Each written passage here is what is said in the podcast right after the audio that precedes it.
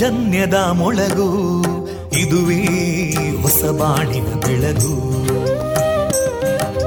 ಪಾಂಚಜನ್ಯದ ಮೊಳಗು ಇದುವೇ ಹೊಸ ಬಾಳಿನ ಬೆಳಗು,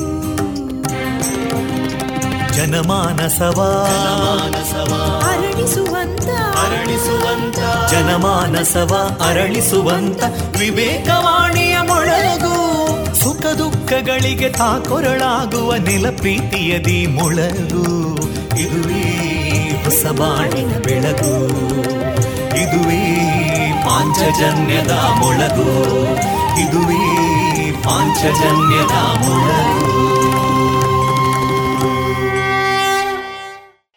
ವಂದೇ ಮಾತರಂ,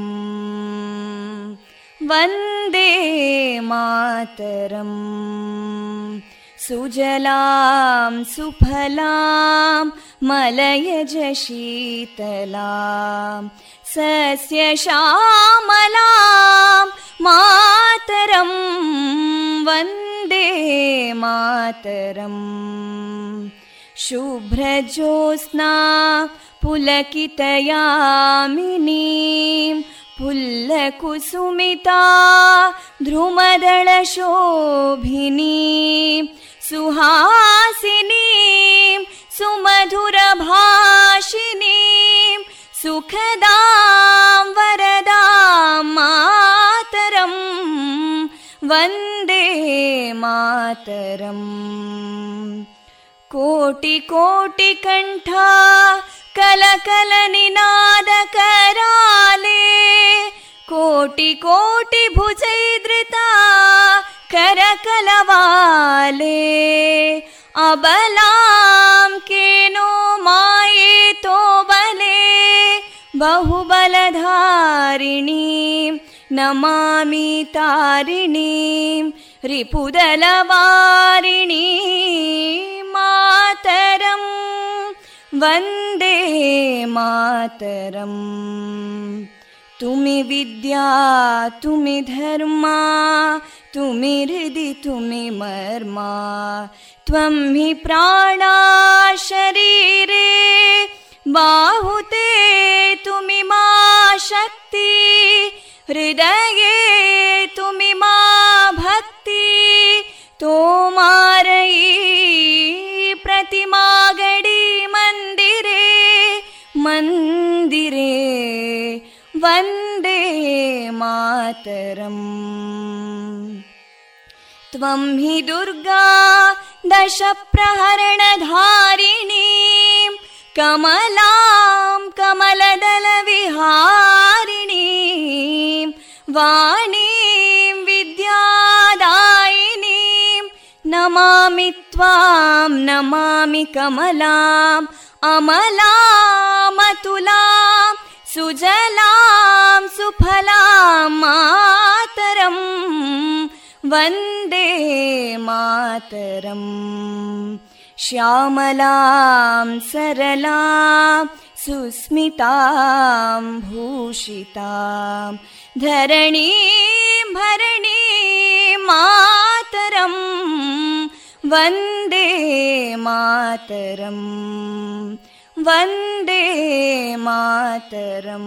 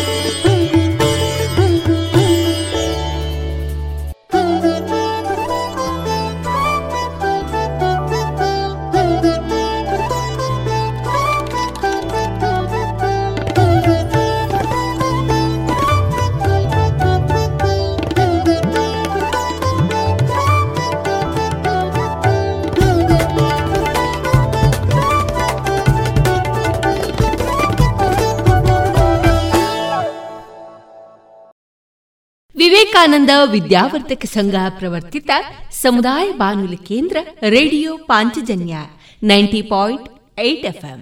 ಇದು ಜೀವ ಜೀವದ ಸ್ವರ ಸಂಚಾರ. ಆತ್ಮೀಯ ಕೇಳುಗ ಬಾಂಧವರೆಲ್ಲರಿಗೂ ನಾನು ತೇಜಸ್ವಿ ರಾಜೇಶ್ ಮಾಡುವ ಮನದಾಳದ ಶುಭಾಶಯಗಳೊಂದಿಗೆ ಅಕ್ಟೋಬರ್ ಮೂವತ್ತು ಭಾನುವಾರ ಈ ದಿನ ಎಲ್ಲರಿಗೂ ಶುಭವಾಗಲಿ ಅಂತ ತಿಳಿಸ್ತಾ, ಅಂದವಾಗಿ ಇರುವುದಕ್ಕಿಂತ ಆನಂದವಾಗಿರುವುದೇ ಮುಖ್ಯ ಅಲ್ವಾ? ಈ ಮಾತು ನಿಮ್ಮ ಬದುಕಿನಲ್ಲಿ ಅಳವಡಿಸಿಕೊಂಡು ಜೀವನದುದ್ದಕ್ಕೂ ಆನಂದಮಯವಾಗಿ ಜೀವನ ಸಾಗಿಸಿ ಅಂತ ತಿಳಿಸ್ತಾ, ಪ್ರಿಯ ಶ್ರೋತೃ ಬಾಂಧವರೇ, ಈ ದಿನ ನಮ್ಮ ನಿಲಯದಿಂದ ಪ್ರಸಾರಗೊಳ್ಳಲಿರುವಂತಹ ಕಾರ್ಯಕ್ರಮದ ವಿವರಗಳು ಇಂತಿದೆ. ಮೊದಲಿಗೆ ಭಕ್ತಿ ಗೀತೆಗಳು, ಗೀತಾಮೃತ ಬಿಂದು, ಶ್ರೀಯುತ ಕೃಷ್ಣರಾಜ ಕೆದಿಲಾಯ ಅವರ ಚಿಂತನ ವಾಚನ, ಶೇಣಿ ಗೋಪಾಲಕೃಷ್ಣ ಭಟ್ ಚಾರಿಟೇಬಲ್ ಟ್ರಸ್ಟ್ ವತಿಯಿಂದ ಶೇಣಿ ಸಂಸ್ಮರಣೆ ಹರಿಕಥಾ ಸಪ್ತಾಹದ ಅಂಗವಾಗಿ ಪ್ರಸ್ತುತಗೊಂಡಂತಹ ಹರಿಕತೆ ದಕ್ಷಾದ್ವರ ಪ್ರಸ್ತುತಪಡಿಸುವ ಹರಿದಾಸರು ಶಮ್ಲಾ ಅಡಿಗ ಕುಂಬ್ಳೆ. ಕೊನೆಯಲ್ಲಿ ಮಧುರ ಗೀತೆಗಳು ಪ್ರಸಾರಗೊಳ್ಳಲಿದೆ. ರಾಧಾ ನೋಡು, ಮಳೆಯಿಂದ ತಪ್ಪಿಸ್ಕೊಳ್ಳೋಕೆ ಕೊಡೆ ತಂದೆ. ಡೆಂಗು ಮತ್ತು ಚಿಕನ್ ಗುನಿಯಿಂದ ತಪ್ಪಿಸ್ಕೊಳ್ಳೋಕೆ ಉಪಾಯ ಅದನ್ನೇ ಮಾಡ್ತಾರೆ. ಇದನ್ನ ನನ್ಗ್ಯಾರು ಹೇಳೇ ಇಲ್ಲ. ನಾನ್ ಹೇಳ್ತೀನಿ, ನೀರಿನಿಂದ ತುಂಬಿದ ಟ್ಯಾಂಕು ಇಲ್ಲ ಪಾತ್ರೆಗಳನ್ನ ಚೆನ್ನಾಗಿ ಮುಚ್ಚಿಡಿ. ಪ್ರತಿ ವಾರ ಕೂಲರ್ ಖಾಲಿ ಮಾಡಿ ಒಣಗಿಸಿ ತುಂಬಿಡಿ. ಮನೆ ಮತ್ತು ಅಕ್ಕಪಕ್ಕ ಒಡೆದ ಡ್ರಮ್, ಬ್ಯಾರೆಲ್, ಡಬ್ಬ, ಟೈರ್ ಇತ್ಯಾದಿಗಳಲ್ಲಿ ನೀರು ತುಂಬದಂತೆ ನೋಡ್ಕೊಳ್ಳಿ. ಸೊಳ್ಳೆ ಕಚ್ಚದೆ ಆಗಿರಲು ಕಾಯಿಲ್, ಕ್ರೀಮ್, ಮೆಷಿನ್ ಇತ್ಯಾದಿಗಳನ್ನ ಬಳಸಿ. ಡೆಂಗುವಿನ ಸೊಳ್ಳೆ ಹಗಲಿನಲ್ಲಿ ಕಚ್ಚುತ್ತವೆ, ಹಾಗಾಗಿ ಇಡೀ ಶರೀರವನ್ನು ಮುಚ್ಚುವ ಬಟ್ಟೆ ತರಿಸಿ. ಜ್ವರ ಬಂದ್ರೆ ಡಾಕ್ಟರ್ ಸಲಹೆ ಪಡೆಯಿರಿ. ತಿಳಿತಾ? ಹ್ಮ್, ತಿಳಿತು. ಮತ್ತೀಗ ಬೇರೆ ಸಹ ಹೇಳ್ತೀನಿ. ಇಂಥ ಸುಲಭವಾದ ಉಪಾಯ ನಿಮ್ಮದಾಗಿಸಿಕೊಳ್ಳಿ. ಡೆಂಗು ಚಿಕನ್ ಗುನ್ಯವನ್ನ ದೂರ ಓಡಿಸಿ. ಆರೋಗ್ಯ ಮತ್ತು ಕುಟುಂಬ ಕಲ್ಯಾಣ ಖಾತೆ, ಭಾರತ ಸರ್ಕಾರದ ವತಿಯಿಂದ ಜನಹಿತಕ್ಕಾಗಿ ಜಾರಿ. ಇದೀಗ ಭಕ್ತಿ ಗೀತೆಗಳನ್ನ ಕೇಳೋಣ.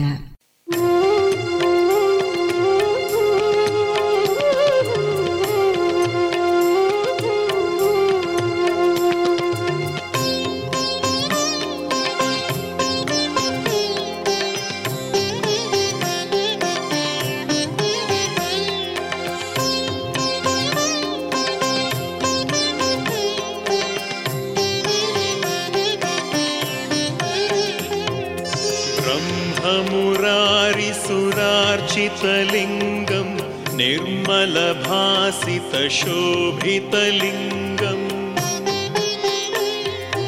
ಜನ್ಮಜದುಃಖವಿನಾಶಕಲಿಂಗಂ ತತ್ಪ್ರಣಮಾಮಿ ಸದಾಶಿವಲಿಂಗಂ. ದೇವಮುನಿಪ್ರವರಾರ್ಚಿತಲಿಂಗಂ ಕಾಮದಹಂ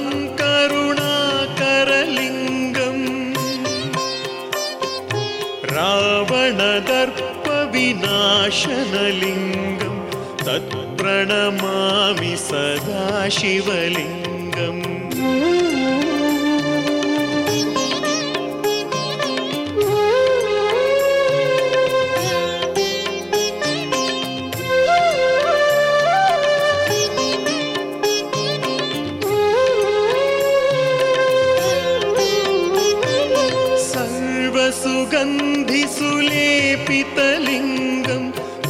ಸರ್ವಸುಗಂಧಿಸುಲೇಪಿತಲಿಂಗಂ ಿವಿವರ್ಧನಕಾರಣಲಿಂಗಂ ಸಿದ್ಧಸುರಾಸುರವಂದಿತಲಿಂಗಂ ತತ್ಪ್ರಣಮಾಮಿ ಸದಾಶಿವಲಿಂಗಂ. ಕನಕಮಹಾಮಣಿಭೂಷಿತಲಿಂಗಂ ಫಣಿಪತಿವೇಷ್ಟಿತಶೋಭಿತಲಿಂಗಂ ದಕ್ಷಸುಯಜ್ಞವಿನಾಶನಲಿಂಗಂ ತತ್ ಪ್ರಣಮಾಮಿ ಸದಾಶಿವಲಿಂಗಂ. ಕುಂಕುಮಚಂದನಲೇಪಿತಲಿಂಗಂ ಪಂಕಜಹಾರಸುಶೋಭಿತಲಿಂಗಂ ಸಂಚಿತಪಾಪವಿನಾಶನಲಿಂಗಂ ತತ್ ಪ್ರಣಮಾಮಿ ಸದಾಶಿವಲಿಂಗಂ.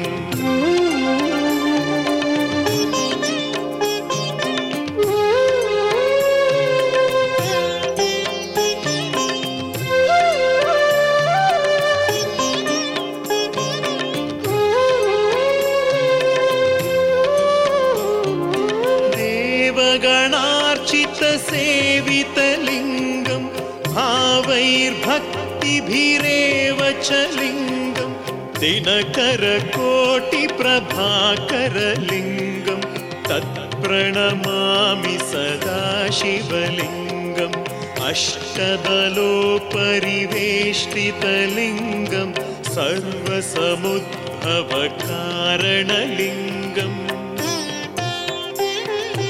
अष्टदरिद्रविनाशनलिङ्गं तत्प्रणमामि सदाशिवलिङ्गम्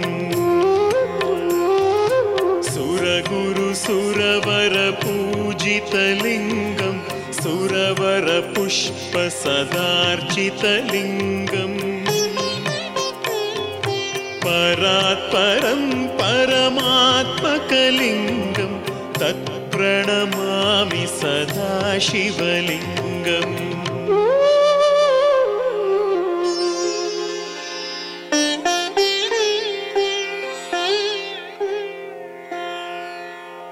ಲಿಂಗಾಷ್ಟಕಮಿದಂ ಪುಣ್ಯಂ ಯಃ ಪಠೇತ್ ಶಿವಸನ್ನಿಧೌ ಶಿವಲೋಕಮವಾಪ್ನೋತಿ ಶಿವೇನ ಸಹ ಮೋದತೆ.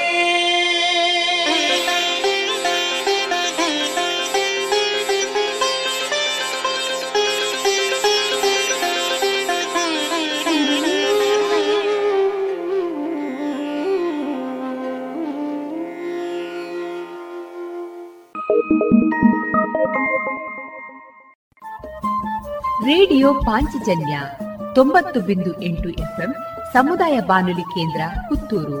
ಇದು ಜೀವ ಜೀವದ ಸ್ವರ ಸಂಚಾರ.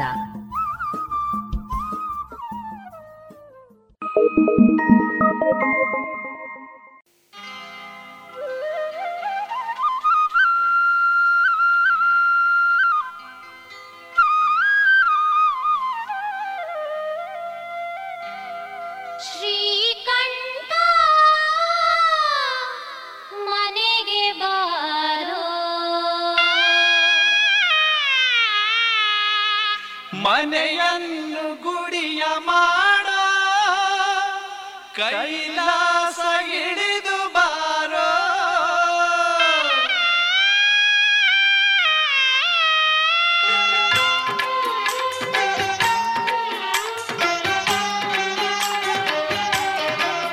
ಶ್ರೀಕಂಠ ಮನೆಗೆ ಬಾರೋ, ಮನೆಯನ್ನು ಗುಡಿಯ ಮಾಡೋ ಕೈಲಾಸ ಹಿಡಿದು ಬಾರೋ, ಶ್ರೀಕಂಠ ಮನೆಗೆ ಬಾರೋ, ಮನೆಯನ್ನು ಗುಡಿಯ ಮಾಡೋ ಕೈಲಾಸ ಹಿಡಿದು ಬಾರೋ.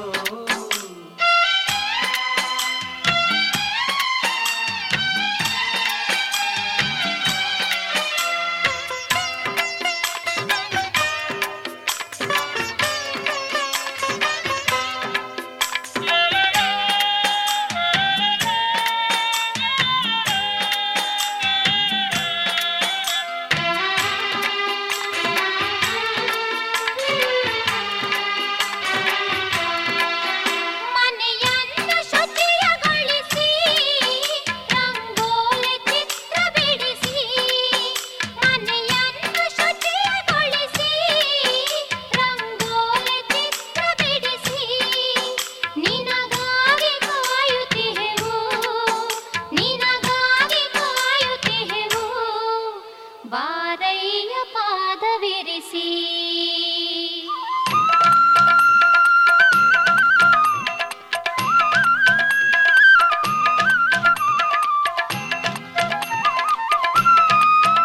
ನಂಜುಂಡ ದೇವ ನೀನು ದೈತ್ಯರನ್ನು ಮೆಟ್ಟಿದವನು, ನಂಜುಂಡ ದೇವ ನೀನು ದೈತ್ಯರನ್ನು ಮೆಟ್ಟಿದವನು, ನಮ್ಮ ಮನದ ನಂಜನಳಿಸು, ನಮ್ಮ ಮನದ ನಂಜನಳಿಸು, ಬಾಳನ್ನು ಶಾಂತಗೊಳಿಸು.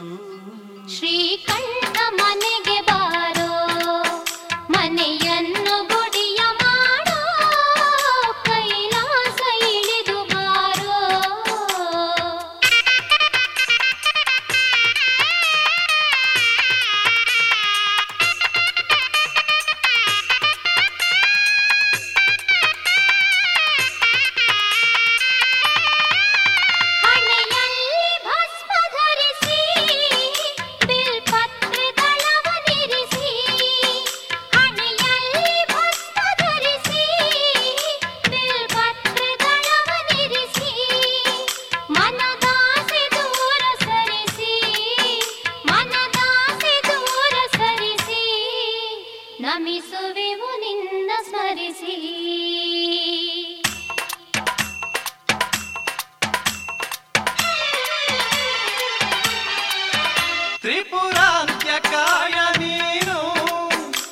ಜಗಗೆದ್ದ ಮಾಯ ನೀನು, ತ್ರಿಪುರಾಂತ್ಯಕಾಯ ನೀನು, ಜಗಗೆದ್ದ ಮಾಯ ನೀನು, ನಮ್ಮ ಕಣ್ಣ ತೆರೆಸುವಂತ, ನಮ್ಮ ಕಣ್ಣ ತೆರೆಸುವಂತ ಮುಕ್ಕಣ್ಣ ಶಿವನು ನೀನು.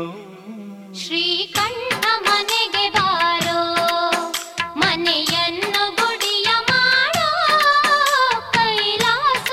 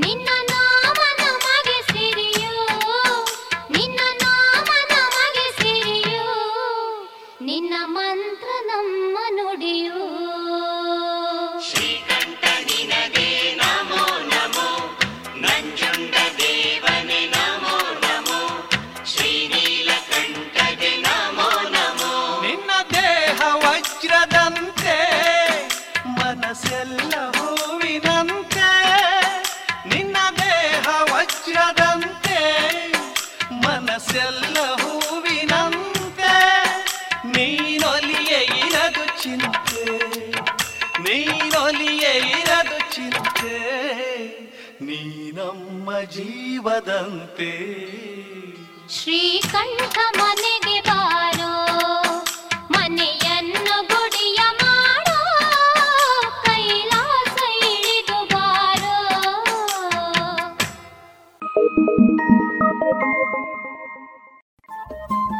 ರೇಡಿಯೋ ಪಾಂಚಜನ್ಯ ತೊಂಬತ್ತು ಬಿಂದು ಎಂಟು ಎಫ್ಎಂ ಸಮುದಾಯ ಬಾನುಲಿ ಕೇಂದ್ರ ಪುತ್ತೂರು.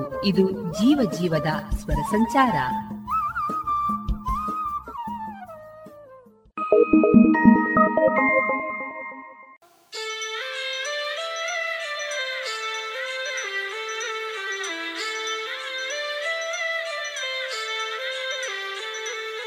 ತ್ರಿಶೂಲಧಾರಿ ಚರ್ಮಾಂಬರನೆ ತ್ರಿಲೋಕ ಪೂಜಿತ ಕೋಟಿ ಲಿಂಗೇಶನೆ, ತ್ರಿಶೂಲಧಾರಿ ಚರ್ಮಾಂಬರನೆ ತ್ರಿಲೋಕ ಪೂಜಿತ ಕೋಟಿ ಲಿಂಗೇಶನೆ.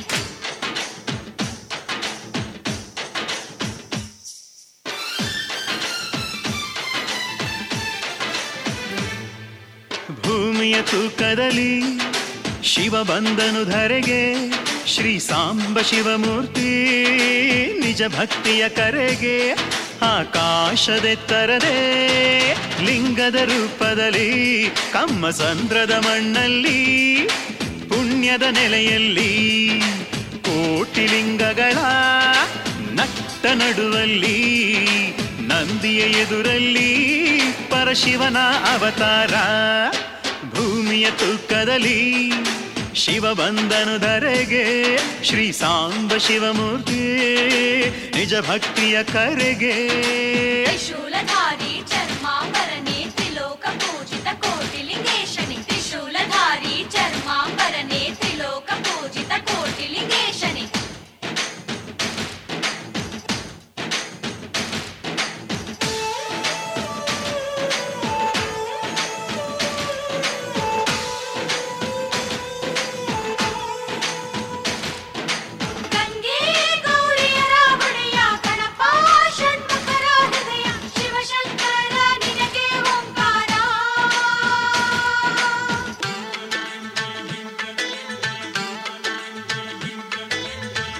ಅಭಿಷೇಕವು ಶಂಕರಗೆ, ಪುಷ್ಪಾಭಿಷೇಕವು ಪರಶಿವಗೆ. ಗೌರೀಶ ಸ್ವಾಮಿ ಜಗದೀಶ, ಆದಿ ಅಂತ್ಯಗಳ ಪ್ರಭು ನೀನೇ, ಚತುರ್ವೇದಗಳು ನೀನೇನೆ. ಸರ್ವೇಶ ಸ್ವಾಮಿ ಪರಮೇಶ, ಸಾಂಬ ಶಿವಮೂರ್ತಿ ಹಗಲಿರುಳೆನ್ನದೆ ತಪಗೈದ ನೆಲಕ್ಕೆ. ಕೋಟಿಲಿಂಗಗಳ ಸ್ಥಾಪನೆಗೈವ ಪುಣ್ಯ ಸಂಕಲ್ಪಕ್ಕೆ ಕೈಲಾಸವನ್ನೇ ತೊರೆದು ಬಂದೆಯ ಭಕ್ತರ ದರ್ಶನಕ್ಕೆ. ಭೂಮಿಯ ತುಕ್ಕದಲ್ಲಿ ಶಿವ ಬಂದನು ಧರೆಗೆ, ಶ್ರೀ ಸಾಂಬ ಶಿವಮೂರ್ತಿ ನಿಜ ಭಕ್ತಿಯ ಕರೆಗೆ.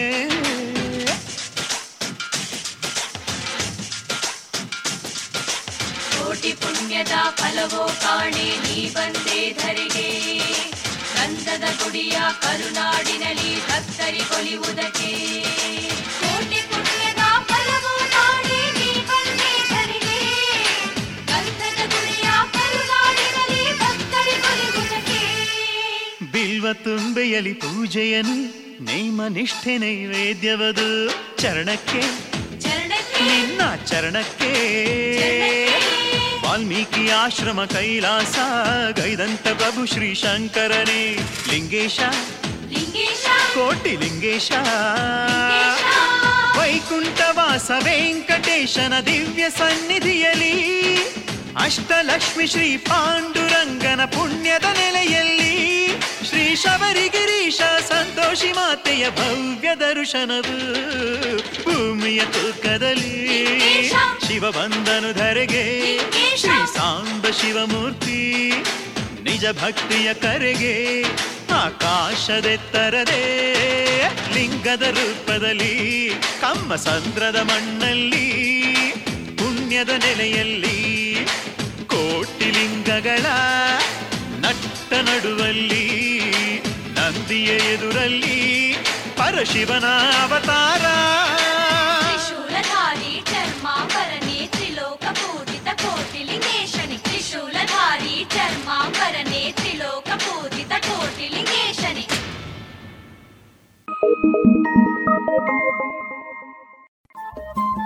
ರೇಡಿಯೋ ಪಾಂಚಜನ್ಯ ತೊಂಬತ್ತು ಬಿಂದು ಎಂಟು ಎಫ್ಎಂ ಸಮುದಾಯ ಬಾನುಲಿ ಕೇಂದ್ರ ಪುತ್ತೂರು. ಇದು ಜೀವ ಜೀವದ ಸ್ವರ ಸಂಚಾರ.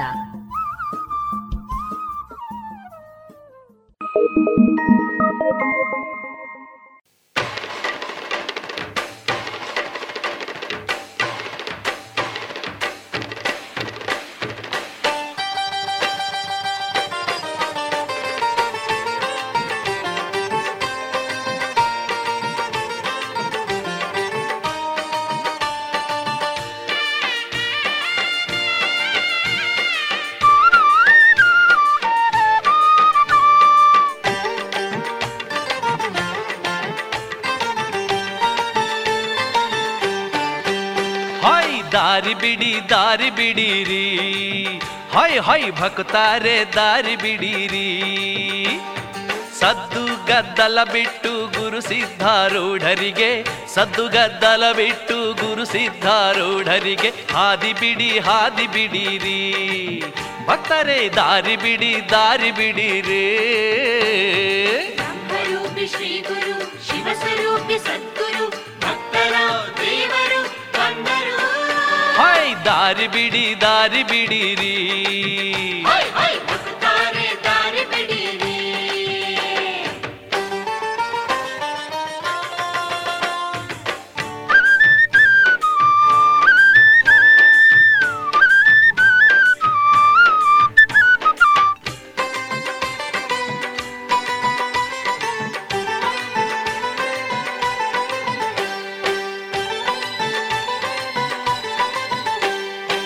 ದೊರೆಗಳಿಗೆ ದೊರೆಯು ಗುರುಗಳಿಗೆ ಗುರುವು, ಓಂಕಾರ ರೂಪಿ ಶಿವ ಬಂದ.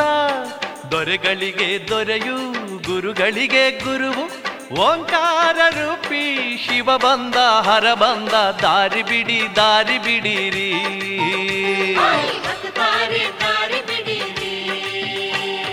ನಗುವ ಶಂಕರನು ಭಕ್ತ ಕಿಂಕರನು, ನಗುವ ಶಂಕರನು ಭಕ್ತ ಕಿಂಕರನು, ಬಿದರಿ ಕೋಟೆಯ ಕಂದ ಮೆಲ್ಲ ನೆತಾ ಬಂದ. ಹಾದಿ ಬಿಡಿ ಹಾದಿ ಬಿಡಿರಿ.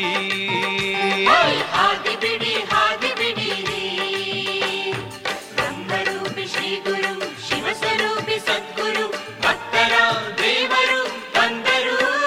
ಹೊಯ್ ದಾರಿ ಬಿಡಿ ದಾರಿ ಬಿಡಿರಿ. ಸದ್ದು ಗದ್ದಲ ಬಿಟ್ಟು ಗುರು ಸಿದ್ಧಾರೂಢರಿಗೆ, ಭಕುತರೆ ಹಾದಿ ಬಿಡಿರಿ,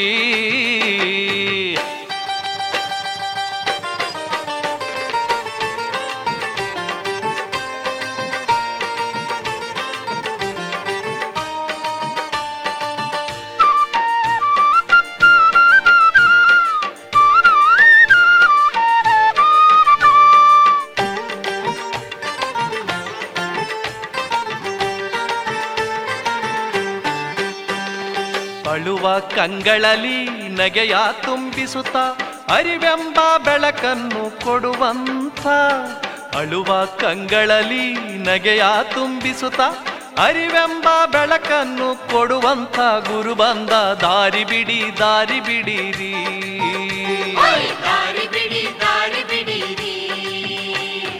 ಅಜ್ಜ ಎಂದವರ ಅನುಗಾಲ ಪೊರೆಯುತ್ತ ಅಜ್ಜ ಎಂದವರ ಅನುಗಾಲ ಪೊರೆಯುತ್ತ ಶಿವ ಸಾಕ್ಷಾತ್ಕಾರವನು ಕರುಣೀಪ ದೊರೆ ಬಂದ ಹಾದಿ ಬಿಡಿ ಹಾದಿ ಬಿಡಿರಿ. ಹೊಯ್ ದಾರಿ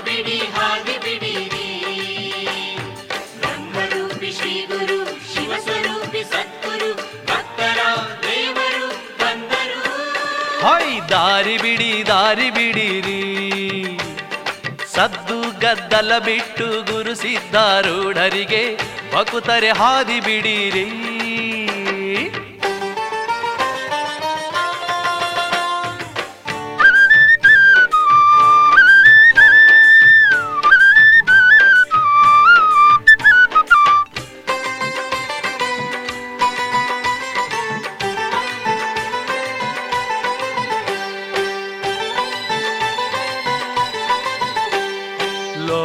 ಸಂಚರಿಸಿ ಕೋಟಿ ಭಕ್ತರ ಹರಸಿ ಹುಬ್ಬಳ್ಳಿಯೊಳು ನಿಂತ ಘನವಂತ, ಲೋಕ ಸಂಚರಿಸಿ ಕೋಟಿ ಭಕ್ತರ ಹರಸಿ ಹುಬ್ಬಳ್ಳಿಯೊಳು ನಿಂತ ಘನವಂತ ಬರುತ್ತಾನೆ ದಾರಿ ಬಿಡಿ ದಾರಿ ಬಿಡಿರಿ.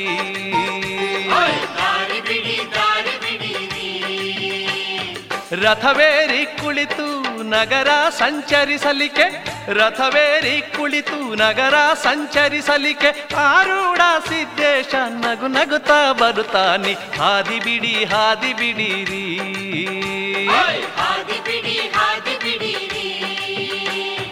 ಸದ್ದು ಗದ್ದಲ ಬಿಟ್ಟು ಗುರು ಸಿದ್ಧಾರೂಢರಿಗೆ ಹಾದಿ ಬಿಡಿ ಹಾದಿ ಬಿಡಿರಿ.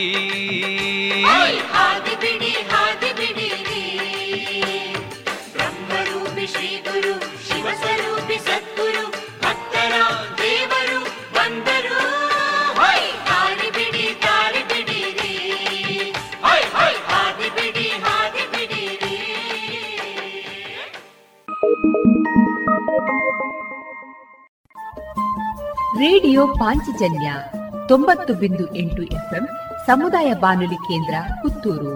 ಇದು ಜೀವ ಜೀವದ ಸ್ವರ ಸಂಚಾರ.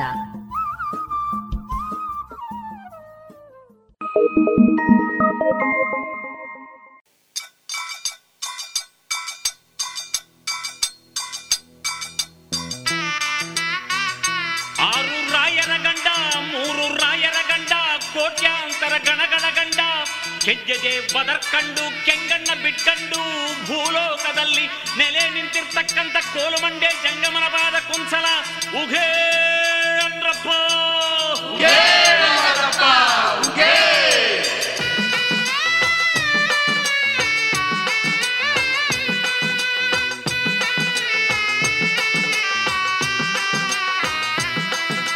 ಶಿವ ಶಿವ ಹರ ಹರ ಮಾದಪ್ಪ ಶರಣರ ಗುರುವರ ಮಾದಪ್ಪ ಕುಂಜುಮಲೆಯ ಮಾದಪ್ಪ ಗುಲಗಂಜಿ ಮಲ ಮಾದಪ್ಪ.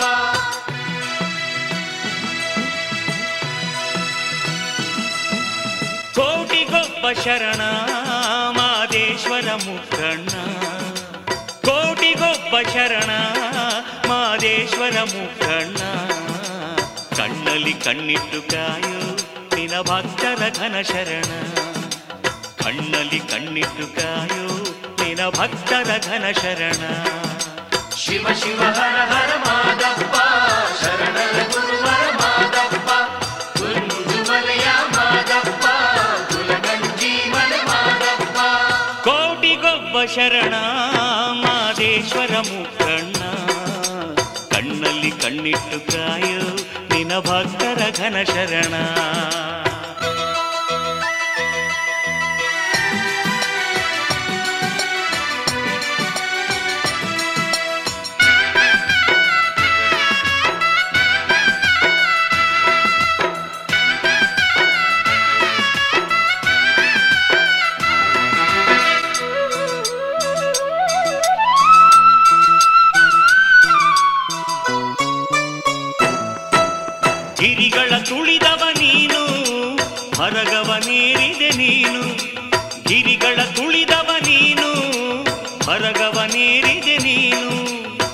ಸುತ್ತೂರು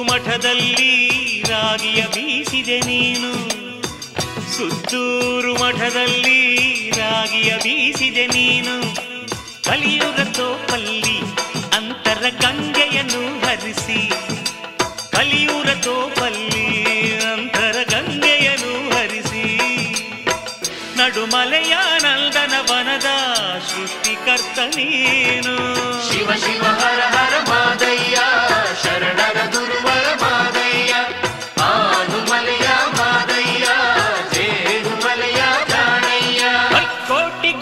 ಶರಣ ಮಾದೇಶ್ವರ ಮುಕ್ಕಣ್ಣ ಕೋಟಿಗೊಬ್ಬ ಶರಣ ಮಾದೇಶ್ವರ ಮುಕ್ಕಣ್ಣ ಕಣ್ಣಲ್ಲಿ ಕಣ್ಣಿಟ್ಟು ಕಾಯೋ ನಿನ ಭಕ್ತರ ಘನ ಶರಣ, ಕಣ್ಣಲ್ಲಿ ಕಣ್ಣಿಟ್ಟು ಕಾಯೋ ನಿನ ಭಕ್ತರ ಘನ ಶರಣ.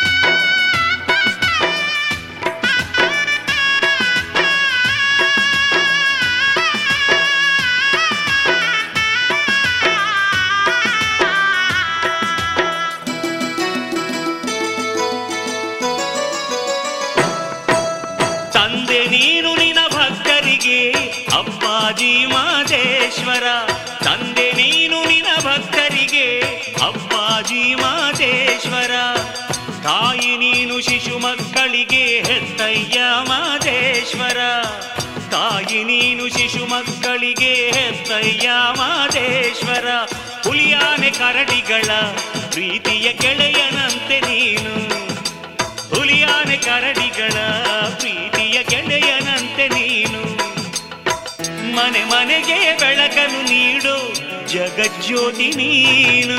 ಶಿವ ಶಿವ ಹರ ಹರ ಮಾದಪ್ಪ ಶರಣರ ಗುರುವರ ಮಾದಪ್ಪ ಆಡುಮಲೆಯ ಮಾದಪ್ಪ ಕೂಡುಗಲಿಯ ಮಾದಪ್ಪ ಕೋಟಿಗೊಬ್ಬ ಶರಣ ಮಾದೇಶ್ವರ ಮುಕ್ಕಣ್ಣ ಕೋಟಿಗೊಬ್ಬ ಶರಣ ಮಾದೇಶ್ವರ ಮುಕ್ಕಣ್ಣ ಕಣ್ಣಲ್ಲಿ ಕಣ್ಣಿಟ್ಟು ಕಾಯೋ ನಿನ ಭಕ್ತರ ಘನ ಶರಣ, ಕಣ್ಣಲ್ಲಿ ಕಣ್ಣಿಟ್ಟು ಕಾಯೋ ನಿನ ಭಕ್ತರ ಘನ ಶರಣ.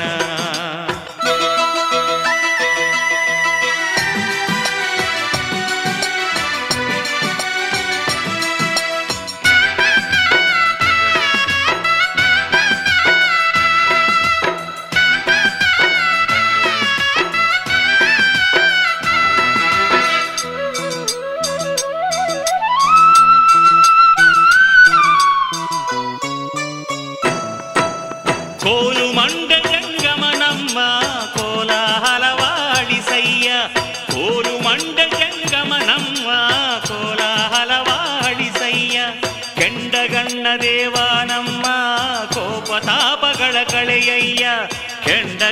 ದೇವಾನಮ್ಮ ಕೋಪತಾಪಗಳ ಕಳೆಯಯ್ಯ, ಮೈಕಾರ ಮಾದೇವ ಮನದ ಮೋಹವ ಬಿಡಿಸಯ್ಯ, ಮೈಕಾರ ಮಾದೇವ ಮನದ ಮೋಹವ ಬಿಡಿಸಯ್ಯ, ವರಗುರುವೇ ವರಗಳ ನಿತ್ತು ನಮ್ಮ ಬಾಳ ಬೆಳಗಯ್ಯ. ಶಿವ ಶಿವ ಹರ ಹರ ಮಾದಪ್ಪ ಶರಣರ ಗುರುವರ ಮಾದಪ್ಪ ನಾಗುಮಲೆಯ ಮಾದಪ್ಪ ಶರಣ ಮಾದೇಶ್ವರ ಮುಕ್ಕಣ್ಣ ಕೋಟಿಗೊಬ್ಬ ಶರಣ ಮಾದೇಶ್ವರ ಮುಕ್ಕಣ್ಣ ಕಣ್ಣಲ್ಲಿ ಕಣ್ಣಿಟ್ಟು ಕಾಯೋ ನಿನ ಭಕ್ತರ ಘನ ಶರಣ, ಕಣ್ಣಲ್ಲಿ ಕಣ್ಣಿಟ್ಟು ಕಾಯೋ ನಿನ ಭಕ್ತರ ಘನ ಶರಣ, ಕಣ್ಣಲ್ಲಿ ಕಣ್ಣಿಟ್ಟು ಕಾಯೋ ನಿನ ಭಕ್ತರ ಘನ ಶರಣ, ಕಣ್ಣಲ್ಲಿ ಕಣ್ಣಿಟ್ಟು ಕಾಯೋ ನಿನ ಭಕ್ತರ ಘನ ಶರಣ.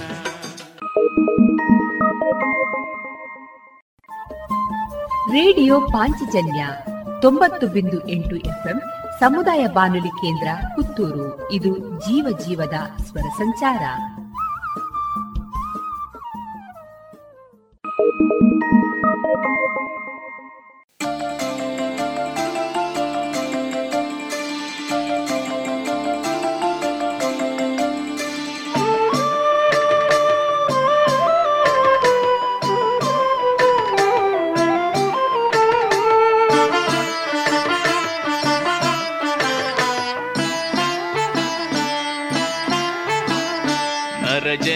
ಸಾಕಯ್ಯ ಆರೂಢನೆ ಮರುಜನ್ಮ ಬೇಡೆ ನಗೆ ಸಿದ್ದೇಶನೆ, ನರಜನ್ಮ ಸಾಕಯ್ಯ ಆರೂಢನೆ ಮರುಜನ್ಮ ಬೇಡೆ ನಗೆ ಸಿದ್ದೇಶನೆ, ಎಲ್ಲವನು ಬಲ್ಲೆ ಎಂದಿನುತ ಮೆರೆದೆ ನೆಮ್ಮದಿಯು ಸಿಗದಾಯ್ತು ಗುರುದೇವನೇ, ನಿನ್ನರಸಿನ ಬಂದೆ ಶಿವಕಂದನೆ.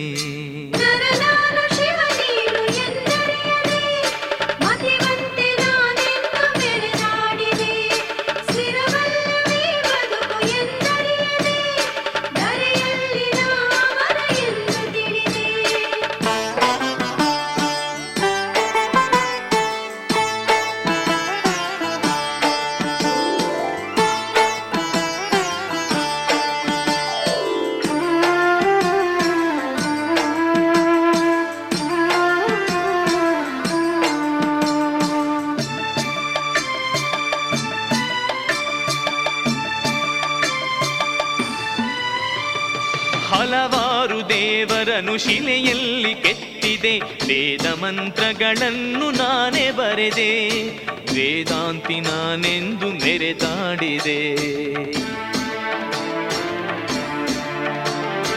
ಈ ದಿನವು ನನದೆಂದು ನಾಳೆಯನ್ನು ನಾ ಮರೆತು ಸಿರಿ ಸುಖದ ಭ್ರಮೆಯಲ್ಲಿ ತೇಲಾಡಿದೆ, ನಿಜ ಭಕ್ತಿ ಏನೆಂದು ತಿಳಿಯದಾದೆ, ನರನಂತರಂಗದಲ್ಲಿ ನಗುತ್ತಿರುವ ಶಿವಯೋಗಿ, ನರನಂತರಂಗದಲ್ಲಿ ನಗುತ್ತಿರುವ ಶಿವಯೋಗಿ ಆರೂಢ ನೀನೆಂದು ಅರಿಯದಾದೆ, ಕಣ್ಣೆದುರೆ ನೀನಿರಲು ನೋಡದಾದೆ.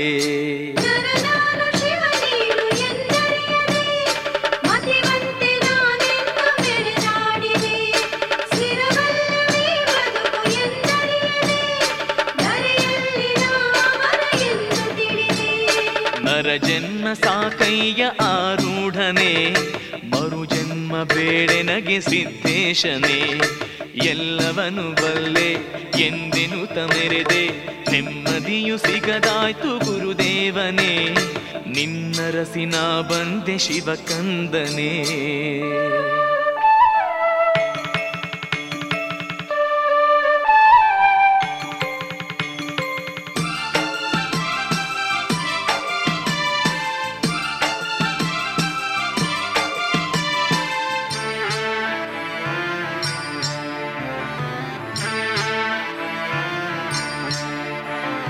ಕಡಲನ್ನು ಈಜಿದೆ ಬಾನಲ್ಲಿ ಹಾರಿದೆ, ಗ್ರಹ ತಾರೆಗಳ ನಾನು ಮುಟ್ಟಿ ಬಂದೆ, ಚಂದ್ರನಲ್ಲಿ ಅಡಿಯಿಟ್ಟು ಮೆಟ್ಟಿ ಮೆರೆದೆ,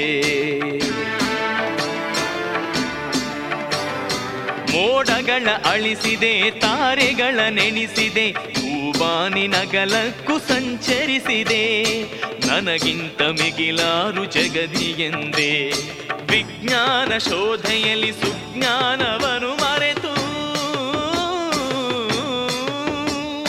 ವಿಜ್ಞಾನ ಶೋಧೆಯಲ್ಲಿ ಸುಜ್ಞಾನವನು ಮರೆತು ಸುಡುವಗ್ನಿಯನೆ ಸೃಷ್ಟಿ ಮಾಡಿ ಮೆರೆದೆ, ಅದೇ ಬೆಂಕಿ ನನಗೀಗ ಮುಳುವಾಗಿದೆ.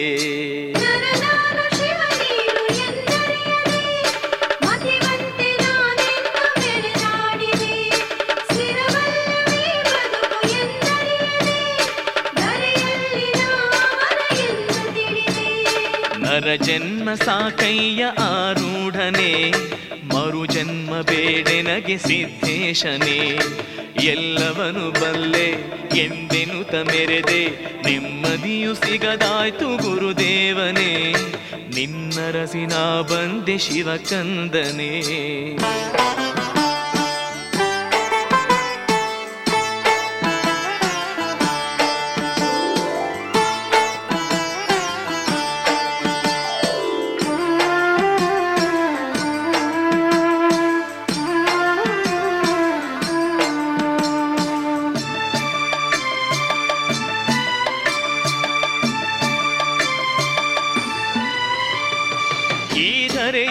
ದೆಂದು ನಾನಿದರ ದೊರೆಯೆಂದು, ನನಗಂತ್ಯವಿರದೆಂದು ನಲಿದಾಡಿದೆ. ನಿಜ ದೈವ ಆರೂಢ ನಿನ್ನ ಮರೆತೆ, ಸ್ಥಿರವಲ್ಲ ಧರೆಯೂ ಚಿರವಲ್ಲ ಬದುಕೆಂಬ ಪರಮಾರ್ಥ ಹಿತ ನುಡಿಯ ನಾನರಿಯದೆ. ಪರಮಾತ್ಮ ಆರೂಢ ನಿನ್ನ ತೊರೆದೆ, ಜವರಾಯ ಬೆಂಬತ್ತಿ ಬಳಿ ಸಾರುತ್ತಿರುವಾಗ, ಜವರಾಯ ಬೆಂಬತ್ತಿ ಬಳಿ ಸಾರುತ್ತಿರುವಾಗ ಗುರುದೇವ ನಿನ್ನನ್ನು ನಾ ಹುಡುಕಿದೆ. ನಿಜ ಮುಕ್ತಿ ನೀಡೆಂದು ನಾ ಬೇಡಿದೆ. ನರಜನ್ಮ ಸಾಕಯ್ಯ ಆರೂಢನೆ, ಮರುಜನ್ಮ ಬೇಡೆನಗೆ ಸಿದ್ದೇಶನೇ. ನರಜನ್ಮ ಸಾಕಯ್ಯ ಆರೂಢನೆ, ಮರುಜನ್ಮ ಬೇಡೆನಗೆ ಸಿದ್ದೇಶನೇ. ಎಲ್ಲವನು ಬಲ್ಲೆ ಎಂದೆನುತ ಮೆರೆದೆ, ನೆಮ್ಮದಿಯು ಸಿಗದಾಯ್ತು ಗುರುದೇವನೇ. ನಿನ್ನರಸಿನ ಬಂದೆ ಶಿವಕಂದನೇ. ನರಜನ್ಮ ಸಾಕಯ್ಯ ಆರೂಢನೆ, ಮರುಜನ್ಮ ಬೇಡೆನಗೆ ಸಿದ್ದೇಶನೇ.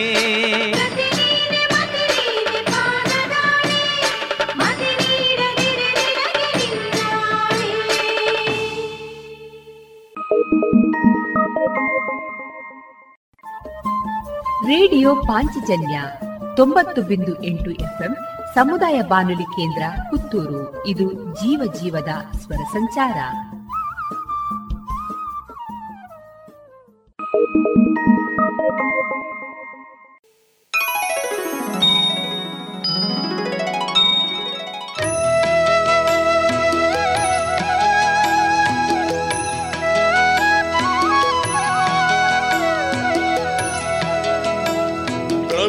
प्राणनाथं विभुं विश्वनाथं जगन्नाथनाथं सदानन्दवाच्यं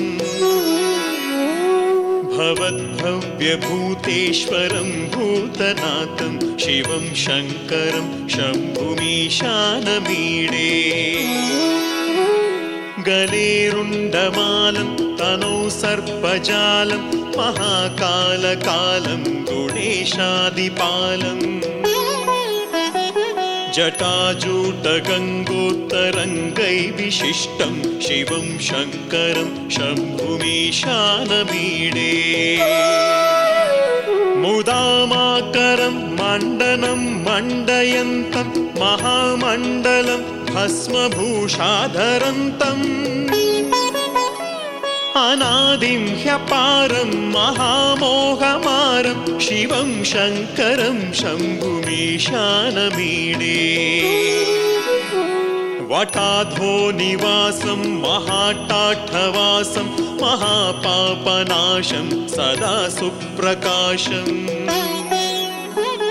गिरीशं गणेशं सुरेशं महेशं शिवं शङ्करं शम्भुमीशानमीडे गिरीन्द्रात्मजा सङ्गृहीतार्थदेहं गिरौ संस्थितं सर्वदा सान्निगेहम् परः ब्रह्म ब्रह्मादिभिर्वन्द्यमानं शिवं शङ्करं शम्भुमीशानमीडे कपालं त्रिशूलं कराभ्यं दधानं पदाम्भोजनं रायकामं ददानं बलिवर्दयानं सुराणां प्रधानं शिवं शङ्करं शम्भुमीशानमीडे ಶರಚ್ಚಂದ್ರಗಾತ್ರಂ ಗಣಾನಂದಪಾತ್ರಂ ತ್ರಿನೇತ್ರಂ ಪವಿತ್ರಂ ಧನೇಶಸ್ಯ ಮಿತ್ರಂ ಅಪರ್ಣಾಕಲತ್ರಂ ಸದಾ ಸಚ್ಚರಿತ್ರಂ ಶಿವಂ ಶಂಕರಂ ಶಂಭುಮೀಶಾನಮೀಡೆ ಹರಂ ಸರ್ವಹಾರಂ ಚಿದಾಭೂವಿಹಾರಂ ಭವಂ ವೇದಸಾರಂ ಸದಾ ನಿರ್ವಿಕಾರಂ ಸ್ಮಶಾನೇ ವಸಂತಂ ಮನೋಜಂ ದಹಂತಂ ಶಿವಂ ಶಂಕರಂ ಶಂಭುಮೀಶಾನಮೀಡೆ ಸ್ವಯಂ ಯಃ ಪ್ರಭಾತೆ ನರಶೂಲಪಾಣೆ ಪಠೇ ಸ್ತೋತ್ರರತ್ನಂ ವಿಹತ್ ಪ್ರಾತರತ್ನಂ ಸುಪುತ್ರಂ ಸುಜಾಲಂ ಸುಮಿತ್ರಂ ಕಲತ್ರಂ ವಿಚಿತ್ರೈ ಸಮಾರಾಧ್ಯ ಮೋಕ್ಷಂ ಪ್ರಯಾತಿ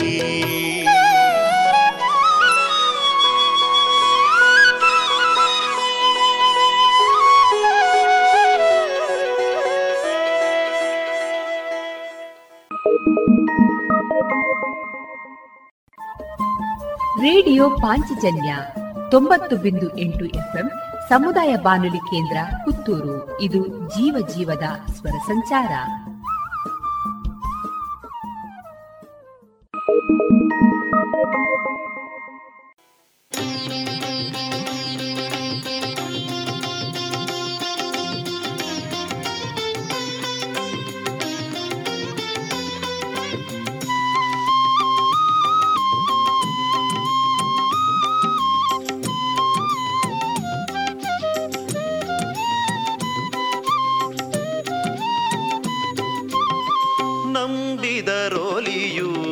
ಶಿವಮುರುಡೇಶ ನಂಬಿದರೊಲಿಯುವ ಶಿವಮುರುಡೇಶ ನಗುತ್ತಲಿ ಕಳೆವನು ಭವದಾಪಾಶ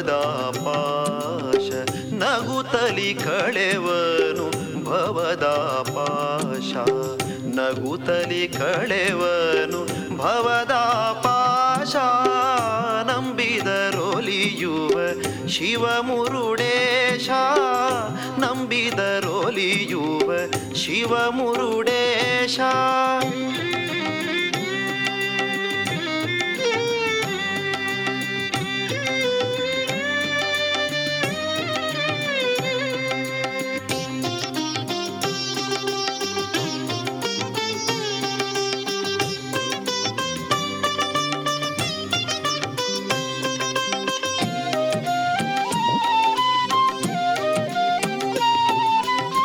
ಭಸ್ಮರುದ್ರಾಕ್ಷಿಯ ಧರಿಸಿದ ಶಿವನು ಭಸ್ಮರುದ್ರಾಕ್ಷಿಯ ಧರಿಸಿದ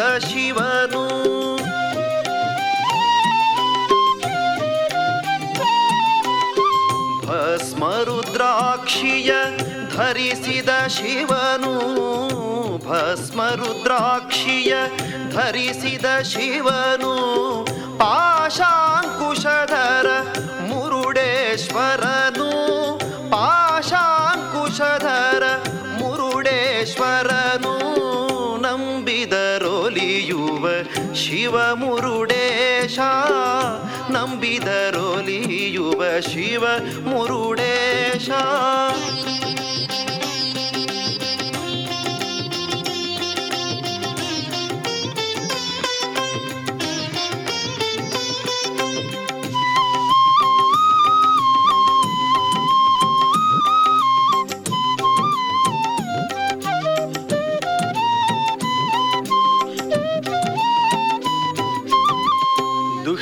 ಶಿಕ್ಷಕನಿವ ಸತ್ಯಸುಂದರನು ದುಷ್ಟ ಶಿಕ್ಷಕನಿವ ಸತ್ಯಸುಂದರನು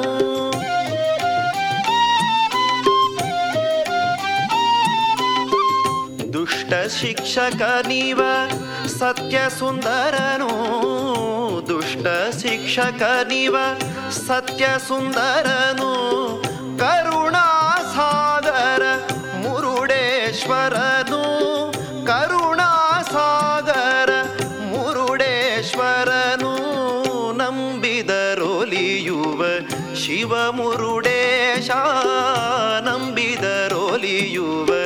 ಶಿವ ಮುರುಡೇಶ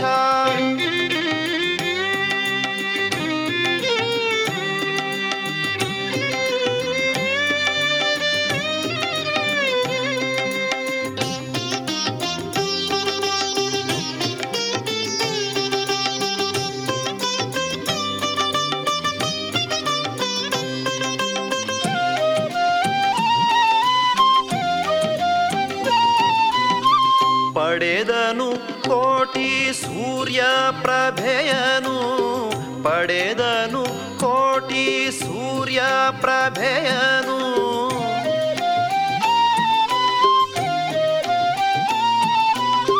ಪಡೆದನು ಕೋಟಿ ಸೂರ್ಯ ಪ್ರಭೆಯನು ಪಡೆದನು ಕೋಟಿ ಸೂರ್ಯ ಪ್ರಭೆಯನು ದಿವ್ಯ ಚರಣ ನೀವ ಮುರುಡೇಶ್ವರನು ದಿವ್ಯ ಚರಣ ನೀವ ಮುರುಡೇಶ್ವರನು ನಂಬಿದರೊಲಿಯುವ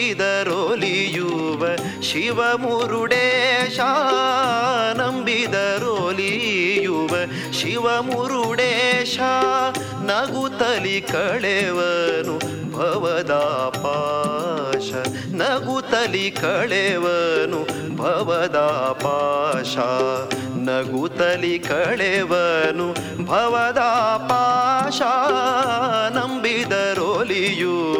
ಶಿವ ಮುರುಡೇಶ ನಂಬಿದರೊಲಿಯುವ ಶಿವ ಮುರುಡೇಶ ನಂಬಿದರೊಲಿಯುವ ಶಿವ ಮುರುಡೇಶ.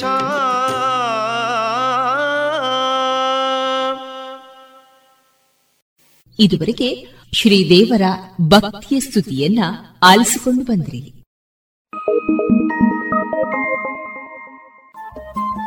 ರೇಡಿಯೋ ಪಾಂಚಜನ್ಯ ತೊಂಬತ್ತು ಬಿಂದು ಎಂಟು ಎಫ್ಎಂ ಸಮುದಾಯ ಬಾನುಲಿ ಕೇಂದ್ರ ಪುತ್ತೂರು. ಇದು ಜೀವ ಜೀವದ ಸ್ವರ ಸಂಚಾರ.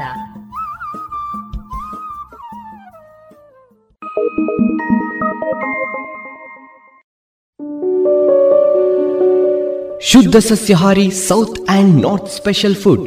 ಉತ್ತಮ ಸೇವೆಗೆ ಮೊದಲ ಆದ್ಯತೆ, ಗ್ರಾಹಕರ ಸಂತೃಪ್ತಿಗೆ ಆರೋಗ್ಯಕರ ಆಹಾರ ನೀಡಲು ಸದಾ ಸಿದ್ಧ ಸಂತೃಪ್ತಿ ರೆಸ್ಟೋರೆಂಟ್. ಸುವ್ಯವಸ್ಥಿತ ಎಸಿ ರೂಮ್ ಒಳಗೊಂಡ ಸಂತೃಪ್ತಿಗೆ ಕುಟುಂಬ ಮಿತ್ರರೊಡನೆ ಎಂದೇ ಭೇಟಿ ಕೊಡಿ. Santrupti restaurant, Sachin complex, Darbe, Puttur. ಇನ್ನೀಗ ಇಸ್ಕಾನ್ ಶ್ರೀ ಶ್ರೀ ರಾಧಾ ಗೋವಿಂದ ಮಂದಿರ, ಮಂಗಳೂರು, ಇಲ್ಲಿನ ಸುಬುದ್ದಿ ದಾಮೋದರ್ ದಾಸ್ ಅವರಿಂದ ಕೇಳಿ ಗೀತಾಮೃತ ಬಿಂದು. ಹರೇ ಕೃಷ್ಣ. ಭಗವದ್ಗೀತಾ ಅಧ್ಯಯನಕ್ಕೆ ಎಲ್ಲರಿಗೂ ಸ್ವಾಗತ. ಜ್ಞಾನ ವಿಜ್ಞಾನ ಯೋಗ ಎಂಬಂತಹ ಏಳನೇ ಅಧ್ಯಾಯವನ್ನು ನಾವು ಅಧ್ಯಯನ ಮಾಡುತ್ತಿದ್ದೇವೆ.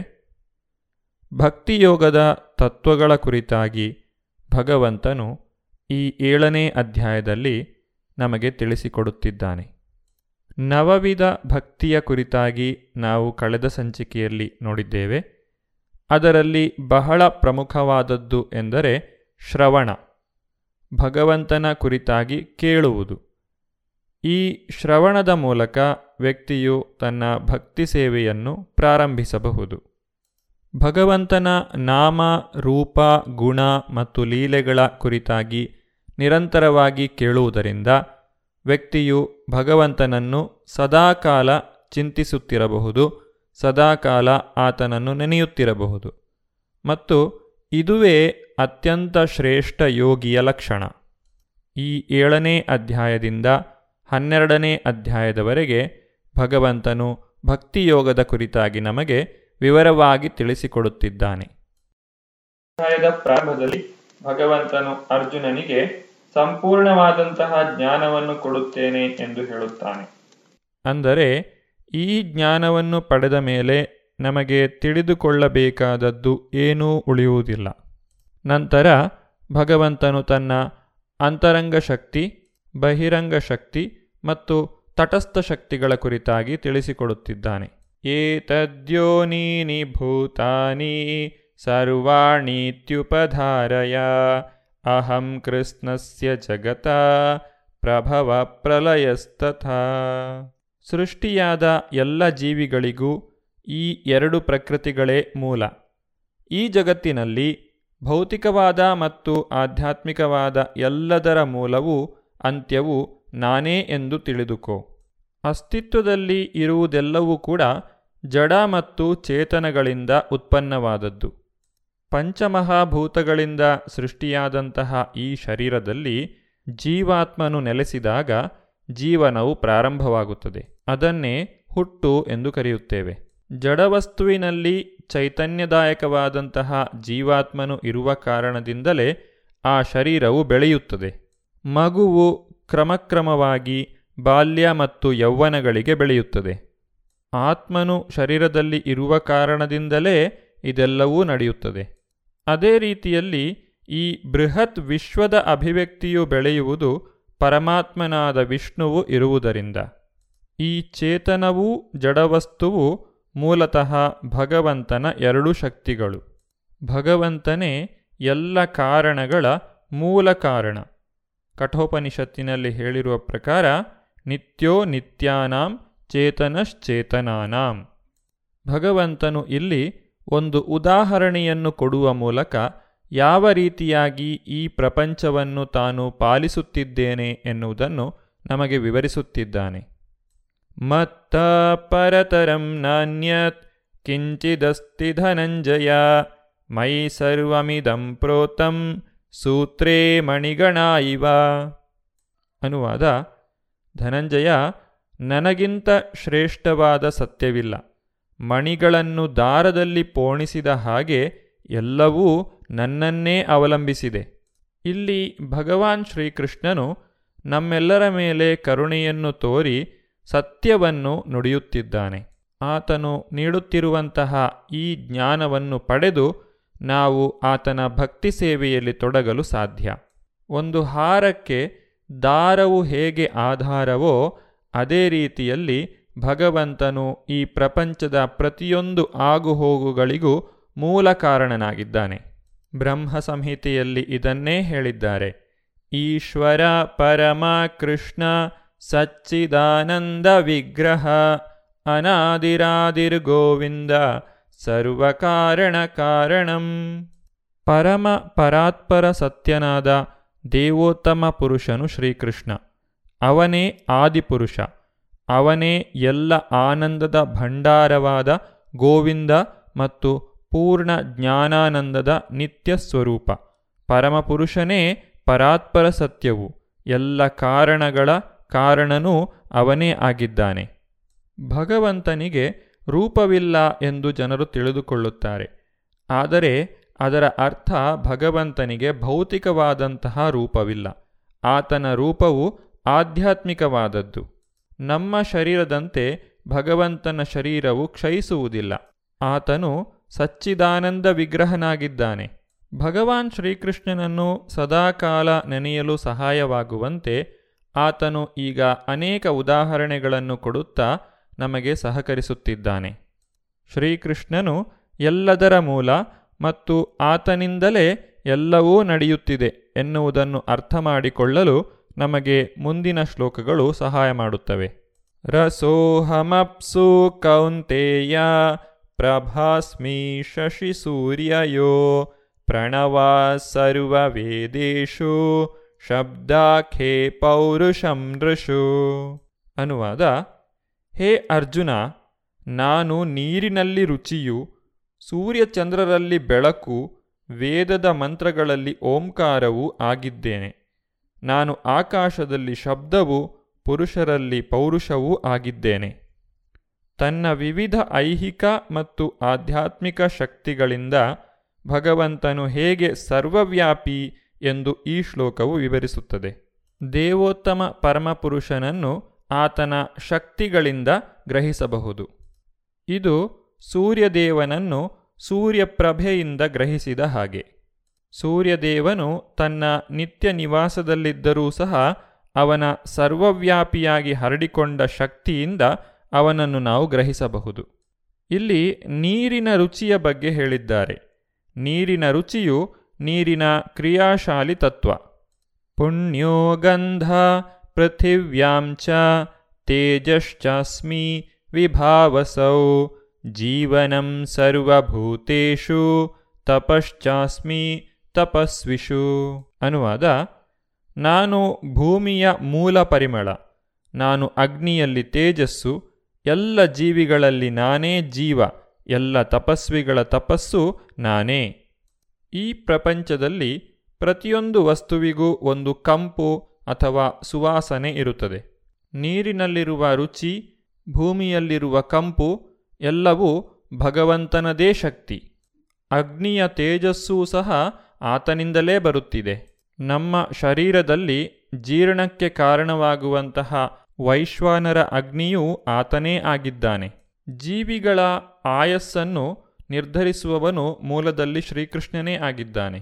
ಭಗವಂತನ ಕೃಪೆಯಿಂದ ವ್ಯಕ್ತಿಯು ತನ್ನ ಆಯಸ್ಸನ್ನು ಹೆಚ್ಚಿಸಿಕೊಳ್ಳಬಹುದು ಅಥವಾ ಕಡಿಮೆ ಮಾಡಿಕೊಳ್ಳಬಹುದು. ಆದುದರಿಂದ ಕೃಷ್ಣ ಪ್ರಜ್ಞೆಯು ಪ್ರತಿಯೊಂದು ರಂಗದಲ್ಲಿಯೂ ಕ್ರಿಯಾಶಾಲಿಯಾಗಿರುತ್ತದೆ. ಬೀಜ ಮಾಂ ಸರ್ವಭೂತಾನಾಂ ವಿದ್ಧಿ ಪಾರ್ಥ ಸನಾತನಂ ಬುದ್ಧಿ ಬುದ್ಧಿರ್ಮತಾಮಸ್ಮಿ ತೇಜಸ್ ತೇಜಸ್ವಿನಾಮಹಂ. ಅನುವಾದ: ಪಾರ್ಥ, ನಾನು ಎಲ್ಲ ಅಸ್ತಿತ್ವಗಳ ಮೂಲ ಬೀಜ, ಬುದ್ಧಿವಂತರ ಬುದ್ಧಿಶಕ್ತಿ ಮತ್ತು ಎಲ್ಲ ಶಕ್ತಿಶಾಲಿಗಳ ಶಕ್ತಿ ಎಂದು ತಿಳಿದುಕೋ. ಭೌತಿಕ ಜಗತ್ತಿನಲ್ಲಿ ಪ್ರತಿಯೊಂದು ಜೀವಿಯು ಎಂಬತ್ತ ನಾಲ್ಕು ಲಕ್ಷ ಜೀವವರ್ಗಗಳ ವ್ಯಾಪ್ತಿಯಲ್ಲಿ ಸೇರಿರುತ್ತದೆ. ಈ ಎಲ್ಲ ಜೀವಿಗಳ ಮೂಲ ಬೀಜ ಶ್ರೀಕೃಷ್ಣನೇ ಆಗಿದ್ದಾನೆ. ವೇದ ಸಾಹಿತ್ಯದಲ್ಲಿ ಹೇಳಿರುವಂತೆ ಬ್ರಹ್ಮನ್ ಅಥವಾ ಪರಾತ್ಪರ ಸತ್ಯದಿಂದಲೇ ಪ್ರತಿಯೊಂದೂ ಮೂಡುತ್ತದೆ. ಒಂದು ಮರದ ಬೇರು ಇಡೀ ಮರವನ್ನು ಪೋಷಿಸುವಂತೆ ಶ್ರೀಕೃಷ್ಣನು ಎಲ್ಲ ವಸ್ತುಗಳ ತಾಯಿ ಬೇರಾಗಿರುವುದರಿಂದ ಈ ಐಹಿಕ ಅಭಿವ್ಯಕ್ತಿಯಲ್ಲಿ ಪ್ರತಿಯೊಂದನ್ನೂ ಪೋಷಿಸುತ್ತಿದ್ದಾನೆ. ಇದನ್ನು ಕಠೋಪನಿಷತ್ತಿನಲ್ಲಿ ಈ ರೀತಿಯಾಗಿ ಹೇಳಿದ್ದಾರೆ: ನಿತ್ಯೋ ನಿತ್ಯಾನಾಂ ಚೇತನಶ್ಚೇತನಾನಾಂ ಏಕೋ ಬಹುನಾಂ ಯೋ ವಿದಧಾತಿ ಕಾಮಾನ್. ಅವನು ಎಲ್ಲ ನಿತ್ಯರಲ್ಲಿ ಪ್ರಧಾನ ನಿತ್ಯನು, ಎಲ್ಲ ಜೀವಿಗಳಲ್ಲಿ ಪರಮಪುರುಷನು, ಅವನೇ ಸಮಸ್ತ ಜೀವವನ್ನು ಪೋಷಿಸುವವನು. ಬುದ್ಧಿಶಕ್ತಿ ಇಲ್ಲದೆ ಮನುಷ್ಯನು ಏನನ್ನೂ ಮಾಡಲಾರ. ಶ್ರೀಕೃಷ್ಣನು ತಾನು ಎಲ್ಲ ಬುದ್ಧಿಶಕ್ತಿಯ ಮೂಲ ಎಂದು ತಿಳಿಸುತ್ತಾನೆ. ಮನುಷ್ಯನು ಬುದ್ಧಿವಂತನಲ್ಲದಿದ್ದರೆ ಅವನು ದೇವೋತ್ತಮ ಪರಮಪುರುಷನಾದ ಶ್ರೀಕೃಷ್ಣನನ್ನು ಅರ್ಥ ಮಾಡಿಕೊಳ್ಳಲಾರ. ಭಗವಾನ್ ಶ್ರೀಕೃಷ್ಣನು ತನ್ನ ಮಾತನ್ನು ಮುಂದುವರಿಸಿ ಈ ರೀತಿಯಾಗಿ ಹೇಳುತ್ತಾನೆ: ಬಲಂ ಬಲವತಾಂ ಚಾಹಂ ಕಾಮರಾಗ ವಿವರ್ಜಿತಂ ಧರ್ಮಾ ವಿರುದ್ಧೋ ಭೂತೇಷು ಕಾಮೋಸ್ಮಿ ಭರತರ್ಷಭ. ಅನುವಾದ: ನಾನು ರಾಗ ಮತ್ತು ಕಾಮಗಳಿಲ್ಲದ ಬಲಶಾಲಿಗಳ ಬಲ, ನಾನು ಧರ್ಮ ವಿರುದ್ಧವಲ್ಲದ ಕಾಮ. ಬಲಶಾಲಿಯಾದಂತಹ ವ್ಯಕ್ತಿಯು ತನ್ನ ಬಲವನ್ನು ವೈಯಕ್ತಿಕ ಆಕ್ರಮಣಕ್ಕಾಗಿ ಬಳಸಬಾರದು, ದುರ್ಬಲರ ರಕ್ಷಣೆಗಾಗಿ ಬಳಸಬೇಕು. ಹೀಗೆಯೇ ಧರ್ಮಕ್ಕೆ ಅನುಗುಣವಾಗಿ ಕಾಮವು ಮಕ್ಕಳನ್ನು ಪಡೆಯುವುದಕ್ಕೆ ಮಾತ್ರ ಇರಬೇಕು, ಬೇರೆ ಕಾರಣಕ್ಕಾಗಿ ಅಲ್ಲ. ತಮ್ಮ ಮಕ್ಕಳಲ್ಲಿ ಕೃಷ್ಣ ಪ್ರಜ್ಞೆಯನ್ನು ಬೆಳೆಸುವುದು ಪ್ರತಿಯೊಂದು ತಂದೆ ತಾಯಿಯರ ಹೊಣೆಯಾಗಿದೆ. ಮುಂದಿನ ಸಂಚಿಕೆಯಲ್ಲಿ ಇದರ ಬಗ್ಗೆ ಇನ್ನಷ್ಟು ನಾವು ತಿಳಿದುಕೊಳ್ಳೋಣ. ಧನ್ಯವಾದಗಳು. ಹರೇ ಕೃಷ್ಣ. ಇದುವರೆಗೆ ಇಸ್ಕಾನ್ ಶ್ರೀ ಶ್ರೀ ರಾಧಾ ಗೋವಿಂದ ಮಂದಿರ, ಮಂಗಳೂರು ಇಲ್ಲಿನ ಸುಬುದ್ಧಿ ದಾಮೋದರ ದಾಸ್ ಅವರಿಂದ ಗೀತಾಮೃತ ಬಿಂದು ಆಲಿಸಿದ್ರಿ.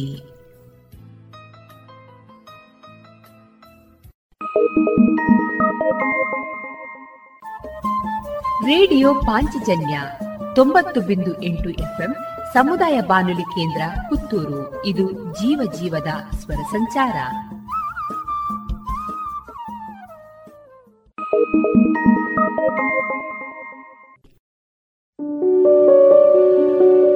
ಶುದ್ಧ ಸಸ್ಯಹಾರಿ south and north special food. ಉತ್ತಮ ಸೇವೆಗೆ ಮೊದಲ ಆದ್ಯತೆ. ಗ್ರಾಹಕರ ಸಂತೃಪ್ತಿಗೆ ಆರೋಗ್ಯಕರ ಆಹಾರ ನೀಡಲು ಸದಾ ಸಿದ್ಧ ಸಂತೃಪ್ತಿ ರೆಸ್ಟೋರೆಂಟ್. ಸುವ್ಯವಸ್ಥಿತ ಎಸಿ ರೂಮ್ ಒಳಗೊಂಡ ಸಂತೃಪ್ತಿಗೆ ಕುಟುಂಬ ಮಿತ್ರರೊಡನೆ ಎಂದೇ ಭೇಟಿ ಕೊಡಿ. Santrupti restaurant, Sachin complex, Darbe, Puttur. ಇದೀಗ ಶ್ರೀಯುತ ಕೃಷ್ಣರಾಜ ಕಿದಿಲಾಯ ಅವರ ರಚಿತ ಚಿಂತನವನ್ನ ವಾಚಿಸುವವರು ಶ್ರೀಯುತ ಸುಬ್ರಹ್ಮಣ್ಯ ಕಿದಿಲಾಯ. ಈ ಬದುಕಿನಲ್ಲಿ ಬಾಲ್ಯ ಯೌವನ, ಮುಪ್ಪು ಒಂದರ ನಂತರ ಒಂದು ಬಂದೇ ಬರುತ್ತವೆ. ಅದನ್ನು ತಡೆಯುವ ಶಕ್ತಿ ಇನ್ನೂ ಆಧುನಿಕ ವಿಜ್ಞಾನಕ್ಕೆ ಪ್ರಾಪ್ತವಾಗಿಲ್ಲ. ಬಾಲ್ಯದ ನೆನಪುಗಳು ಯೌವನದಲ್ಲಿ ಮುದ ನೀಡಬಹುದು. ಯೌವನದ ದಿನಗಳು ವೃದ್ಧಾಪ್ಯದಲ್ಲಿ ಆ ದಿನಗಳು ಮತ್ತೆ ಬರುವುದಿಲ್ಲವಲ್ಲ ಎಂದು ಪರಿಗಣಿಸುವುದೌದು. ಈಗ ನಮ್ಮಲ್ಲಿ ಯಾವುದು ಇದೆಯೋ ಅದು ಸುಖ ನೀಡುವುದಿಲ್ಲ. ಕಳೆದು ಹೋದ ದಿನಗಳು, ಆ ನೆನಪಿನ ಮರುಕಳಿಕೆ ಇಂದಿಗೆ ಅದೇ ಸುಖ ಅನಿಸಬಹುದು. ಇನ್ನು ಮುಂದೆ ಈಡೇರಬೇಕಾದ ಬಯಕೆಗಳಿದ್ದರೆ ಅದು ಒದಗಿದಾಗ ಒಮ್ಮೆ ಸುಖವೆಂದು ಅನಿಸಬಹುದು. ಸುಖದ ಕಲ್ಪನೆಗಳೇ ಹಾಗೆ. ಹೋಳಿಗೆ ತಿನ್ನುತ್ತಲಿದ್ದರೆ ಜಿಲೇಬಿಯ ಚಿಂತೆ, ಜಿಲೇಬಿ ಸಿಕ್ಕಿದಾಗ ಕೇಸರಿ ಬಾತು ಬೇಕೆನಿಸುತ್ತದೆ. ಬಯಕೆಗೊಂದು ಮಿತಿಯೇ ಇಲ್ಲ. ಆದರೆ ಸುಖ ಎಂಬುದರ ಅನುಭವವಾಗುವುದು ಹೊರಗಿನ ಸವಲತ್ತುಗಳಿಂದ ಅಲ್ಲ, ಮಾನಸಿಕ ನಿರ್ಧಾರಗಳಿಂದ ಎಂಬುದನ್ನು ತಿಳಿಯಬೇಕಾದರೆ ನಾವು ಕನಸು ಕಾಣುವುದನ್ನು ಕಲಿಯಬೇಕು. ಯಾವುದು ನಮಗೆ ಈಗ ಬೇಕೆನಿಸುತ್ತದೆಯೋ ಅದು ಸಿಗದಿದ್ದಾಗ ಸಿಕ್ಕಿದರೆ ಅದು ನಮ್ಮ ಮನಸ್ಥಿತಿ ಹೇಗಿರುತ್ತದೆ ಅದನ್ನು ಊಹಿಸಿಕೊಳ್ಳುವುದರಲ್ಲಿ ಇರುವ ಸುಖ ಅದು ಕೈ ಗೆಟಕಿದಾಗ ಹೊರಟು ಹೋಗಿಬಿಡುತ್ತದೆ. ಮದುವೆಯ ಕನಸು ಕಾಣುವುದರಲ್ಲಿರುವ ಸುಖ ಮದುವೆ ಆದ ಮೇಲೆ ಇಲ್ಲ. ಒಂದು ಸುಂದರವಾದ ಮನೆ ಕಟ್ಟಬೇಕೆಂಬ ಆಸೆ ಅದು ಈಡೇರಿದಾಗ ಇರುವುದಿಲ್ಲ. ಹಸಿವಾದಾಗ ಈಗ ಉಣ್ಣಬೇಕೆಂಬ ಬಯಕೆ ಉಂಡಾಗ ಹೊರಟು ಹೋಗುತ್ತದೆ. ಮಕ್ಕಳಿಲ್ಲದೆ ಇರುವಾಗ ಉಂಟಾಗುವಂತಹ ದುಃಖ ಮಕ್ಕಳಾದಾಗ ಇನ್ನೊಂದು ರೀತಿ ಕಾಣುತ್ತದೆ. ಅಂತೂ ಇಂತೂ ನಾವು ಅನುಭವಿಸುತ್ತಿರುವುದು ಸುಖ ಕೊಡುವುದಿಲ್ಲ. ಇನ್ನು ಮುಂದೆ ನಮಗೇನು ಸಿಗಬೇಕೆಂಬುದನ್ನು ಬಯಸುತ್ತೇವೋ ಅಲ್ಲಿ ಸುಖ ಇದೆ. ಈಗ ಎಲ್ಲರಿಗೂ ಅರ್ಥವಾಗಿರಬೇಕು, ನಾವು ಏನನ್ನು ಇನ್ನು ಬಯಸುತ್ತೇವೋ ಅದು ನಮ್ಮ ಕೈಗೆಟಕುವರೆಗೆ ಅಲ್ಲಿ ನಮಗೆ ಸುಖ ಇದೆ. ಅದು ಕಲ್ಪನೆಯ ಸುಖ, ವಾಸ್ತವ ಸುಖ ಅಲ್ಲ. ನಿಜವಾದ ಸುಖ ನಾವು ಈಗ ಅನುಭವಿಸುತ್ತಿರುವುದರಿಂದಲೇ ಆಗಿದ್ದರೂ ಅದು ನಮಗೆ ಸುಖವಿಲ್ಲವೆಂದು ಅನಿಸುವುದೇ ಇಲ್ಲ. ಉಣ್ಣಿ ಕೆಚ್ಚಲೊಳಗಿದ್ದು ಉಣ್ಣದದ್ದು ನೊರೆ ಹಾಲ. ಇಹದಲ್ಲಿ ಬೇಕಾದಷ್ಟು ಸುಖವನ್ನು ಅನುಭವಿಸಿ ಆಮೇಲೆ ಪರಲೋಕದಲ್ಲಿ ಬಯಸುವುದು ಸುಖವನ್ನೇ, ಸ್ವರ್ಗದಂತಹ ವೈಭವದ ಬದುಕೇ ಸುಖವೆಂದು ಕಲ್ಪಿಸಿಕೊಂಡು ಇಂದು ಬಾಳುವುದಕ್ಕೆ ನಾವು ಸುಖವೆಂದು ಅರ್ಥೈಸಿಕೊಳ್ಳುತ್ತೇವೆ. ಪರೋಪಕಾರಾಯ ಪುಣ್ಯಾಯ ಪಾಪಾಯ ಪರಪೀಡನಂ ಅನ್ನುತ್ತಾರೆ ನಮ್ಮ ಹಿರಿಯರು. ಅಯ್ಯ ಎಂದರೆ ಸ್ವರ್ಗ, ಎಲ್ಲವೋ ಎಂದರೆ ನರಕ ಎನ್ನುತ್ತಾರೆ ಪ್ರಾಜ್ಞರು. ಕಾಯಕವೇ ಕೈಲಾಸ ಎನ್ನುವುದೆನ್ನುವ ವರ್ಗವೂ ಉಂಟು. ಇವರೆಲ್ಲ ತಣ್ಣಗಿರಲಿ, ಆದರೆ ಪುಣ್ಯ ಬರುತ್ತದೆಂದು ಪರೋ ಪರೋಪಕಾರ ಮಾಡುವುದಲ್ಲ, ಪಾಪ ಬರುತ್ತದೆಂದು ಪರಪೀಡನೆ ಮಾಡದಿರುವುದೂ ಅಲ್ಲ. ಇದು ಕೇವಲ ಭಯೋತ್ಪಾದನೆ ಅಷ್ಟೇ. ಪುಣ್ಯ ಬರುತ್ತದೆ ಎಂದಾದರೂ ಪರೋಪಕಾರ ಮಾಡಲಿ ಎಂಬ ಇರಾದೆ, ಪಾಪ ಬರುತ್ತದೆಂದಾದರೂ ಪರಪೀಡನೆ ಕೊಡದಿರಲಿ ಎಂಬ ಆಕಾಂಕ್ಷೆ. ಪರೋಪಕಾರವೆಂಬುದು ಮಾನವನ ಸ್ವಭಾವವಾಗಬೇಕು, ಒತ್ತಡವಾಗಬಾರದು. ಪರಪೀಡನೆ ಮಾಡಿದರೆ ನಾನು ಪೀಡೆಗಳಿಗಾದೇನು ಎಂಬ ಭಯ ನಮ್ಮನ್ನು ಆ ಕೃತ್ಯದಿಂದ ದೂರವಿರಿಸುವುದಾದುದರಿಂದ ನಮ್ಮ ಅಂತರಂಗವೇ ಪ್ರತಿ ಕ್ಷಣಕ್ಕೂ ಪರರನ್ನು ನಿನ್ನಂತೆ ತಿಳಿ ಎಂದು ಪರಿನುಡುತ್ತಿರಬೇಕು. ಪರಪೀಡನೆ ಮಾಡುವಾಗಲೂ ಕೆಲವರಿಗೆ ಸುಖವೆನಿಸುವುದುಂಟು. ಪರಹಿಂಸೆಯನ್ನೇ ಪರಮಧ್ಯೇಯವನ್ನಾಗಿ ಸ್ವೀಕರಿಸಿದ ಮಂದಿಗೆ ಅದು ಸುಖವನ್ನೇ ತರುತ್ತದೆ. ಆದರೆ ಅವರ ಸುಖದ ಕಲ್ಪನೆ ಅಷ್ಟು ಕೀಳುಮಟ್ಟದ್ದು. ಹುಲ್ಲಿಗೆ ದನವನ್ನು ತಿನ್ನುವಾಗ ಸಿಗುವ ಸುಖ ಹುಲ್ಲು ಮೇಯುವಾಗ ಸಿಗದು. ಕಾಡಿನಲ್ಲಿ ಇರುವುದೆಲ್ಲವೂ ಹುಲಿಗಳೇ ಆದಾಗ ಯಾರು ಯಾರನ್ನು ತಿನ್ನುವುದು? ಹುಲಿಗಳೇ ಪರಸ್ಪರ ಕಚ್ಚಾಡಿ ಸಾಯಬೇಕಷ್ಟೆ. ಹುಲಿಗಳಿಗೂ ಒಂದು ನಿಯತ್ತು ಇದೆ. ಹೊಟ್ಟೆ ತುಂಬಿದ ಮೇಲೆ ಅವು ಸಾಕು ಪ್ರಾಣಿಗಳ ಮೇಲೆ ಎರಗುವುದಿಲ್ಲ. ಅವಕ್ಕೆ ಹಸಿವಾದಾಗ ಉಣ್ಣುವುದೇ ಒಂದು ಸುಖ. ಹೊಟ್ಟೆ ತುಂಬಿದ ಮೇಲೆ ಅಹಿಂಸೆಯೇ ಸುಖ. ಆದರೆ ಮನುಷ್ಯನಿಗೆ ಇವತ್ತಿಗಲ್ಲ ನಾಳೆಗೆ, ನಾಡದಿಗೆ, ಮುಂದಿನ ವರ್ಷಕ್ಕೆ, ಮುಂದಿನ ತಲೆಮಾರಿಗೆ ಬಚ್ಚಿಡುವುದರಲ್ಲೇ ಸುಖ ಕಾಣುತ್ತಾನೆ. ಈ ದೃಷ್ಟಿಯಿಂದ ಮನುಷ್ಯ ಪ್ರಾಣಿಗಳಿಗಿಂತ ಕೀಳು. ಯೌವನದ ಕಾಲದಲ್ಲಿ ಕೂಡಿಟ್ಟುಕೊಳ್ಳದೆ ಹೋದರೆ ಮತ್ತೆ ವೃದ್ಧಾಪ್ಯದಲ್ಲಿ ಬೀದಿ ಪಾಲಾಗಬಹುದೆಂಬ ಭಯವೇ ನಮ್ಮನ್ನು ಮತ್ತೆ ಮತ್ತೆ ದುರಾಸೆಗೆ ದೂಡುತ್ತದೆ. ನಾವು ಸುಖವಾಗಿದ್ದರೆ ಸಾಲದು, ನಮ್ಮ ಮಕ್ಕಳು ಮೊಮ್ಮಕ್ಕಳು ಸುಖವಾಗಿರಬೇಕೆಂಬುದರಲ್ಲಿ ಕೊಂಚ ಮಟ್ಟಿನ ಸ್ವಾರ್ಥ ತ್ಯಾಗವಿದೆ. ಹೀಗೆ ನಮ್ಮ ಸಂಸಾರವನ್ನು ಸುಖವಾಗಿಡುವ ತವಕದಲ್ಲಿ ಉಳಿದ ಸಂಸಾರಗಳು ಬೀದಿ ಪಾಲಾಗುವುದು ನಮ್ಮ ಗಮನಕ್ಕೆ ಬಂದರೂ ಸುಮ್ಮನಿರುತ್ತೇವೆ. ಇದು ನಮ್ಮ ಸಂಕುಚಿತ ಸುಖದ ಕಲ್ಪನೆ. ಇಲ್ಲಿಯ ತನಕ ಹೇಳಿದ ಯಾವುದೇ ಸುಖದ ಕಲ್ಪನೆಗಳು ನಿಜವಾದ ಸುಖಗಳೇ ಅಲ್ಲ ಎಂದರೆ ನಂಬುವವರು ಯಾರು? ಇವೆಲ್ಲವೂ ಬೇಕು ಎಂಬ ಬಯಕೆಯನ್ನು ಈಡೇರಿಸಿಕೊಂಡು ದೊರಕಿದ ತಾತ್ಕಾಲಿಕ ಸುಖಗಳು. ಹಾಗಾದರೆ ನಿಜವಾದ ಶಾಶ್ವತ ಸುಖ ಎಲ್ಲಿದೆ? ನಿಜವಾದ ಸುಖ ಇರುವುದೇ ಬೇಕು ಎಂಬ ಬಯಕೆಗಳನ್ನೆಲ್ಲ ಕೈಬಿಟ್ಟಾಗ. ಕಾಮ, ಕ್ರೋಧ, ಲೋಭ, ಮೋಹ, ಮದ, ಮತ್ಸರ ಇವೆಲ್ಲ ಅರೆಷಡ್ವರ್ಗಗಳಂತೆ, ನಮ್ಮ ವೈರಿಗಳಂತೆ. ಈ ವೈರಿಗಳೇ ನಮ್ಮೆಲ್ಲರ ಸುಖದ ಪೂರೈಕೆದಾರರು. ಒಂದು ದೇಶವರು ಮತ್ತೊಂದು ದೇಶದೊಡನೆ ಯುದ್ಧ ಸನ್ನದ್ಧರಾಗ್ತಾರೆ. ಗಡಿ ದಾಟಿ ಪಡೆ ಈ ಕಡೆಗೆ ಮುನ್ನುಗ್ಗುತ್ತದೆ. ಹೊಡೆದಾಟ ಬಡಿದಾಟಗಳು, ಸಾವು ನೋವುಗಳು ಆಗಿ ಯಾರದ ಒಂದಷ್ಟು ಜಾಗ ಗೆದ್ದವರ ಪಾಲಾಗುತ್ತದೆ. ಆಗ ಗೆದ್ದ ಪ್ರದೇಶದಲ್ಲಿ ಆಹ್ಲಾದದ ಅಟ್ಟಹಾಸವೇ ನಡೆಯುತ್ತದೆ. ನಮ್ಮೆಲ್ಲರ ಸುಖದ ಕಲ್ಪನೆ ಇಷ್ಟೇ. ಇವುಗಳು ಸುಖಗಳಲ್ಲ ಎಂದು ಹೇಳಲು ಒಬ್ಬ ಬುದ್ಧ, ಅಶೋಕ, ಯೇಸು, ವಿವೇಕಾನಂದ, ಗಾಂಧಿ ಮುಂತಾದರೂ ಹುಟ್ಟಿ ಬರಬೇಕಾಗುತ್ತದೆ. ಕಾಮವನ್ನು ಶಮನಗೊಳಿಸುವುದೇ ಸುಖ. ಕ್ರೋಧವನ್ನು ಕ್ರೋಧದಿಂದ ಕುದಿಯುತ್ತಾ ಪರಾಕ್ರಮದಿಂದ ಮೆರೆಯುವುದೇ ಸುಖ. ಲೋಭದಿಂದ ಬೇಕುಗಳನ್ನೆಲ್ಲ ಕೂಡಿ ಹಾಕುವುದೇ ಸುಖ. ಮೋಹದಿಂದ ಮೈದುಂಬಿ ಪ್ರಾಪಂಚಿಕ ಸುಖಕ್ಕೆ ಅಂಟಿಕೊಳ್ಳುವುದೇ ಸುಖ. ತನ್ನಲ್ಲಿ ಎಲ್ಲವೂ ಇದೆ, ಇತರರಲ್ಲಿ ಇತರರಲ್ಲಿ ಇವೆಲ್ಲ ಇರಬಾರದು ಎಂಬ ಮದವೇ ಸುಖ. ತನ್ನಲ್ಲಿದ್ದಷ್ಟು ಇಲ್ಲದ್ದು ಇತರರಲ್ಲಿ ಇದ್ದಾಗ ಮದ ಮತ್ಸರ ನಮ್ಮಲ್ಲಿ ಅವರಲ್ಲಿ ಮೈಗೂಡುತ್ತದೆ. ಅದನ್ನು ಅಪಹರಿಸಲೆತ್ತಿನದು ಇದೇ ಸುಖ ಎಂಬ ಎಲ್ಲವೂ ನಮ್ಮ ಸುಖದ ಕಲ್ಪನೆಗಳು. ಯಾವುದನ್ನು ನಮ್ಮ ವೈರಿಗಳಿಂದ ಬಗೆಯುತ್ತೇವೋ ಅವುಗಳಿಂದ ಕೊಡಲ್ಪಟ್ಟದ್ದೇ ಸುಖ ಎಂದು ನಾವು ಬಗೆಯುತ್ತವೆಲ್ಲ. ಅವು ನಮಗೆ ಎಂದಾದರೂ ಸುಖವನ್ನು ಕೊಡೋದಕ್ಕೆ ಸಾಧ್ಯವೇ ಎಂದು ನಾವು ಪ್ರಶ್ನಿಸಿದ್ದೇ ಇಲ್ಲ. ಈ ಅರೆ ಷಡ್ವೈರಿಗಳನ್ನು ಗೆದ್ದಾಗ ಮಾತ್ರ ನಾವು ಸುಖವಾಗಿರಲು ಸಾಧ್ಯ. ಆದರೆ ಹಾಗೆ ಗೆದ್ದುಕೊಳ್ಳಲು ಯಾರಿಗೂ ಸಾಧ್ಯವಾಗುವುದಿಲ್ಲವಾದುದರಿಂದ ಇದ್ದುದನ್ನೇ ಸುಖವೆಂದು ಬಗೆಯುತ್ತಿದ್ದೇವೆ. ಆ ವೈರಿಗಳೆಲ್ಲ ಗೆಲ್ಲುವ ಕಾಲವೂ ಬರ್ತದೆ. ಆ ವೈರಿಗಳನ್ನು ನಾವು ಆವರೆಗೆ ನಾವು ಕಾಯಬೇಕಾಗುತ್ತದೆ. ವೃದ್ಧಾಪ್ಯದ ಪ್ರಕೃತಿಯ ಒಂದು ವೃದ್ಧಾಪ್ಯವು ಪ್ರಕೃತಿಯ ಒಂದು ವಿಶಿಷ್ಟ ಕೊಡುಗೆ. ಪರಿಪಕ್ವವಾದ ಬುದ್ಧಿ, ಮಮಕಾರಗಳ ತ್ಯಾಜ್ಯ, ಕಾಮದ ನಿರ್ನಾಮ, ಕ್ರೋಧದಿಂದ ಬಿಡುಗಡೆ, ಲೋಭದ ತಿರಸ್ಕಾರ, ಮೋಹದಲ್ಲಿ ನಿರ್ಮೋಹ, ಮದದಿಂದ ಮುಕ್ತಿ, ಮತ್ಸರದಲ್ಲಿ ತಾತ್ಸಾರ ಇವೆಲ್ಲ ವೃದ್ಧಾಪ್ಯದಲ್ಲಿ ಬರಬೇಕು. ಬಂದರೆ ಆಗ ಆತ ನಿರ್ವಿಕಲ್ಪ, ನಿರ್ವ್ಯಾಜ್ಯ, ಸ್ಥಿತಪ್ರಜ್ಞ ವ್ಯಕ್ತಿಯಾಗಿ ಮೂಡಿಬರ್ತಾನೆ. ನಿಜವಾದ ಸುಖ ಎಂದರೆ ಇದೆ. ಆದರೆ ಈ ಭಾಗ್ಯ ಎಷ್ಟು ವೃದ್ಧರಿಗಿದೆ. ವಯಸ್ಸಾಗಲು ಯಾರಿಗೆ ಎಂತಹ ಅರಿಷಡ್ವರ್ಗಗಳಿಂದ ಕಳಚಿಕೊಳ್ಳಲು ಸಾಧ್ಯವಾಗುವುದೋ, ಆ ರೀತಿಯಲ್ಲಿ ಬಾಳುವುದನ್ನು ಅಭ್ಯಾಸ ಮಾಡಿಕೊಳ್ಳುತ್ತಾರೋ ಆಗ ಈ ಸುಖದ ಕಲ್ಪನೆಗಳೆಲ್ಲ ಪ್ರಾರಂಭದಲ್ಲಿ ಹೇಳಿದಂತೆ ಆಗಿರ್ತವೆಯೇ ಹೊರತು ನಿಜವಾದ ಸ್ಥಿತಪ್ರಜ್ಞನ ಸುಖ ಅವನ ಪಾಲಿಗೆ ದಕ್ಕುವುದಿಲ್ಲ. ಎಂಬತ್ತು ಹರೆಯ ದಾಟಿದ ಮೇಲೂ ಈ ಅರೆಷಡ್ವರ್ಗಗಳ ಎಂಬತ್ತರ ಹರೆಯ ದಾಟಿದ ಮೇಲೂ ಈ ಅರೆಷಡ್ವರ್ಗಗಳಿಂದ ಬಂಧಿಸಲ್ಪಟ್ಟ ಮಹಾನುಭಾವರಿದ್ದರೆ ಅವರ ಆ ಪಾಲಿನ ದುಃಖವನ್ನೇ ಅವರು ಸುಖವೆಂದು ಭ್ರಮಿಸುತ್ತಾರೆ. ನಮ್ಮಲ್ಲಿ ಪ್ರಾಚೀನರು ನಾಲ್ಕು ವರ್ಗಗಳನ್ನು ಮಾಡಿ ಹಾಕಿದ ಹಾಗೆ ನಾಲ್ಕು ಆಶ್ರಮಗಳನ್ನು ಮಾಡಿದ್ದಾರೆ. ಬ್ರಹ್ಮಚರ್ಯ, ಗೃಹಸ್ಥ, ವಾನಪ್ರಸ್ಥ, ಸನ್ಯಾಸ ಇವು ಸ್ತ್ರೀಯರಿಗೂ ಸಲ್ಲುತ್ತೆ ಎಂಬುದನ್ನು ನೆನಪಿನಲ್ಲಿಟ್ಟುಕೊಳ್ಳಬೇಕು. ಬ್ರಹ್ಮಚರ್ಯವನ್ನು ಪಾಲಿಸುವುದರಿಂದ ಗೃಹಸ್ಥಾಶ್ರಮದಲ್ಲಿ ಸುಖ ಸಿಗುತ್ತದೆ. ಸದ್ಗ್ರಹಸ್ಥನಾದಾಗ ಮಾತ್ರ ವಾನಪ್ರಸ್ಥ ಸುಖ ಕೊಡುತ್ತದೆ. ಮೂರು ಆಶ್ರಮಗಳನ್ನು ವಿಧಿವತ್ತಾಗಿ ಆಚರಿಸಿದಾಗ ಮಾತ್ರ ಸನ್ಯಾಸ ಸುಖ ಕೊಡುತ್ತದೆ. ಒಬ್ಬೊಬ್ಬರಿಗೆ ವೈಯಕ್ತಿಕವಾಗಿ ಬೇರೆ ಬೇರೆ ಸುಖದ ಕಲ್ಪನೆಗಳಿದ್ದರೂ ಒಬ್ಬ ಸತ್ಪ್ರಜೆಯಾಗಿ ಸುಖ ಅನುಭವಿಸುವ ಕ್ರಮ ಅದು ಒಂದೇ ರೀತಿ ಇರುತ್ತದೆ.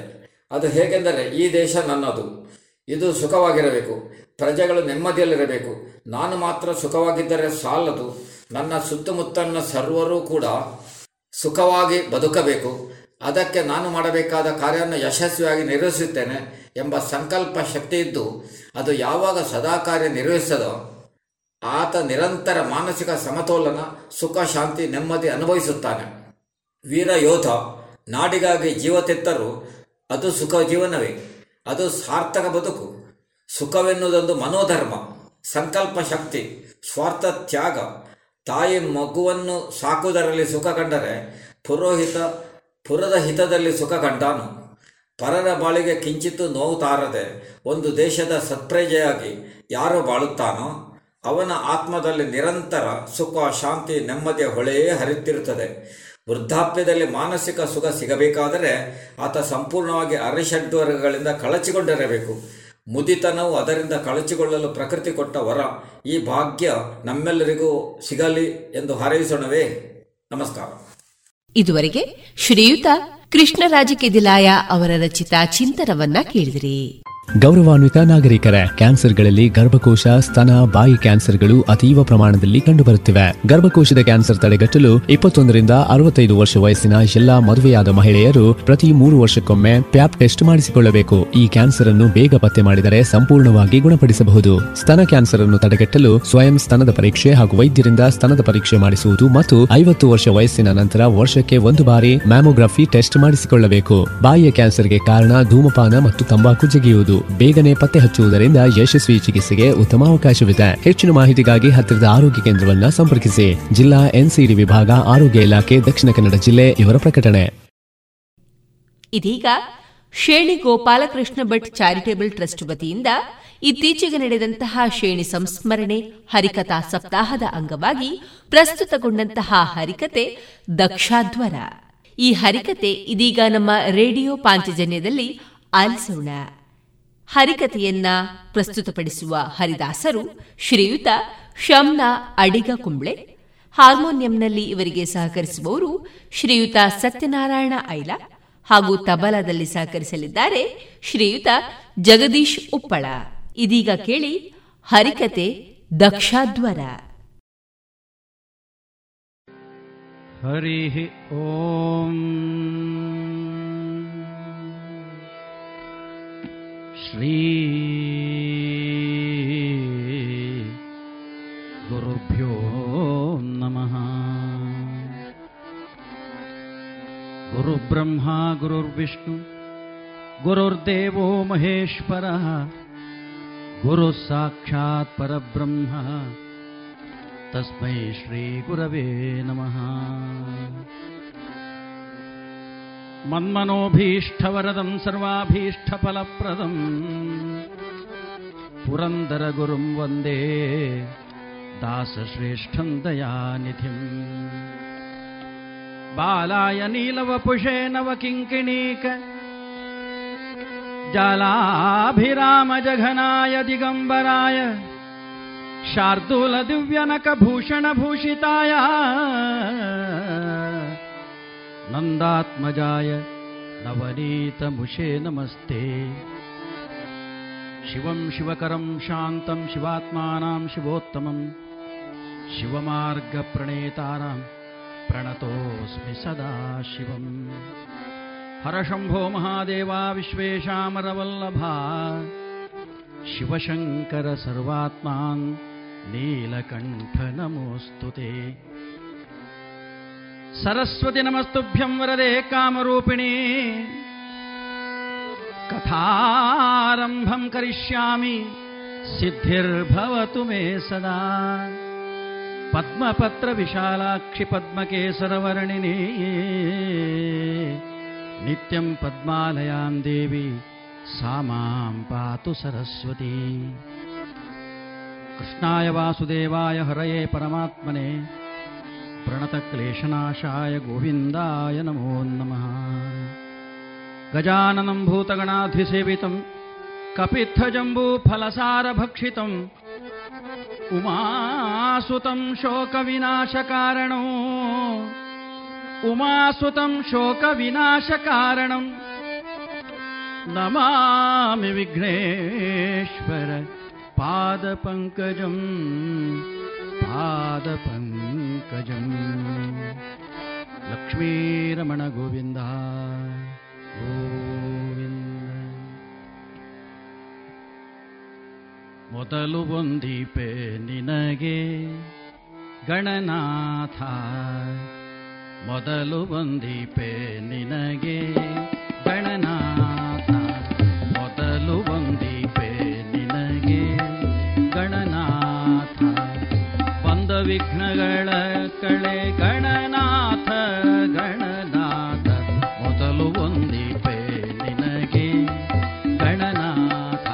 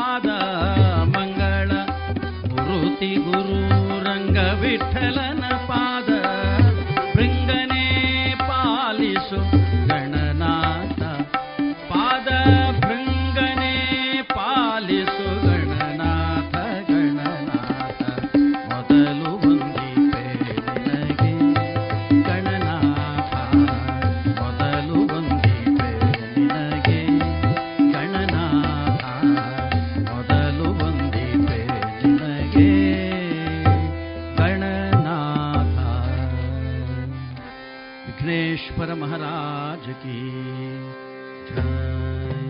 हर नमः पार्वती पतये, हर हर महादेव, लक्ष्मी रमण गोविंदा।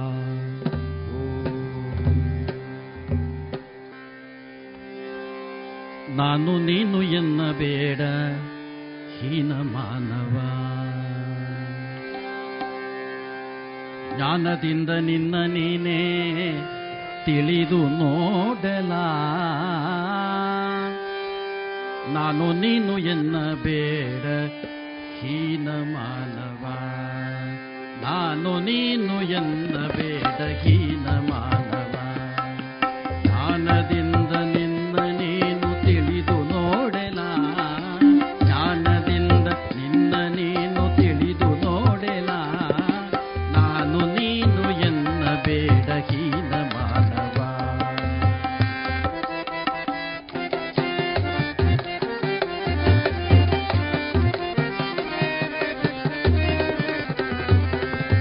ಹೆಣ್ಣು ಹೊನ್ನು ಮಣ್ಣು ಮೂರು ನಿನ್ನದೇ ನೆಲೋ, ಅನ್ನದಿಂದ ಬಂದ ಕಾಯ ನಿನ್ನದೇ ನೆಲೋ. ಹೆಣ್ಣು ಹೊನ್ನು ಮಣ್ಣು ಮೂರು ನಿನ್ನದೇ ನೆಲೋ, ಅನ್ನದಿಂದ ಬಂದ ಕಾಯ ನಿನ್ನದೇ ನೆಲೋ. ಕರ್ಣದಿಂದ ಬರುವ ಘೋಷ ನಿನ್ನದೇ ನೆಲೋ,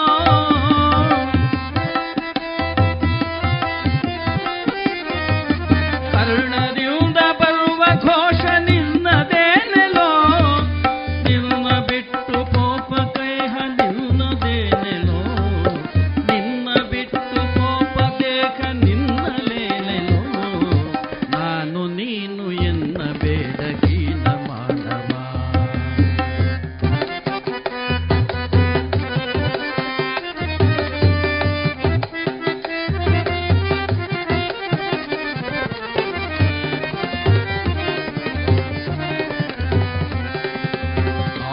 ಕರ್ಮಶೀಲನೇಮ ನಿನ್ನದೇನೆಲೋ, ಕಾಲ ಕರ್ಮಶೀಲನೇಮ ನಿನ್ನದೇನೆಲೋ.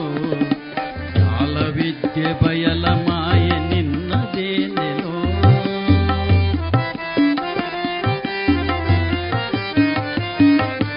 ಕಾಲ ಕರ್ಮಶೀಲನೇಮ ನಿನ್ನದೇನೆಲೋ. ಜಾಲ ವಿದ್ಯೆ ಬಯಲು ಮಾಯ ನಿನ್ನದೇನೆಲೋ, ಕೀಲು ಜಡಿದ ತೊಗಲ ಬೊಂಬೆ ನಿನ್ನದೇನೆಲೋ. ಕೀಲು ಜಡಿದ ತೊಗಲ ಬೊಂಬೆ ನಿನ್ನದೇನೆಲೋ. ಲೋಲ ಆದಿ ಕೇಶವನ ಭಕ್ತನಾಗೆಲೋ. ನಾನು ನೀನು, ನಾನು ನೀನು, ನಾನು ನೀನು ಎನ್ನಬೇಡ ಹೀನ ಮಾನವ. ಜ್ಞಾನದಿಂದ ನಿನ್ನ ನೀನೆ ತಿಳಿದು ನೋಡೆಲ, ನಾನು ನೀನು ಎನ್ನಬೇಡ ಹೀನ ಮಾನವ, ಹೀನ ಮಾನವ, ಹೀನ ಮಾನವ. ಚಂಚಲತೆಯ ಮಿಂಚುಗೊಂಚಲಂತೆ ಕೊಂಚ ಕಾಲ ಮಾತ್ರ ಗೋಚರಿಸಿ, ಸಂಚಯಕ್ಕೆ ಅಯೋಗ್ಯವಾದ ಪ್ರಾಪಂಚಿಕ ಸುಖ ಭೋಗ ಭಾಗ್ಯಗಳ ಸುಳಿಗೆ ಸಿಲುಕಿಸಿ ವಂಚಿಸುವಂತಹ ಕ್ಷಣಭಂಗುರವಾದ ಈ ಸಂಸಾರಕ್ಕೆ ನಮ್ಮನ್ನು ಮತ್ತೆ ಮತ್ತೆ ಮತ್ತೆ ಅಂಟಿಸುವಂತಹ ಒಂದು ವಿಚಾರ ಮಮಕಾರ, ಅಹಂಕಾರ. ಯಾರ ಮನಸ್ಸಿನಲ್ಲಿ ಅಹಂಕಾರಗಳು ಇವೆಯೋ, ಮಮಕಾರ ಇರ್ತದೋ, ಅವರು ಮತ್ತು ಮತ್ತು ಭವಸಾಗರಕ್ಕೆ ಅಂಟಿಕೊಳ್ತಾರೆ. ನಾನು ಎನ್ನುವುದು ಮಮಕಾರ, ನನ್ನಿಂದಲೇ ಎನ್ನುವುದು ಅಹಂಕಾರ. ಆದರೆ ನೀನೇ ಎಲ್ಲ ಎಂಬುದಾಗಿ ಭಗವಂತನ ಪಾದ ತಲದಲ್ಲಿ ಪೊಡಮೊಟ್ಟಾಗ ಆಗ ಖಂಡಿತವಾಗಿ ಆಗುತ್ತದೆ ಪರಮಾತ್ಮನ ಸಾಕ್ಷಾತ್ಕಾರ. ಆದರೆ ನಮಗೆ ಇದು ಯಾವುದು ಬೇಡ, ಭಗವಂತನ ಸಾಕ್ಷಾತ್ಕಾರ ನಮಗೆ ಇಷ್ಟ ಇಲ್ಲ. ಅದರ ಬದಲು ಎಲ್ಲ ನನ್ನಿಂದಾಯಿತು, ನನ್ನಿಂದಾಯಿತು, ನನ್ನಿಂದಾಯಿತು ಅಂತ ಹೇಳಿಕೊಳ್ತಾ ಇದ್ದೇವೆ. ಪ್ರತಿಯೊಂದನ್ನು ಕೂಡ ನಾನು ಮಾಡಿದೆ ಅಂತ ಹೇಳ್ತೇವೆ. ಎಲ್ಲದರಲ್ಲೂ ಕೂಡ ನನ್ನತನವನ್ನು ತಾನು ಮುದ್ರೆ ಒತ್ತಿಬಿಡ್ತೇವೆ. ಆದ್ದರಿಂದಲೇ ಈ ಜಗತ್ತು ಏನಾಗಿದೆ ಅಂತಂದರೆ, ನನ್ನಿಂದ ನನ್ನಿಂದ ಎಂಬುದಾಗಿ ಪ್ರತಿಯೊಬ್ಬರದು ಜಗತ್ತಾಗಿ ಹೋಗಿದೆ. ಭಗವಂತನ ಜಗತ್ತು ಎಂಬುದು ಮರೆತು ಹೋಯಿತು. ಮಹಾತ್ಮ ಕಬೀರರು ತಮ್ಮ ಉಪದೇಶಾಮೃತದಲ್ಲಿ ಒಂದು ಉತ್ತಮ ದೃಷ್ಟಾಂತ ಕೊಡ್ತಾರೆ. ಈ ನಮ್ಮ ಮನೆಯಲ್ಲಿ ಆಡು ಉಂಟು, ಮೇಕೆ. ಆ ಮೇಕೆಯ ಚರ್ಮಕ್ಕೆ, ಅಂದರೆ ಮೇಕೆಗೆ ಮೇಕೆಯ ಬೆನ್ನಿಗೆ, ಬೆನ್ನಿನ ಮೇಲಿನ ಚರ್ಮಕ್ಕೆ ಒಂದು ಬೆತ್ತದಿಂದ ಪೆಟ್ಟು ಕೊಡಿ. ಆವಾಗ ಆ ಮೇಕೆ ಮ್ಯಾ ಮ್ಯಾ ಅಂತ ಹೇಳ್ತದೆ. ಈ ಮ್ಯಾ ಅಂತ ಹೇಳುವಂಥದ್ದು ನಾನು ಎನ್ನುವ ಭಾವ. ಆ ಚರ್ಮಕ್ಕೆ ಪೆಟ್ಟು ಬಿದ್ದ ಅಕ್ಷಣ ಮ್ಯಾ ಮ್ಯಾ ಅಂತ ಹೇಳ್ತದಲ್ಲ, ಅದು ನಾನು ಎನ್ನುವ ಭಾವ. ಆ ಮೇಕೆಯ ಚರ್ಮವನ್ನು ಸುಲಿದು, ಆ ಸುಲಿದ ಚರ್ಮವನ್ನು ಚೆನ್ನಾಗಿ ಶುದ್ಧೀಕರಿಸಿ, ಅದಕ್ಕೆ ಬಿಸಿ ನೀರೋ ಇನ್ನೇನೋ ತೈಲವೋ ರಾಸಾಯನಿಕ ದ್ರವವೋ ಏನೋ ಸಂಸ್ಕಾರ ಕೊಟ್ಟು, ಆ ಸಂಸ್ಕಾರ ಕೊಟ್ಟು ಮೆದು ಮಾಡಿದಂತಹ ಯಾವ ಚರ್ಮ ಉಂಟು ಅದನ್ನು ಒಂದು ಪಾತ್ರೆಯ ಮುಚ್ಚಳಕ್ಕೆ ಹಾಕಿ ಅದನ್ನು ತಮಟೆಯಾಗಿ ಉಪಯೋಗಿಸಿ, ಅದೇ ಬೆತ್ತವನ್ನು ಹಿಡಿದು ಈ ತಮಟೆಯ ಬಾಯಿಗೆ ಹೊಡೆದಾಗ ತ್ವಮ್ ಅಂತ ಶಬ್ದ ಬರ್ತದೆ. ಮೇ ಅಂದರೆ ನಾನು, ತ್ವಮ್ ಅಂದರೆ ನೀನು. ಯಾವಾಗ ಮನುಷ್ಯನಿಗೆ ಸಂಸ್ಕಾರ ಸಿಗ್ತದೋ, ಮನುಷ್ಯನ ಮನಸ್ಸಿಗೆ ಸಂಸ್ಕಾರ ಸಿಗ್ತದೋ, ಆವಾಗ ನಾನು ಎಂಬುದು ಮರೆತು ಹೋಗ್ತದೆ, ನೀನು ಎಂಬುದು ಜಾಗೃತವಾಗ್ತದೆ. ಅದರಿಂದಲೇ ಕನಕದಾಸರು ಹೇಳ್ತಾರೆ, ನೀನು ಏನು ಎಂಬುದನ್ನು ಜ್ಞಾನಪೂರ್ವಕವಾಗಿ ನೀನು ತಿಳ್ಕೊ. ನೀನೇನು ಎಂಬುದನ್ನು ನೀನು ತಿಳ್ಕೊ ಅಂತಂದರೆ, ನಾನು ಯಾರು? ನಾನು ಅಡಿಗ, ನಾನು ಕಾರಂತ, ನಾನು ಶೆಟ್ಟಿ, ನಾನು ಬಂಟ, ನಾನು ಭಟ್ಟ, ಹಾಗಲ್ಲ. ನಿನ್ನು ಏನು, ನಿನ್ನ ತನ ಏನು, ನಿನ್ನೊಳಗೆ ಯಾರಿದ್ದಾರೆ ಎಂಬುದನ್ನು ನೀನು ತಿಳ್ಕೊ. ಅದನ್ನು ದಾಸರು ಹೇಳುವಾಗ ಹೇಳ್ತಾರೆ, ನಾನು ನೀನು ಅಂತ ಹೇಳಿಕೊಂಡು ಜಗತ್ತಿನಲ್ಲಿ ಕಾಲ ಕಳೆಯಬೇಡ, ಜ್ಞಾನದಿಂದ ನಿನ್ನ ನೀನು ತಿಳಿದು ನೋಡಲ, ಜ್ಞಾನಪೂರ್ವಕವಾಗಿ ನಿನ್ನನ್ನು ನೀನು ತಿಳ್ಕೋ, ಅರಿದುಕೋ ಅಂದಿದ್ದಾರೆ. ಸ್ವಾಮಿ ವಿವೇಕಾನಂದರ ಜೀವನ ಚರಿತ್ರೆಯಲ್ಲಿ ಒಂದು ಘಟನೆ ಬರ್ತದೆ. ಸ್ವಾಮಿ ವಿವೇಕಾನಂದರ ಬಳಿಗೆ ಅನೇಕಾನೇಕ ಮಂದಿ ತರುಣ ವಿದ್ಯಾರ್ಥಿಗಳು ಬರ್ತಾ ಇದ್ದರಂತೆ ಅವರ ಮಾರ್ಗದರ್ಶನಕ್ಕೋಸ್ಕರವಾಗಿ. ಒಂದು ಬಾರಿ ಒಬ್ಬ ತರುಣ ವಿದ್ಯಾರ್ಥಿ ಬರ್ತಾನೆ, ಬಂದು ಹೇಳುತ್ತಾನಂತೆ, ಸ್ವಾಮೀಜಿ ನಾನು ಯಾರಿಗೂ ತಲೆ ತಗ್ಗಿಸುವುದಿಲ್ಲ, ಏನು ಹೇಳ್ತೀರಿ ಅಂತ. ಸ್ವಾಮೀಜಿ ಅವರನ್ನು ನೋಡ್ತಾರೆ. ಅವರ ಮುಖದಲ್ಲಿರುವಂತಹ ತೇಜಸ್ಸು, ಅವರ ಕಣ್ಣಿನಲ್ಲಿರತಕ್ಕಂತಹ ದೃಢತೆ, ಆ ಹುಡುಗನಿಂದ ಏನು ಬೇಕಾದರೂ ಆದೀತು. ವಿವೇಕಾನಂದರು ತರುಣ ಬಲವನ್ನ, ಯುವಶಕ್ತಿಯನ್ನು ಒಗ್ಗೂಡಿಸುವಂತಹ ಕಾರ್ಯದಲ್ಲಿ ಮಗ್ನರಾಗಿದ್ದಂತಹ ಕಾಲ. ಮನಸ್ಸಿನಲ್ಲಿ ಯೋಚನೆ ಮಾಡ್ತಾರೆ, ಈ ಯುವಶಕ್ತಿ ಹಾಳಾಗ್ತಾ ಇದೆ, ಮನಸ್ಸಿನಲ್ಲಿ ಅಹಂಕಾರ ತುಂಬಿಕೊಂಡಿದೆ, ಈ ಯುವಶಕ್ತಿಗೆ ಅದನ್ನು ನಾನು ನಿವಾರಣೆ ಮಾಡಬೇಕು. ಈ ಯುವಕನ ಮನಸ್ಸಿನಲ್ಲಿ ನಾನು ಎನ್ನುವ ಭಾವ ಇದೆ, ಅದನ್ನು ತೆಗೆದುಹಾಕಬೇಕು ಅಂತ ತೀರ್ಮಾನ ಮಾಡ್ತಾರೆ. ಆಮೇಲೆ ಹೇಳ್ತಾರಂತೆ, ನೀನು ಯಾರಿಗೂ ತಲೆ ತಗ್ಗಿಸುವುದಿಲ್ಲ ಅಂತ ಹೇಳಿ ಬಹಳ ಸಂತೋಷವಾಗಿದೆ ನನಗೆ, ನೀನೇನು ಮಾಡಬೇಕು ಗೊತ್ತೇ, ನಾಳೆಯಿಂದ ಮೇಲೆ ನೋಡು. ವಿದ್ಯಾರ್ಥಿ ಕೇಳ್ತಾನೆ, ಸ್ವಾಮೀಜಿ ನಾನು ಮೇಲೆ ನೋಡಬೇಕು ಅಂತ ಹೇಳ್ತಿದ್ರಲ್ಲ, ಏನು ಕಾರಣ? ಅಲ್ಲ, ನೀನು ತಲೆ ತಗ್ಗಿಸುವುದಿಲ್ಲ ಅಂತಾದ್ರೆ ಮತ್ತೇನು ಮಾಡಬೇಕು ಹೇಳು? ಮೇಲೆ ನೋಡಬೇಕು, ಮೇಲೆ ನೋಡ್ತಾ ಇರು, ಸಮಯ ಸಿಕ್ಕಿದಷ್ಟು ನೋಡು, ನೋಡ್ತಾ ಇರು. ಒಂದು ದಿವಸ ನೋಡು, ಎರಡು ದಿವಸ ನೋಡು, ಹತ್ತು ದಿವಸ ನೋಡು, ಒಂದು ತಿಂಗಳು ನೋಡು, ಒಂದು ವರ್ಷ ನೋಡು, ತಲೆ ತಗ್ಗಿಸಬೇಡ, ಯಾರು ಮುಂದೆ ಬಂದರೂ ತಲೆ ತಗ್ಗಿಸಬೇಡ, ಅಂತಹ ಧೀರ ವ್ಯಕ್ತಿತ್ವ ನಿನ್ನದಾಗಲಿ ಅಂತ. ಈ ವಿದ್ಯಾರ್ಥಿ ಬಹಳ ಪ್ರಾಮಾಣಿಕನಿದ್ದ. ಮನೆಗೆ ಬಂದು ಮೇಲೆ ನೋಡಲಿಕ್ಕೆ ಆರಂಭ ಮಾಡಿದ. ಒಂದು ಗಂಟೆ ನೋಡಿದ, ಎರಡು ಗಂಟೆ ನೋಡಿದ, ಅರ್ಧ ದಿನ ನೋಡಿದ, ಒಂದು ದಿವಸ ನೋಡಿದ, ಎರಡನೇ ದಿವಸಕ್ಕೆ ಪಾದಾರ್ಪಣೆ ಮಾಡಿದ, ಮೂರು ದಿವಸ ನೋಡಿದ, ಒಂದು ವಾರ ನೋಡಿದ, ಹತ್ತು ದಿವಸ ನೋಡಿದ. ಹತ್ತನೇ ದಿವಸ ಇವನ ಮೇಲೆ ನೋಡ್ತಾ ಇದ್ದ ಹಾಗೆ ಇವನ ಮನಸ್ಸಿಗೆ ಗೋಚರಕ್ಕೆ ಬರ್ತದೆ, ಇದೆಷ್ಟೊಂದು ವಿಶಾಲವಾದ ಆಕಾಶ, ವಿಶಾಲವಾದ ಈ ಆಕಾಶದ ಕೆಳಭಾಗದಲ್ಲಿ ಒಂದು ಪಾಲು ನೆಲ, ಮೂರು ಪಾಲು ಜಲ.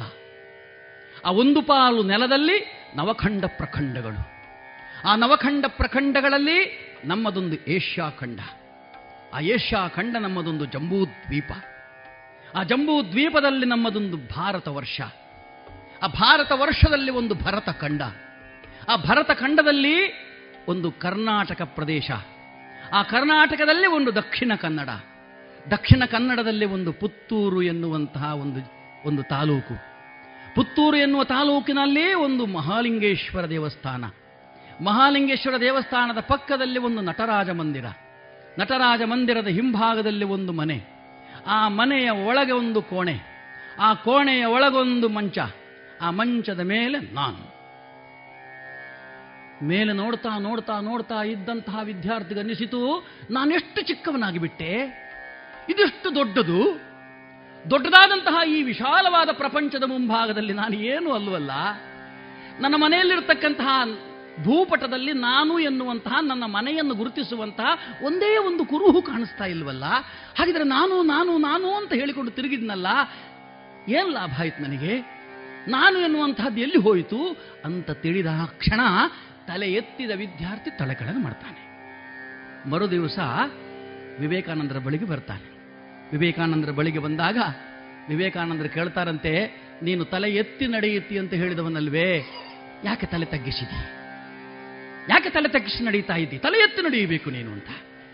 ಆವಾಗ ವಿದ್ಯಾರ್ಥಿ ಹೇಳಿದ್ನಂತೆ, ಸ್ವಾಮೀಜಿ, ತಲೆ ಎತ್ತಿ ನಡೆಯುವ ಕೆಲಸ ನಾನೇನು ಮಾಡಿದ್ದೇನೆ ಸಮಾಜಕ್ಕೆ, ತಲೆ ಎತ್ತಿ ನಡೆಯುವಂತಹ ಕೆಲಸ ಈ ರಾಷ್ಟ್ರಕ್ಕೆ ನಾನೇನು ಕೊಟ್ಟಿದ್ದೇನೆ, ನನ್ನ ಮನೆಗೆ ನಾನು ಅಪಕಾರಿಯಾಗಿ ಬಿಟ್ಟೆ, ಊರಿಗೂ ಉಪಕಾರಿಯಾಗಲಿಲ್ಲ, ನಾನು ನಾನು ನಾನು ಎಂಬುದಾಗಿ ತಿಳಿದು ನನ್ನತನವನ್ನೇ ನಾನು ತೊರೆದು ಬಿಟ್ನಲ್ಲ ಅಂತ ಯಾವಾಗ ಆ ವಿದ್ಯಾರ್ಥಿ ಹೇಳಿದ್ನೋ, ಆ ವಿದ್ಯಾರ್ಥಿಯನ್ನ ಬಾಚಿ ತಪ್ಪಿಕೊಂಡ್ರಂತೆ ವಿವೇಕಾನಂದರು. ಆವಾಗ ಹೇಳ್ತಾರೆ, ಮಗು, ನೀನು ಇಂದು ಭಕ್ತನಾದೆ. ಭಕ್ತಿ ಅಂದ್ರೆ ಏನು ಗೊತ್ತೇ? ಒಂದು ಸರ್ವಜ್ಞತೆಯ ಮುಂಭಾಗದಲ್ಲಿ ತನ್ನ ಅವಜ್ಞತೆಯ ಅರಿವಾಗುವಂತಹದ್ದು, ಒಂದು ಮಹತ್ತಿನ ಮುಂಭಾಗದಲ್ಲಿ ತಾನು ಏನು ಎನ್ನು ಏನು ಇಲ್ಲ ಎನ್ನುವ ಕನಿಷ್ಠತಮದ ಅರಿವಾಗುವಂತಹದ್ದಕ್ಕೆ ಭಕ್ತಿ ಅಂತ ಹೇಳ್ತಾರೆ. ಅಂತಹ ಭಕ್ತಿ ನಮ್ಮ ಮನಸ್ಸಿನಲ್ಲಿ ಬರದೇ ಇದ್ದರೆ ಪರಮಾತ್ಮನನ್ನು ತಿಳಿಯಲಿಕ್ಕೆ ಸಾಧ್ಯವಿಲ್ಲವಾದ್ದರಿಂದ ದಾಸರು ಹೇಳ್ತಾರೆ, ಹೆಣ್ಣು ಹೊನ್ನು ಮಣ್ಣು ಮೂರು ನಿನ್ನದೇನೇಲೋ, ಅನ್ನದಿಂದ ಬಂದ ಕಾಯ ನಿನ್ನದೇನೇಲೋ, ಕರುಣದಿಂದ ಬರುವ ಘೋಷ ನಿನ್ನದೇನೆಲೋ, ಕರುಣದಿಂದ ಬರುವ ಘೋಷ ನಿನ್ನದೇನೆಲೋ, ನಿನ್ನ ಬಿಟ್ಟು ಕೋಪ ದೇಹ ನಿನ್ನದೇನೆಲೋ, ನಾನು ನೀನು ಎನ್ನ ಬೇಡ ನೀನ ಮಾನವ.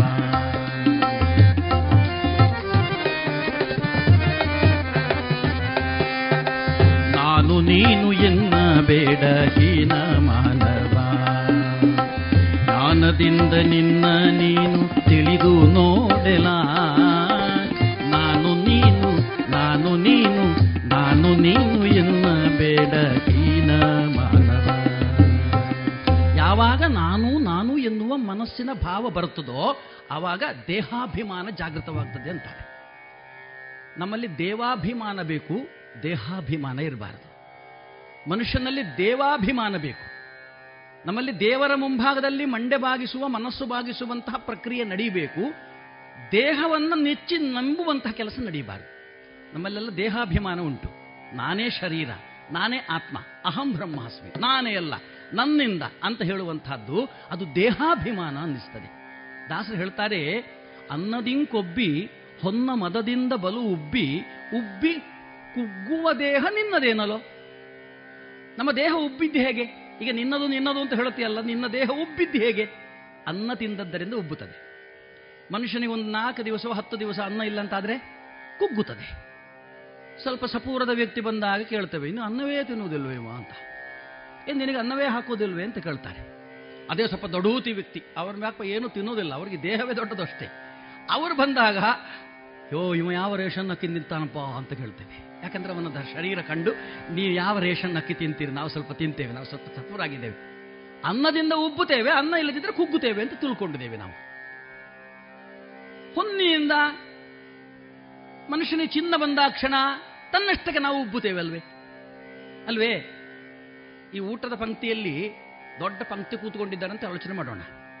ಯಾರೋ ಒಬ್ಬ ಬೆರಳಿಗೊಂದು ಉಂಗುರ ಹಾಕಿಕೊಂಡಿದ್ದಾನೆ ಅಂತ ಆದರೆ ಅವನೇನು ಮಾಡ್ತಾನೆ? ಎದುರು ನಿಂತುಕೊಂಡು ಬಡಿಸುವವರನ್ನೆಲ್ಲ ಕರೀತಾನೆ, ಇಲ್ಲಿ ಬನ್ನಿ ಇಲ್ಲಿ ಬನ್ನಿ ಇಲ್ಲಿ ಬನ್ನಿ, ಹೀಗೆ ಹೋಗಿ ಹೀಗೆ ಹೋಗಿ ಹೀಗೆ ಹೋಗಿ ಹೀಗೆ ಹೋಗಿ, ಅವ ಯಾವ ಕೈ ಹೀಗೆ ತೋರಿಸಿ ಹೀಗೆ ಹೋಗಿ, ಇಲ್ಲಿ ಬನ್ನಿ ಇಲ್ಲಿ ಬನ್ನಿ, ಯಾಕೆ ಅಲ್ಲಿ ಯಾಕೆ ಕೂತ್ಕೊಂಡದ್ದು, ಈ ಮುಂದೆ ಹೋಗಿ, ಈ ಬೆರಳನ್ನು ಅವ ಹೀಗೆ ತೋರಿಸ್ತಾ. ಯಾಕೆಂದರೆ ಈ ಚಿನ್ನದ ಉಂಗುರ ಎಲ್ಲರಿಗೆ ಕಾಣಬೇಕು ಅಂತ. ಒಂದು ಕೈಯಲ್ಲಿ ಒಂದು ಚಿನ್ನದ ಉಂಗುರ ಇದ್ದರೆ ಅವ ಇಡೀ ಜಗತ್ತಿಗೆ ಒಡೆಯನಾಗುತ್ತಾನೆ. ಒಂದು ಕೋಟ್ ಹಾಕಿಕೊಂಡ್ರೆ ಸಾಕು ಸ್ವಾಮಿ, ಒಂದು ಕೋಟ್ ಹಾಕಿಕೊಂಡ್ರೆ ಸಾಕು. ಆ ಕೋಟ್ ಹಾಕಿದ ನಂತರ ಅವ ಹತ್ತು ದಿವಸ ಯಾವತ್ತೂ ಮಾತಾಡೋದಿಲ್ಲ. ನೇರವಾಗಿ ಆಫೀಸಿಗೆ ಹೋಗ್ತಾನೆ, ನೇರವಾಗಿ ಮನೆಗೆ ಬರ್ತಾನೆ, ತಲೆ ತಗ್ಗಿಸ್ಕೊಂಡು ಬರ್ತಾನೆ. ಯಾಕೆಂತಂದರೆ ಅವನಿಗೆ ಕೋಟ್ ಹಾಕಿದ್ದರಿಂದ ಅಭಿಮಾನ ಅಲ್ವೇ. ಅವನಿಗೆ ಗೊತ್ತಿಲ್ಲ, ಯಾರು ಅವನನ್ನು ನೋಡೋದಿಲ್ಲ, ದರ್ಜಿ ನೋಡ್ತಾನೆ. ಇದು ಕೋಟ್ ಹೊಲ್ದದ್ದು ಸರಿಯಾಗಲಿಲ್ಲಲ್ಲ, ಇದು ಯಾರು ಕೋಟ್ ಹೊಲ್ದದ್ದು ಅಂತ ದರ್ಜಿ ನೋಡ್ತಾನೆ. ಆದರೆ ಇವನಿಗೆ ನಾನು ಕೋಟ್ ಹಾಕಿಕೊಂಡಿದ್ದೇನೆ ಅನ್ನೋ ಒಂದು ಅಭಿಮಾನ. ಮನುಷ್ಯನಿಗೆ ಒಂದು ಸಣ್ಣ ಸಂಪತ್ತು ಬಂದರೆ ಸಾಕು ದೇಹ ಉಬ್ಬುತ್ತದೆ ಅಲ್ವೇ. ಸಂಪತ್ತು ಇಲ್ಲದಿದ್ದರೆ ಮನಸ್ಸು. ಹಾಗಿದ್ರೆ ಈ ಸಂಪತ್ತಿನಿಂದ ಉಬ್ಬುವ, ಚಿನ್ನದಿಂದ ಉಬ್ಬುವ, ಅನ್ನದಿಂದ ಉಬ್ಬುವ ಈ ದೇಹ ನಿನ್ನದು ಅಂತ ಹೇಳಲಿಕ್ಕೆ ನಿನಗೇನು ಅಧಿಕಾರ? ದೇಹ ಮತ್ತು ಆತ್ಮ ಪ್ರತ್ಯೇಕ ಪ್ರತ್ಯೇಕ ಎನ್ನುವುದನ್ನು ನಾವು ಮರೆತು ಬಿಟ್ಟಿದ್ದೇವೆ. ನಮ್ಮ ದೇಹದ ಒಳಗಿದ್ದು ನಮ್ಮನ್ನು ನಡೆಸುವ, ನುಡಿಸುವ, ಆಡಿಸುವಂತಹ ಆ ವ್ಯಕ್ತಿ ಶಕ್ತಿ, ಅದನ್ನು ನಾವು ಮರೆತು ಬಿಟ್ಟಿದ್ದೇವೆ. ನಾವು ಎರಡನ್ನು ಒಟ್ಟಿಗೆ ಮಾಡಿಬಿಟ್ಟಿದ್ದೇವೆ. ದೇಹವೂ ಒಂದೇ, ಆತ್ಮವೂ ಒಂದೇ, ಶರೀರವೂ ಒಂದೇ, ಆತ್ಮವೂ ಒಂದೇ. ನಾನು ಅಂದರೆ ಶರೀರ ಅಂತ ತಿಳ್ಕೊಂಡು ಬಿಟ್ಟಿದ್ದೇವೆ. ಸಣ್ಣೊಂದು ದೃಷ್ಟಾಂತ ಕೇಳಿ, ನಮಗೆ ಗೊತ್ತುಂಟು, ಅಂತರಾತ್ಮಕ್ಕೆ ಗೊತ್ತುಂಟು ನಾನು ಬೇರೆ ಶರೀರ ಬೇರೆ ಅಂತ. ಅಧ್ಯಾತ್ಮದಲ್ಲಿ ಇಂತಿಂಥ ಕೆಲವು ವಿಷಯಗಳೆಲ್ಲ ಬರ್ತದೆ. ಆಗ ಸ್ವಲ್ಪ ದೃಷ್ಟಾಂತ ಕಟ್ಟಾಗ ನಮಗೆ ಅದರ ವಿಷಯ ಅರ್ಥ ಆಗ್ತದೆ.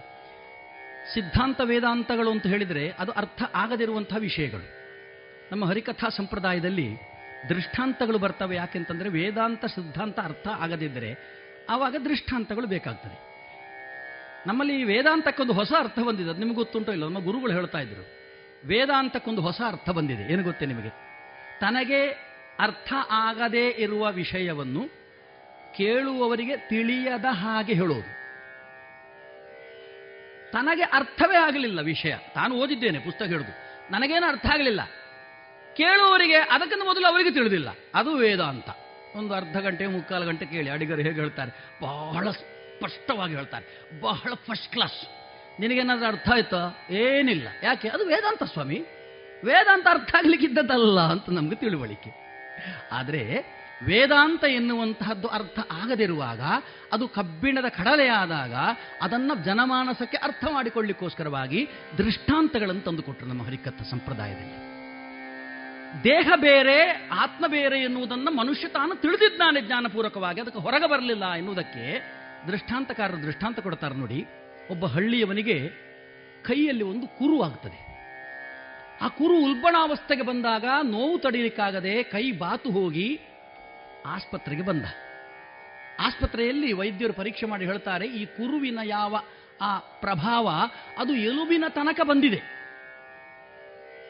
ಈಗ ಎಲುಬಿನ ತನಕ ಬಂದಿರುವಂತಹ ಆ ಕುರುವಿನ ಪ್ರಭಾವದಿಂದ ನಿನ್ನ ಪ್ರಾಣಕ್ಕೆ ಹಾನಿಯಾಗಬಹುದು ಅಂತ ಇವನಿಗೆ ಹೆದರಿಕೆ ಆಗ್ತದೆ. ಅವನು ಹೇಳ್ತಾನೆ, ಡಾಕ್ಟ್ರೇ ಡಾಕ್ಟ್ರೇ ಡಾಕ್ಟ್ರೇ ನನ್ನನ್ನು ನನ್ನನ್ನು ಉಳಿಸಬೇಕು ನನ್ನನ್ನು ಉಳಿಸಬೇಕು ನನ್ನನ್ನು ಉಳಿಸಬೇಕು ಅಂತ ಹೇಳ್ತಾನೆ. ಈ ನನ್ನನ್ನು ಉಳಿಸಬೇಕು ಅಂತ ಹೇಳುವುದನ್ನು, ನನ್ನನ್ನು ಎನ್ನುವ ನಾನು ಯಾರು? ಈಗ ನನ್ನನ್ನು ಎನ್ನುವ ನಾನು ಯಾರು? ನನ್ನನ್ನು ಉಳಿಸಬೇಕು ನನ್ನನ್ನು ಉಳಿಸಬೇಕು ಅಂತ ಹೇಳ್ತಾನೆ. ವೈದ್ಯರು ಹೇಳ್ತಾರೆ, ಅದಷ್ಟು ಸುಲಭ ಇಲ್ಲ, ಎಲುಬಿನ ತನಕ ನಿನ್ನ ಈ ನೋವಿನ ಪ್ರಭಾವ ತಲುಪಿದೆ, ಕೈ ತುಂಡು ಮಾಡದೇ ಇದ್ದರೆ ಪ್ರಾಣ ಉಳಿಯುವುದಿಲ್ಲ ಅಂತ. ಆವಾಗ ಇವ ಹೇಳ್ತಾನೆ, ಡಾಕ್ಟ್ರೇ ನನ್ನ ಕೈ ಹೋದರೂ ಅಡ್ಡಿ ಇಲ್ಲ, ನನ್ನನ್ನು ಉಳಿಸಿ. ಹಾಗಿದ್ರೆ ನನ್ನ ಕೈ ಯಾವುದು, ನಾನು ಯಾವುದು? ಕೈ ಎನ್ನುವಂತಹ ಇಂದ್ರಿಯ ಯಾವುದು, ನಾನು ಯಾವುದು?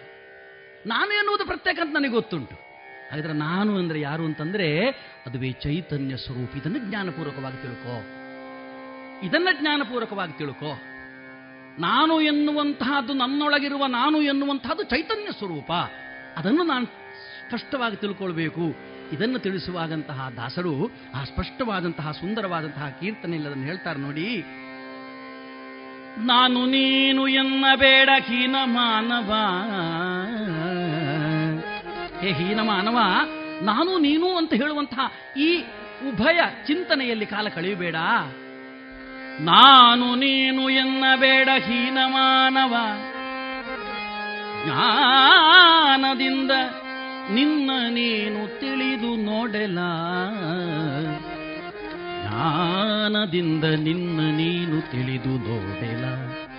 ಜ್ಞಾನದಿಂದ ನಿನ್ನನ್ನು ನೀನು ತಿಳಿಯಬೇಕು ಎನ್ನುವ ಕನಕದಾಸರ ಕೀರ್ತನೆಗೆ ಸಹಕಾರಿಯಾಗಿ ಇನ್ನೊಂದು ಕೀರ್ತನೆ ನೋಡಿ, ಅದರಲ್ಲಿ ಏನು ಇವರು ಹೇಳಿದ್ದಾರೆ ಎನ್ನುವುದು ಸ್ಪಷ್ಟವಾಗಿ ತಿಳಿಯುತ್ತದೆ. ನೋಡಿ, ಸವಿನುಡಿ ವೇದ ಪುರಾಣ ಶಾಸ್ತ್ರಗಳ, ಸವಿನುಡಿ ವೇದ ಪುರಾಣ ಶಾಸ್ತ್ರಗಳ, ಕಿವಿಯಿಂದ ಕೇಳುವ ಕಥೆ ನಿನ್ನದು,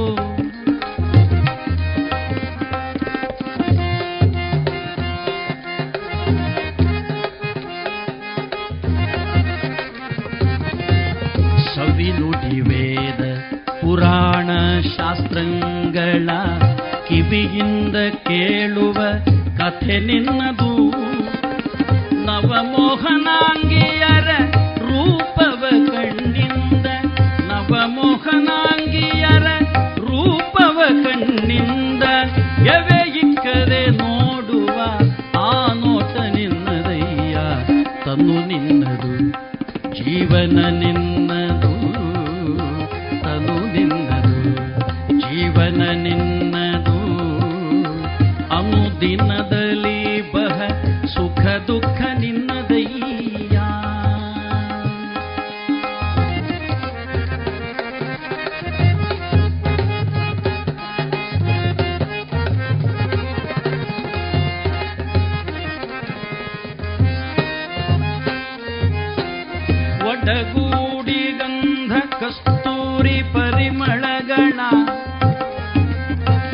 ಬಿಡದೆ ಲೇಪಿಸಿಕೊಂಬುದು ನಿನ್ನ ದೈಯ.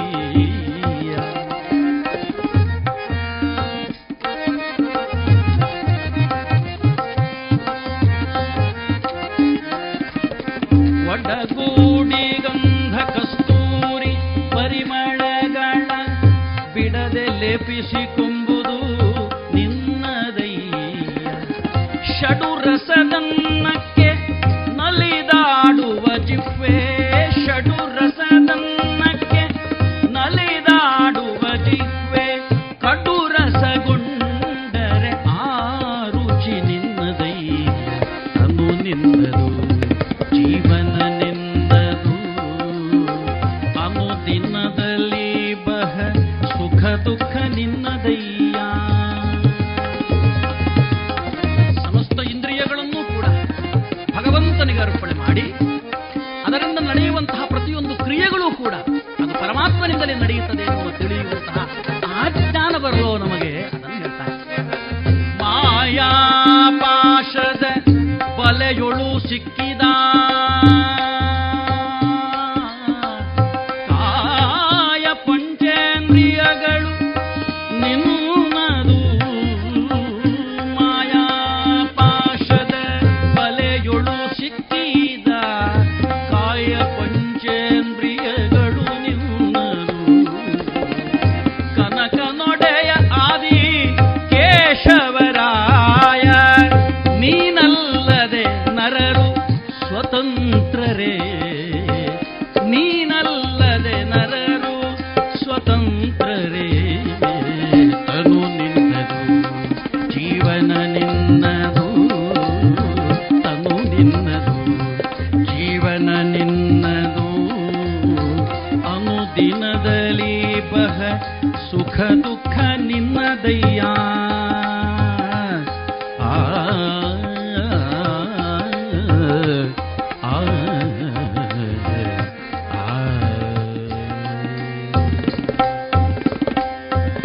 ಅನುದಿನದಲ್ಲಿ ಬಹ ಸುಖ ದುಃಖ ಎಲ್ಲವೂ ನಿನ್ನದೇ. ನನ್ನ ದೇಹದಿಂದ ನಡೆಯತಕ್ಕಂತಹ ಪ್ರತಿಯೊಂದು ಕೆಲಸವೂ ಕೂಡ ಸವಿನುಡಿ ವೇದ ಪುರಾಣ ಶಾಸ್ತ್ರಗಳ ಕಿವಿಯಿಂದ ಕೇಳುವ ಕಥೆ ನಿನ್ನದು.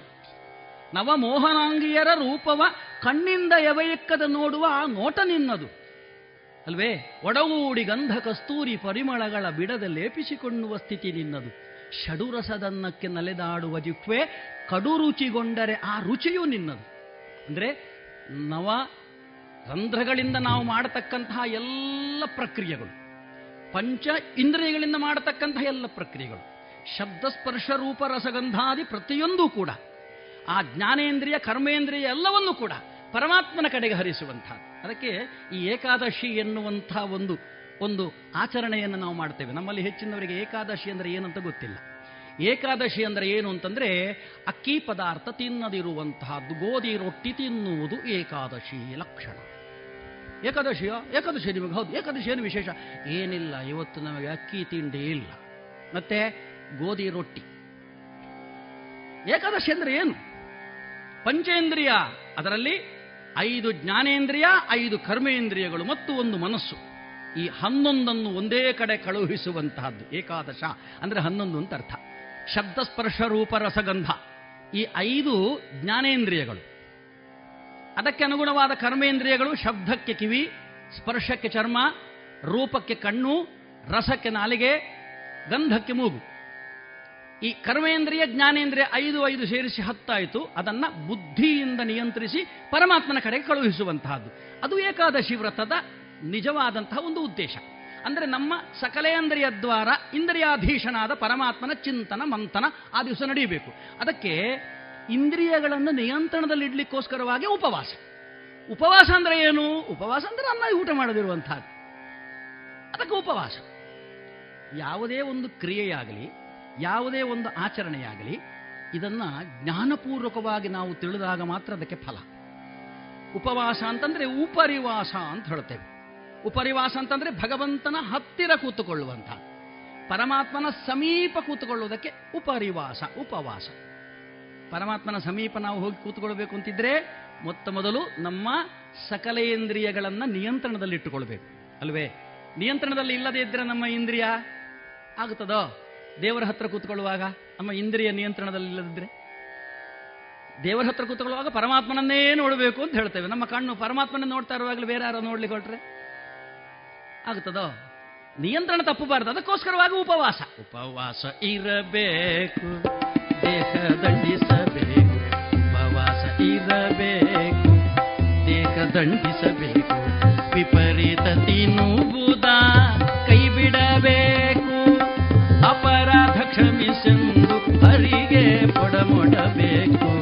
ಉಪವಾಸ ಇರಬೇಕು, ಉಪವಾಸ ಇರಬೇಕು, ದೇಹ ದಂಡಿಸಬೇಕು. ಪರಮಾತ್ಮನನ್ನು ಹೊಂದಬೇಕು ಅಂತಿದ್ರೆ ನಮ್ಮ ಇಂದ್ರಿಯಗಳಿಗೆ ದಂಡನೆ ಅಗತ್ಯ. ದಂಡನೆ ಇಲ್ಲದಿದ್ದರೆ ಇಂದ್ರಿಯಗಳು ನಾವು ಹೇಳಿದಾಗ ಕೇಳೋದಿಲ್ಲ. ದಂಡಿಸಬೇಕು ಇಂದ್ರಿಯಗಳನ್ನ. ಇಂದ್ರಿಯಗಳನ್ನು ದಂಡಿಸಿದರೆ ಮಾತ್ರ ಇಂದ್ರಿಯಗಳು ನಾವು ಹೇಳಿದಾಗ ಕೇಳ್ತವೆ. ಒಬ್ಬ ರಾಜ ಆಸ್ಥಾನದಲ್ಲಿ ಒಂದು ಸ್ಪರ್ಧೆ ಇಡ್ತಾನಂತೆ. ಏನು ಅಂತಂದರೆ, ಎಲ್ಲರಿಗೆ ಒಂದೊಂದು ಆಡು ಕೊಡ್ತಾನೆ. ಆಡು ಅಂದರೆ ಆಡ್ಲಿಕ್ಕಲ್ಲ, ಮೇಕೆ. ಮೇಕೆಯನ್ನು ಕೊಡ್ತಾನೆ ಎಲ್ಲರಿಗೆ. ಕೊಟ್ಟು ಹೇಳ್ತಾನೆ, ಇದರ ಹೊಟ್ಟೆ ತುಂಬಿಸಿ ಬರಬೇಕೆಲ್ಲರೂ ಅಂತ. ಎಲ್ಲರಿಗೆ ಹೊಟ್ಟೆ ತುಂಬಿಸ್ಲಿಕ್ಕೆ, ಆಡಿನ ಹೊಟ್ಟೆ ತುಂಬಿಸ್ಲಿಕ್ಕೆ ಅಂತ ಉಂಟು. ನಮ್ಮ ಮನೆಯಲ್ಲಿ ಬೇಕಾದಷ್ಟು ಸೊಪ್ಪು ಉಂಟು, ಎಲ್ಲದೊಂದು ಆಡಿನ ಮುಂದೆ ಹಾಕಬೇಕು, ತಿನ್ನಿ. ಸರಿ, ತಕೊಂಡು ಹೋಗ್ತೇವೆ. ಎಲ್ಲರೂ ಆನ್ ಆ ಮೇಕೆಯನ್ನು ತಕೊಂಡು ಬಂದರು.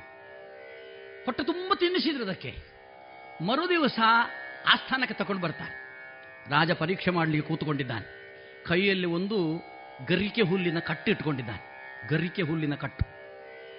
ಒಬ್ಬ ಬಂದ ಹೇಳ್ತಾನೆ, ನನ್ನ ಆಡಿನ ಹೊಟ್ಟೆ ತುಂಬಿದೆ ರಾಜರೇ, ಬೇಕಾದ್ರೆ ಪರೀಕ್ಷೆ ಮಾಡಿ. ಯಾವಾಗ ಆಡಿನ ಹೊಟ್ಟೆ ತುಂಬಿದೆ ಅಂತ ಆಡನ್ನು ಮುಂದೆ ತಂದಿಟ್ರೋ, ಆವಾಗ ರಾಜ ತನ್ನ ಕೈಯಲ್ಲಿದ್ದ ಗರಿಕೆ ಹುಲ್ಲನ್ನು ಆಡಿನ ಮುಂದೆ ಹಿಡಿತಾನೆ. ಆವಾಗ ಆ ಹೊಟ್ಟೆ ತುಂಬಿದ ಮೇಕೆ ಗಕ್ಕನೆ ಆ ಗರಿಕೆ ಹುಲ್ಲಿಗೆ ಬಾಯಿ ಹಾಕ್ತದೆ. ರಾಜ ಕೇಳಿದ, ಹೊಟ್ಟೆ ತುಂಬಿದ್ರೆ ಯಾಕೆ ಬಾಯಿ ಹಾಕಬೇಕು? ಈಗ ನಮಗೆ ಬೇಕಾದಷ್ಟು ಬಂದಾಗ ತುಂಬಿಸಿ ಹೊಟ್ಟೆ ತುಂಬ ತಿಂದಿದ್ದೇನೆ ನಾನು, ಇನ್ನು ನನಗೇನಾದ್ರು ತಂದರೆ ನನಗೆ ಬೇಕು, ಅಷ್ಟು ತುಂಬಿದೆ ನನಗೆ ಹೊಟ್ಟೆ. ಹೊಟ್ಟೆ ತುಂಬಿದ ಆಡಿಗೆ ಇನ್ಯಾಕೆ ಅಂದ ಹೊಟ್ಟೆ ಆಡಿದ ಹೊಟ್ಟೆ ತುಂಬಲಿಲ್ಲ ಅಂತ ಅರ್ಥ. ಹೋಗು ನೀನು ಹೋದೆ. ಇನ್ನೊಬ್ಬ ಬಂದ, ಅವನಿಗೆ ಕೂಡ ಹಾಗೆ. ರಾಜರ ನನ್ನ ಆಡಿನ ಹೊಟ್ಟೆ ತುಂಬಿದೆ, ಗರಿಕೆ ಹುಲಿ ಹೊಡೆದ, ಗಕ್ಕ ಬಾಕ, ಹೋಗು ನೀನು ವಿಫಲನಾಗಿದೆ. ಎಲ್ಲ ಆಡುಗಳು ಕೂಡ, ಹೊಟ್ಟೆ ತುಂಬಿದ ಆಡುಗಳು ಗರಿಕೆ ಹುಲ್ಲು ಕಂಡಾಗ ಬಾಯಿ ಹಾಕಿತು. ಯಾರೂ ಕೂಡ ಜಯಶಾಲಿ ಆಗಲಿಲ್ಲ. ಕೊನೆಗೆ ಒಬ್ಬ ಇದ್ದ, ಅವ ಹೇಳಿದ, ರಾಜರೇ ನೀವೆಲ್ಲರಿಗೆ ಆಡು ಕೊಟ್ಟಿದ್ದೀರಿ, ನನಗೆ ಕೊಡಲಿಲ್ಲಲ್ಲ, ಒಂದು ಆಡು ನನಗೆ ಕೊಡಿ, ನಾನು ಸ್ವಲ್ಪ ಪ್ರಯತ್ನ ಪಡ್ತೇನೆ ನಾಳೆ.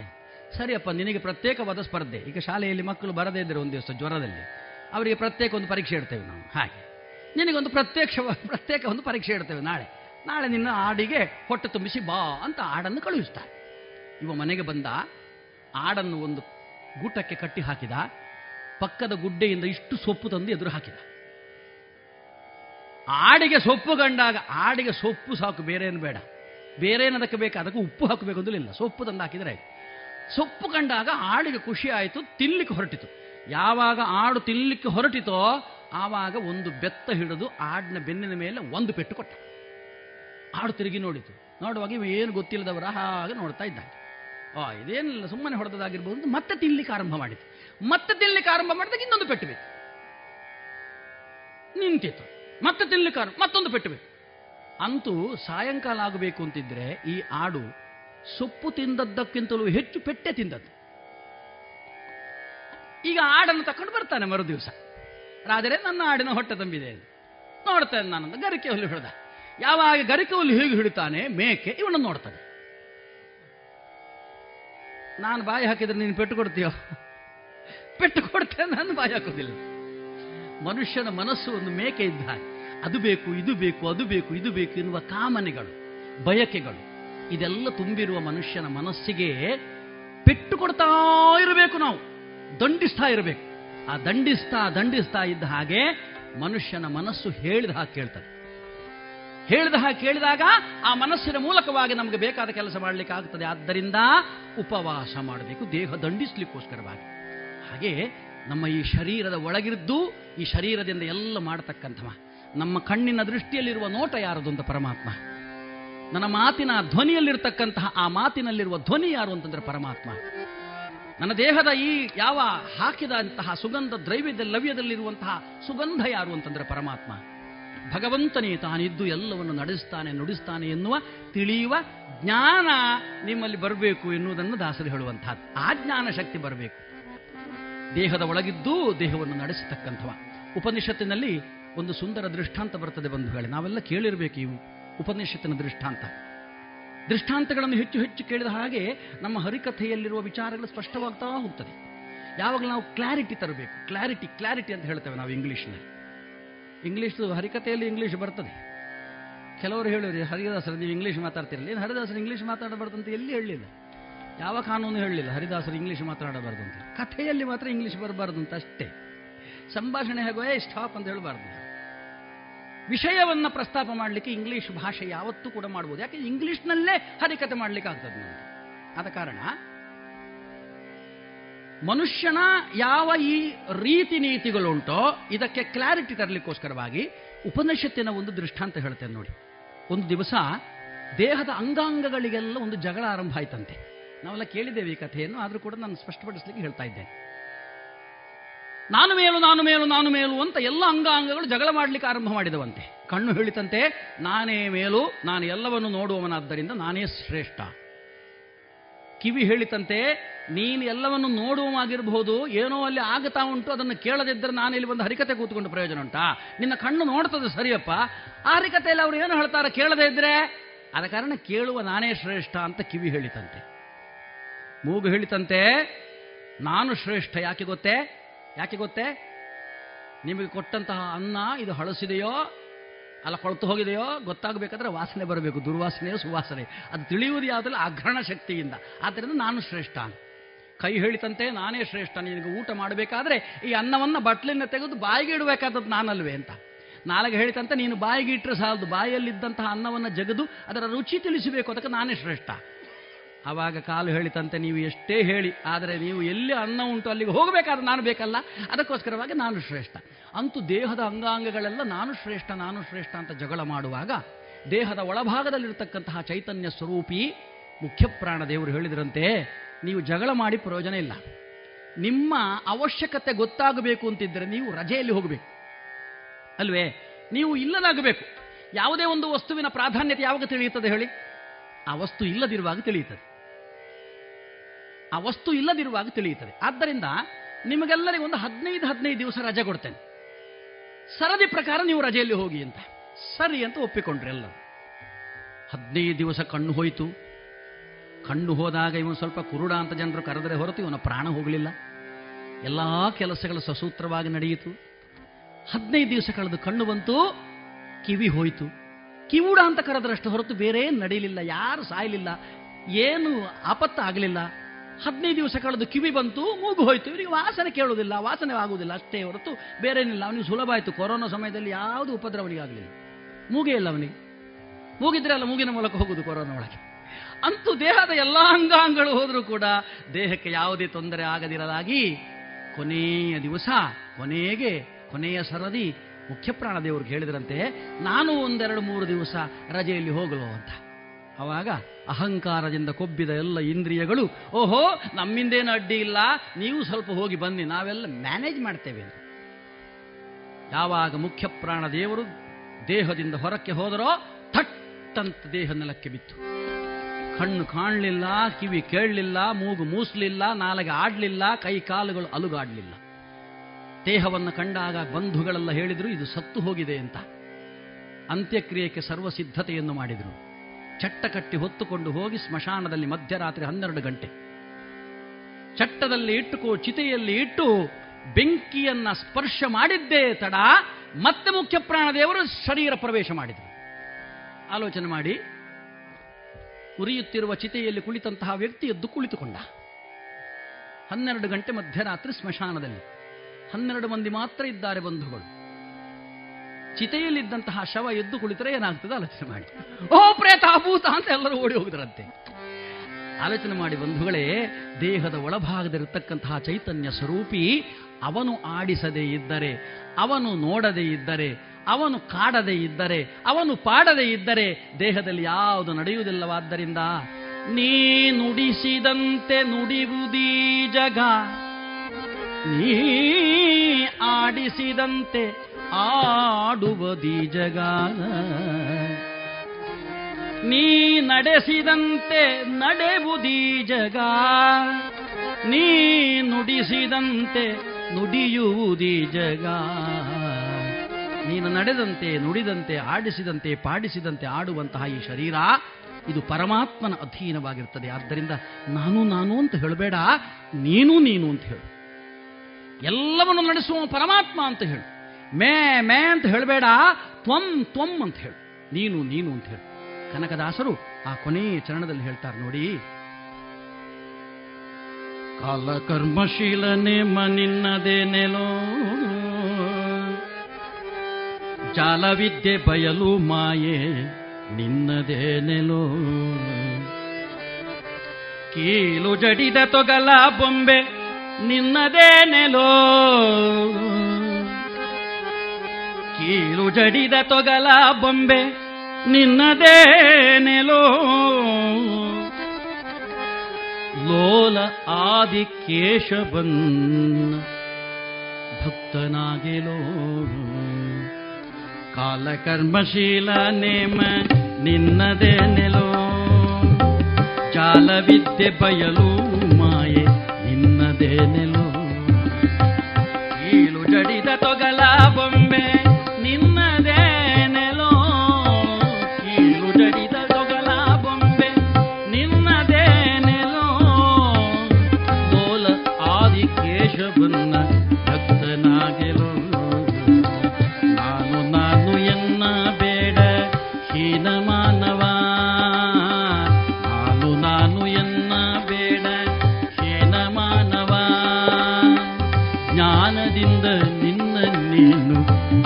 ನೋಡಿಲ್ಲ ನಾನು ನಾನು ಎನ್ನ ಬೇಡ ಹೀನ ಮಾನವ.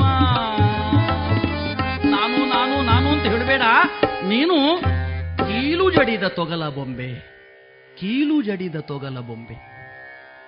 ನಿನ್ನ ಶರೀರ ಎನ್ನುವಂತಹದ್ದು ಒಂದು ಚರ್ಮದ ಒಂದು ಮುದ್ದೆ, ಒಂದು ಚರ್ಮದ ಮುದ್ದೆ ಇದು.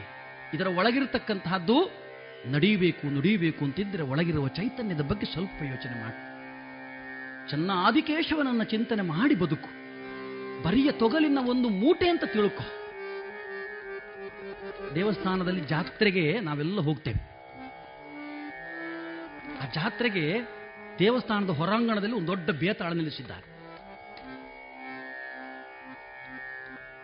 ಮಗು ತಾಯಿ ತಂದೆಯೊಟ್ಟಿಗೆ ಬಂದಿದೆ ದೇವಸ್ಥಾನಕ್ಕೆ. ಒಳಪ್ರವೇಶ ಮಾಡ್ತಾ ಇದ್ದ ಹಾಗೆ ಬೇತಾಳ ಎದುರು ಕಾಣಿಸ್ತದೆ. ಆ ಮಗುವಿಗೊಂದು ಸಂತೋಷ ನೋಡಿ. ಅಪ್ಪ ಬೇತಾಳ ಅಂದ. ಅಮ್ಮ ಹೇಳಿದ್ಲು, ಸತ್ಯ ಹೇಳಿದ್ ನೀನು, ಅಪ್ಪನೇ ಬೇತಾಳ. ಅಪ್ಪ ಕೇಳಿದ್ರೆ, ಏನೋ ನಾನು ಬೇತಾಳ. ಅಲ್ಲಿ ನೀವು ಬೇತಾಳ ಅಲ್ಲಪ್ಪ, ಅದೋ ಬೇತಾಳ ಅಲ್ಲಿ ನೋಡಿ. ಏನಾಯ್ತು ಬೇತಾಳ ಇದ್ರೆ? ಈಗ ಆ ಬೇತಾಳ ಕುಣಿಯಬೇಕು. ಅಪ್ಪ ಹೇಳಿದ್ರು, ಈಗ ಕುಣಿಯುವುದಿಲ್ಲ. ಯಾಕೆ ಕುಣಿಯುವುದಿಲ್ಲ? ಅದು ಕುಣಿಯುವುದಿಲ್ಲ. ಯಾಕೆ? ಅದು ನಿನಗೆ ಹೇಳಿದ್ರೆ ಅರ್ಥ ಆಗುದಿಲ್ಲ. ಅದು ಕುಣಿಯುವುದಿಲ್ಲ. ಈಗ ಅದು ಕುಣಿಯಬೇಕು. ಹಾಗಾದ್ರೆ ಸ್ವಲ್ಪ ಹೊತ್ತು ಕಾಯಬೇಕು. ನಾವು ಸುತ್ತು ಬಂದು ದೇವಸ್ಥಾನಕ್ಕೆ ಪ್ರದಕ್ಷಿಣೆ ಬರೋಣ, ಒಳಭಾಗಕ್ಕೆ ಹೋಗಿ ತೀರ್ಥಪ್ರಸಾದ ಸ್ವೀಕಾರ ಮಾಡೋಣ, ಆಮೇಲೆ ಆ ಮಂಗಳಾರತಿ ದರ್ಶನ ಮಾಡೋಣ, ಆಮೇಲೆ ಪ್ರಸಾದ ಸ್ವೀಕಾರ ಮಾಡೋಣ, ಮತ್ತೆ ಇಲ್ಲಿ ಸ್ವಲ್ಪ ಹೊತ್ತು ಕೂತುಕೊಳ್ಳೋಣ, ಬೇತಾಳ ಅಲುಗಾಡ್ತದೋ ಕುಣಿತದೋ ನೋಡೋಣ ಅಂತ. ಸರಿ ಅಂತ ಒಪ್ಪುತ್ತದೆ ಮಗು. ದೇವಸ್ಥಾನಕ್ಕೆ ಪ್ರದಕ್ಷಿಣೆ ಬಂದು ಒಳಭಾಗದಲ್ಲಿ ತೀರ್ಥಪ್ರಸಾದ ಸ್ವೀಕಾರ ಮಾಡಿದ್ರು. ಆಮೇಲೆ ಹೊರಗೆ ಬಂದು ಕೂತುಕೊಂಡಿದ್ದಾರೆ. ಸ್ವಲ್ಪ ಹೊತ್ತಿನಲ್ಲೇ ಉತ್ಸವ ಆರಂಭ ಆಯಿತು. ಉತ್ಸವ ಆರಂಭ ಆದಾಗ ದೇವರ ಆ ಮೂರ್ತಿಯನ್ನು ಹೊತ್ತುಕೊಂಡು ಅರ್ಚಕರು ಹೊರಕ್ಕೆ ಬಂದರು ರಾಜಾಂಗಣಕ್ಕೆ. ಯಾವಾಗ ರಾಜಾಂಗಣಕ್ಕೆ ಅವರು ಪ್ರವೇಶ ಮಾಡ್ತಾರೋ ಆವಾಗ ಢುಮ್ ಢುಮ್ ಢುಮ್ ಢುಮ್ ಢುಮ್ ಢುಮ್ ಎಂಬುದಾಗಿ ಬ್ಯಾಂಡ್ ನಗಾರಿಗಳೆಲ್ಲ ಶಬ್ದ ಶಬ್ದ ಮಾಡುತ್ತಿರುವಂತಹ ಸಂದರ್ಭ.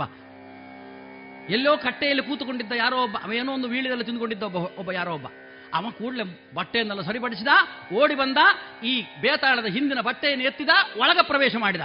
ಆ ತಕ್ಷಣ ಬೇತಾಳ ಎದ್ದು ನಿಂತಿತ್ತು, ಅಲುಗಾಡಲು ಶುರು ಮಾಡಿದ. ಡಂಗ ಡಂಗ ಡಂಗ ಡಂಗ ಡಂಗ ಡಂಗ ಡಂಗ. ಮಗುವಿಗೆ ಸಂತೋಷ. ಓ, ಬೇತಾಳ ಕುಣಿತಾ ಉಂಟು, ಹಾರು ಕುಣಿತಾ ಉಂಟು, ಹಾರು ಕುಣಿತಾ ಉಂಟು. ಅಪ್ಪ ಹೇಳ್ತಾರೆ, ಈಗ ಬೇತಾಳ ಕುಣಿತಲ್ಲ, ಕಾರಣ ಏನು ಗೊತ್ತೇ? ಬೇತಾಳದ ಒಳಗೊಬ್ಬ ಹೋಗಿದ್ದಾನೆ, ಆದ ಕಾರಣ ಬೇತಾಳ ಕುಣಿತದೆ. ಕೀಲು ಜಡಿದ ಬೊಂಬೆ ನಮ್ಮದು ಇದು ಬೇತಾಳ, ಇದರ ಒಳಗೊಬ್ಬ ನಿಲ್ಲಬೇಕು, ನಾವು ಆಡಬೇಕು ಅಂದಿದೆ. ನಾನಿಷ್ಟು ಹರಿಕಥೆ ಮಾಡಬೇಕು ಅಂತಿದ್ರೆ, ಇಷ್ಟು ಸಂಗೀತ ಹೇಳಬೇಕು ಅಂತಿದ್ರೆ, ಇಷ್ಟು ವಿಚಾರ ಹೇಳಬೇಕು ಅಂತಿದ್ರೆ, ನೀವು ನನ್ನನ್ನು ನೋಡಬೇಕು ಅಂತಿದ್ರೆ, ನೀವು ಅದನ್ನು ಕೇಳಬೇಕು ಅಂತಿದ್ರೆ, ನಿಮ್ಮ ನಮ್ಮೊಳಗೊಬ್ಬ ಕುಳಿತಿರಬೇಕಲ್ಲ, ಅವನೇ ಭಗವಂತ, ಅವನೇ ಚೈತನ್ಯ ಸ್ವರೂಪ. ಅವನಿಲ್ಲದಿದ್ದರೆ ಯಾವುದು ಪ್ರಯೋಜನ ಇಲ್ಲ. ಆದ ಕಾರಣ ಈ ತಾತ್ವಿಕ ಚಿಂತನೆಯನ್ನು ಮನಸ್ಸಿನಲ್ಲಿ ಇಟ್ಟುಕೊಳ್ಬೇಕು. ನಾನು ನಾನು ನಾನು ಎಂಬಂತಹ ಅಹಂಕಾರವನ್ನು ಬಿಟ್ಟು ನಾನೆಂಬ ಅಭಿಮಾನ ಮನಮಾನ ಕೆಡಿಸುವುದು, ನಾನೆಂಬ ಭಾವದಿಂ ಮಾನವನು ಕೆಡುವನು. ನಾನೆಂಬ ಅಭಿಮಾನ ಮನಮಾನ ಕೆಡಿಸುವುದು, ಮನಸ್ಸಿನ ಮಾನ ಕೆಟ್ಟು ಹೋಗ್ತದೆ. ಆದ್ದರಿಂದ ನಾನೆಂಬ ಭಾವದಿಂ ಮಾನವನು ಕೆಡುವನು.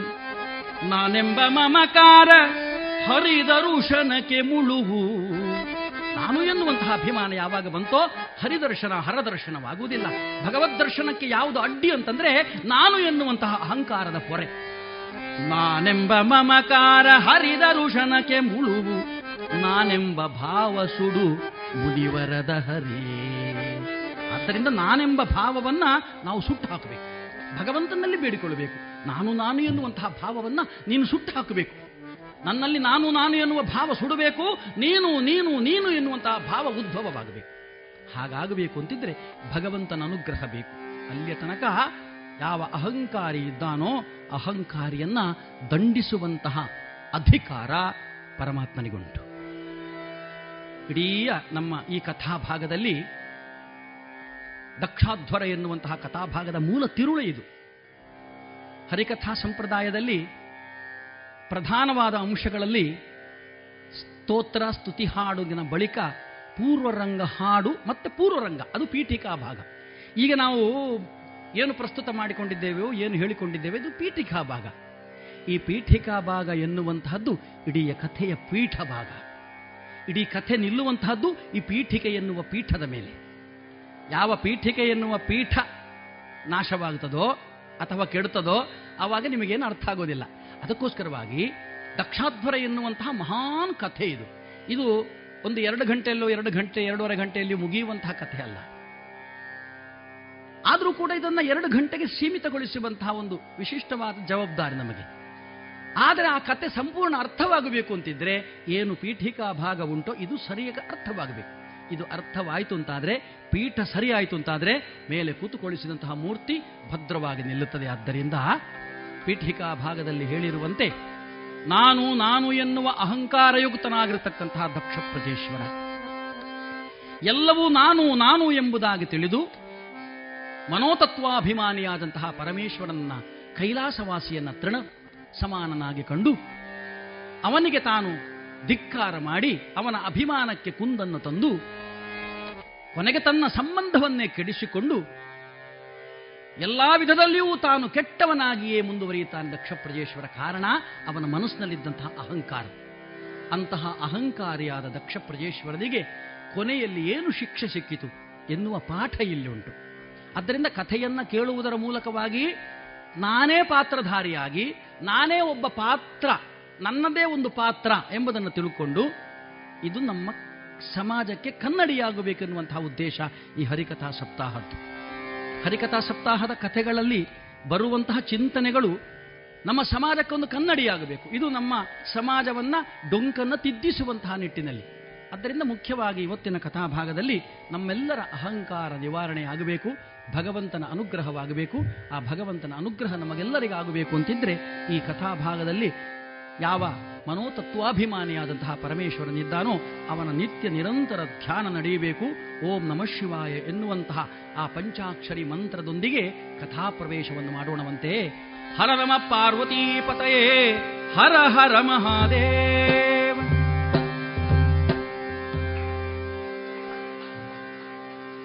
ಲಕ್ಷ್ಮೀರಮಣ ಗೋವಿಂದ ಗೋವಿಂದ. ಪಂಚಾಕ್ಷರಿ ಮಂತ್ರವನ್ನು ಹೇಳುತ್ತಾ ಕಥಾ ಪ್ರವೇಶ ಮಾಡೋಣ. ನಾನು ಹೇಳಿಕೊಟ್ಟ ಹಾಗೆ ನೀವು ಗಟ್ಟಿಯಾಗಿ ಹೇಳಬೇಕು. ಯಾರು ನಮ್ಮನ್ನು ಆಚೆ ಈಚೆ ನೋಡ್ತಾರೆ, ನಾಚಿಕೆ ಆಗ್ತದಂತೆ ಯಾವ ತಲ್ಕೊಳ್ಬೇಡಿ. ಶಿವಸನ್ನಿಧಿಯಲ್ಲಿದ್ದೇವೆ ನಾವು. ಆದ ಕಾರಣ ಪಂಚಾಕ್ಷರಿ ಮಂತ್ರ ಹೇಳಲಿಕ್ಕೆ ಏನು ಕಷ್ಟ ಇಲ್ಲ. ಬರೀ ಪಂಚಾಕ್ಷರಿ ಮಾತ್ರ, ಬೇರೆ ಏನು ಹೇಳಲಿಕ್ಕಿಲ್ಲ. ಅದನ್ನು ಗಟ್ಟಿಯಾಗಿ ನಾವು ಉಚ್ಚಾರಣೆ ಮಾಡ್ತಾ ಭಗವಂತನಿಗೆ ಅತಿ ಪ್ರಿಯರಾಗೋಣ. ನಮ್ಮ ಮನಸ್ಸಿನ ದುರಹಂಕಾರ ಮಮಕಾರಗಳನ್ನೆಲ್ಲ ನಿವಾರಣೆ ಮಾಡಿಕೊಳ್ಳೋಣ ಎನ್ನುವಂತಹ ಪ್ರಾರ್ಥನೆಯೊಂದಿಗೆ ಸಂಕೀರ್ತನೆಯ ಜೊತೆಯಲ್ಲಿ ಕಥಾ ಪ್ರವೇಶ ಮಾಡೋಣ. ಓಂ ನಮಃ ಶಿವಾಯ, ಓಂ ನಮಃ ಶಿವಾಯ, ಓಂ ನಮಃ ಶಿವಾಯ, ಓಂ ನಮಃ ಶಿವಾಯ, ಓಂ ನಮಃ ಶಿವಾಯ, ಓಂ ನಮಃ ಶಿವಾಯ, ಓಂ ನಮಃ ಶಿವಾಯ,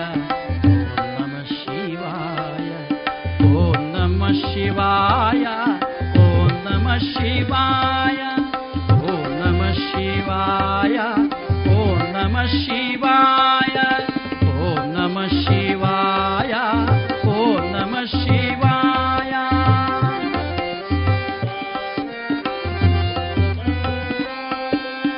ಓಂ ನಮಃ ಶಿವಾಯ ಓಂ ನಮಃ ಶಿವಾಯ ಓಂ ನಮಃ ಶಿವಾಯ ನಮಃ ಶಿವಾಯ ನಮಃ ಶಿವಾಯ ನಮಃ ಶಿವಾಯ ನಮಃ ಶಿವಾಯ ನಮಃ ಶಿವಾಯ ನಮಃ ಶಿವಾಯ ನಮಃ ಶಿವಾಯ ನಮಃ ಶಿವಾಯ ನಮಃ ಶಿವಾಯ ನಮಃ ಶಿವಾಯ. ನಮಃ ಶಿವಾಯ ನಮಃ ಶಿವಾಯ ನಮಃ ಶಿವಾಯ ನಮಃ ಶಿವಾಯ ನಮಃ ಶಿವಾಯ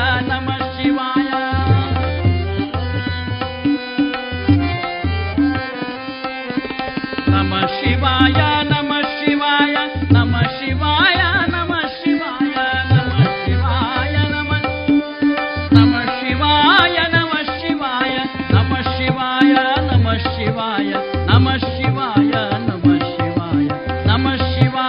ನಮಃ ಶಿವಾಯ ಓಂ ನಮಃ ಶಿವಾಯ ಓಂ ನಮಃ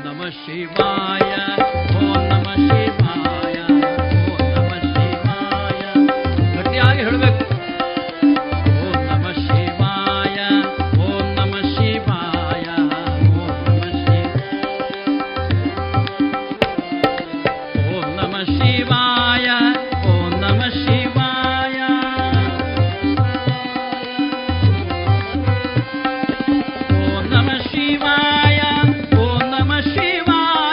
ನಮಃ ಶಿವಾಯ ಓಂ ನಮಃ ಶಿವಾಯ ಓಂ ನಮಃ ಶಿವಾಯ ಓಂ ನಮಃ ಶಿವಾಯ ಓಂ ನಮಃ ಶಿವಾಯ ಓಂ ನಮಃ ಶಿವಾಯ ಓಂ ನಮಃ ಶಿವಾಯ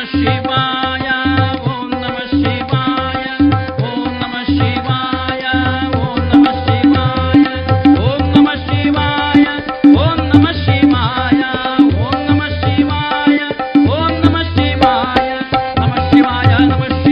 ನಮಃ ಶಿವಾಯ ನಮಃ ಶಿವಾಯ ನಮಃ ಶಿವಾಯ ನಮಃ ಶಿವಾಯ ನಮಃ ಶಿವಾಯ ನಮಃ ಶಿವಾಯ ನಮಃ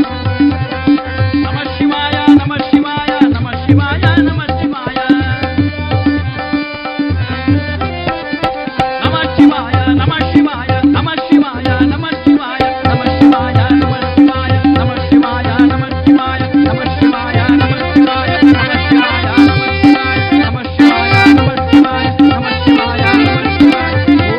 ನಮಃ ಶಿವಾಯ ಓಂ ನಮಃ ಶಿವಾಯ ಓಂ ನಮಃ ಶಿವಾಯ ಓಂ ನಮಃ ಶಿವಾಯ ಓಂ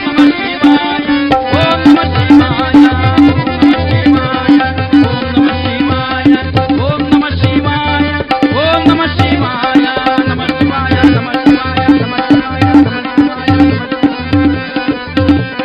ಭಗವ ಪಾರ್ವತಿ ಪತಯೇ ಹರ ಹರ ಮಹಾದೇವ. ಶ್ರೀ ರಮಣ ಗೋವಿಂದ. ಮನಸ್ಸಿನ ಕಲ್ಮಶಗಳನ್ನೆಲ್ಲ ನಿವಾರಣೆ ಮಾಡಲಿಕ್ಕೆ ನಮಃ ಶಿವಾಯ ಎನ್ನುವ ಶಿವ ಪಂಚಾಕ್ಷರಿ ಮಂತ್ರ. ಯಾರು ಪಂಚಾಕ್ಷರಿ ಮಂತ್ರವನ್ನು ನಿತ್ಯ ನಿರಂತರವಾಗಿ ನಿಯಮಿತವಾಗಿ ಶಾಸ್ತ್ರಬದ್ಧವಾಗಿ ಶಿಸ್ತುಬದ್ಧವಾಗಿ ಉಚ್ಚರಿಸ್ತಾರೋ ಅವರ ಮನಸ್ಸಿನ ಎಲ್ಲ ಕಲ್ಮಶಗಳು ನಿವಾರಣೆಯಾಗುತ್ತದೆ ಎನ್ನುವಂತಹದ್ದು ಇದು ನಮಗೆ ನಂಬಿಕೆಯಾಗಿರಬೇಕು. ಅಂತಹ ಒಂದು ನಮಃ ಶಿವಾಯ ನಾಮಸ್ಮರಣೆಯಿಂದ ನಾವೆಲ್ಲ ಪವಿತ್ರರಾಗಿದ್ದೇವೆ. ಕಥಾ ಪ್ರವೇಶ ಮಾಡೋಣವಂತೆ. ಕಥಾಭಾಗದಲ್ಲಿ ತ್ರಿವೇಣಿ ಸಂಗಮದ ತಾಣದಿ ಜರಗಿತು ಪವಿತ್ರ ಸತ್ರಯಾಗ ಸಮ್ಮೇಳನ. ತ್ರಿವೇಣಿ ಸಂಗಮದ ತಾಣದಿ ಜರಗಿತು ಪವಿತ್ರ ಸತ್ರಯಾಗ ಸಮ್ಮೇಳನ.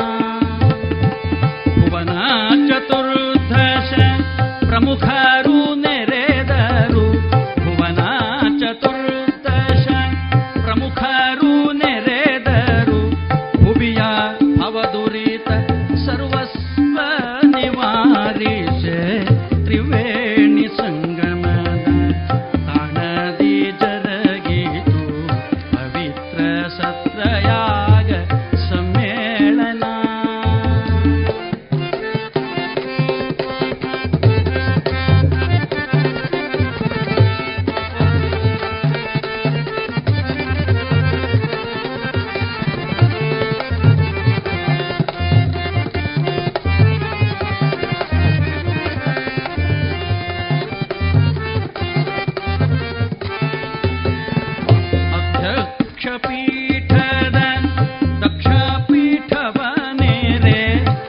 ಅಧ್ಯಕ್ಷಪೀಠದ ದಕ್ಷಪೀಠವನೇರೆ ಆದ್ಯತೆ ಇತ್ತರೂ ಮುಕ್ಕಣ್ಣ ಶಿವನಿಗೆ.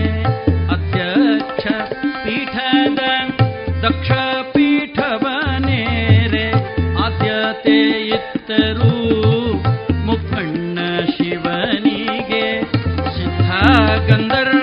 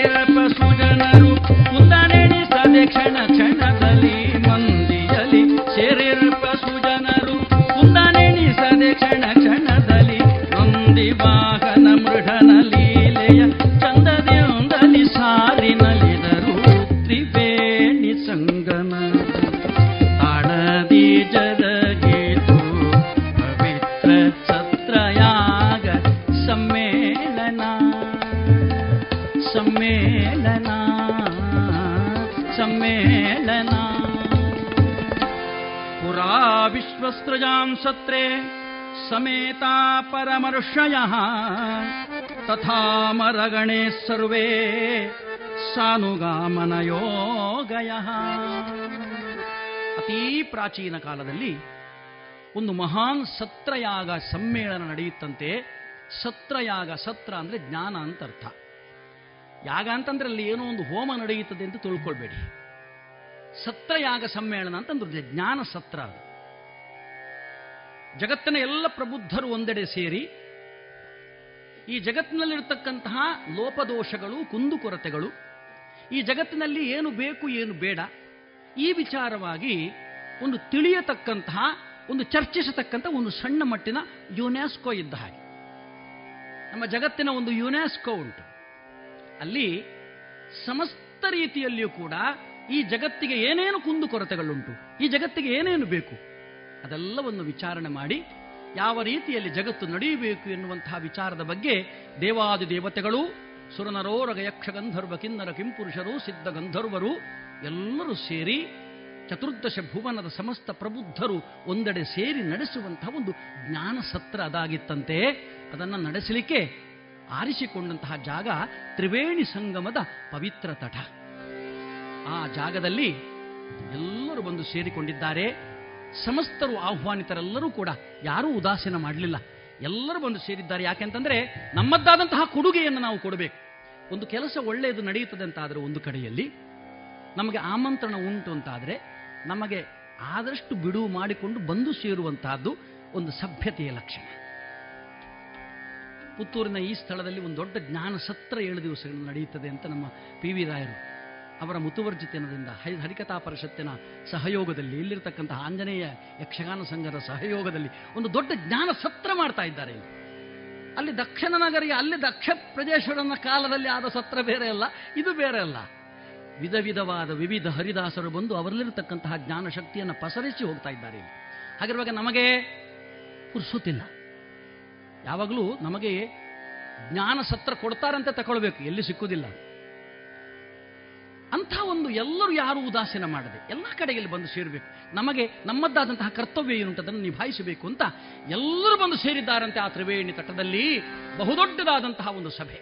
ಅದರಲ್ಲೂ ಒಂದು ಕಡೆಯಲ್ಲಿ ಋಷಿ ಮುನಿಗಳು ಸಾಧು ಸಂತರು ಮಹಂತರೆಲ್ಲ ಕುಳಿತಿರ್ತಕ್ಕಂಥ ಆ ಸೌಂದರ್ಯ ಅದು ನೋಡ್ಲಿಕ್ಕೆ ಎಷ್ಟು ಸುಂದರ. ಯಾರೆಲ್ಲ ಬಂದಿದ್ರಂತೆ? ಶುಕಸನಕ ನಾರದಸನಂದನ ಪುಲಹ ವಿಶ್ವಾಮಿತ್ರ ಚವನ ಸುತ ಜೈವಿನಿ ಭೃಗು ಭಗೀರಥ ಅತ್ರಿ ಸ್ಥೂಲ ಶಿರಾ ಶುಕಸನಕ ನಾರದಸನಂದನ ಪುಲಹ ವಿಶ್ವಾಮಿತ್ರ ಚವನ ಸುತ ಜೈಮಿನಿ ಭೃಗು ಭಗೀರಥ ಅತ್ರಿ ಸ್ಥೂಲ ಶಿರಾ ಪ್ರಮತಿ ಕರ್ತಮ ಸ್ಥೂಲ ಕೇಶ ವಸಿಷ್ಠ ಪರ್ವತ ತಮ ಮಹೋರ ರೈಭ್ಯತನು ಮಾಂಡವ್ಯತಿತ್ತಿರಿ ತಮನ ಮೈತ್ರೇಯ ಶುಕಸನಕ ನಾರದ ಸನಂದನ ಶುಕ ಸನಕ ನಾರದ ಸನಂದನ ವಸಿಷ್ಠ ಇತ್ಯಾದಿ ಅನೇಕ ಅನೇಕ ಋಷಿಗಳೆಲ್ಲ ಬಂದು ಸೇರಿದ್ದಾರೆ. ಆ ಸೇರಿರತಕ್ಕಂತಹ ಸಭೆಯಲ್ಲಿ ಒಬ್ಬ ಅಧ್ಯಕ್ಷ ಪೀಠವನ್ನು ಅಲಂಕರಿಸಲಿಕ್ಕೆ ಒಬ್ಬ ಬೇಕು, ದಕ್ಷನಾಗಿರಬೇಕವ. ನೀತಿ ಸಂಹಿತೆ ಹೇಳ್ತದೆ, ಒಂದು ಸಭೆಯ ಅಧ್ಯಕ್ಷ ಪೀಠವನ್ನು ಅಲಂಕರಿಸುವವ ಮೊತ್ತ ಮೊದಲಾಗಿ ಅವನು ತಾನು ಚಾರಿತ್ರ್ಯದಲ್ಲಿ ಪರಿಶುದ್ಧನಾಗಿರಬೇಕು. ಮೊದಲು ಪ್ರಥಮವಾದಂತಹ ಅವನ ಅರ್ಹತೆ ಏನು ಗೊತ್ತೇ? ಚಾರಿತ್ರ್ಯದಲ್ಲಿ ಅತ್ಯಂತ ಪರಿಶುದ್ಧನಾಗಿರ್ತಕ್ಕಂಥವನೊಬ್ಬನನ್ನ ಅಧ್ಯಕ್ಷ ಪೀಠಕ್ಕೇರಿಸಬೇಕು. ಆಮೇಲೆ ಸಮ್ಮೇಳನ ಸಭೆ ನಡೆಯುವಂತಹ ಸಂದರ್ಭದಲ್ಲಿ ಎದುರಾಗುವ ಸಮಸ್ತ ಸಮಸ್ಯೆಗಳನ್ನು ಎದುರಿಸುವಂತಹ ಹೊಣೆಗಾರಿಕೆಯಲ್ಲಿರಬೇಕು. ಆಮೇಲೆ ಬಂದಿರತಕ್ಕಂತಹ ಪ್ರತಿಯೊಬ್ಬನಿಗೂ ಕೂಡ ಸೂಕ್ತವಾದಂತಹ ಉತ್ತರವನ್ನು ಕೊಟ್ಟು ನಿವೃತ್ತಿಯನ್ನು ಕೊಡುವ ಎದೆಗಾರಿಕೆಯಲ್ಲಿರಬೇಕು ಅಲ್ವೇ? ಇದೆಲ್ಲ ಅಧ್ಯಕ್ಷ ಪೀಠವನ್ನು ಇರತಕ್ಕಂಥವನಿಗಿರಬೇಕಾದ ಗುಣಗಳು.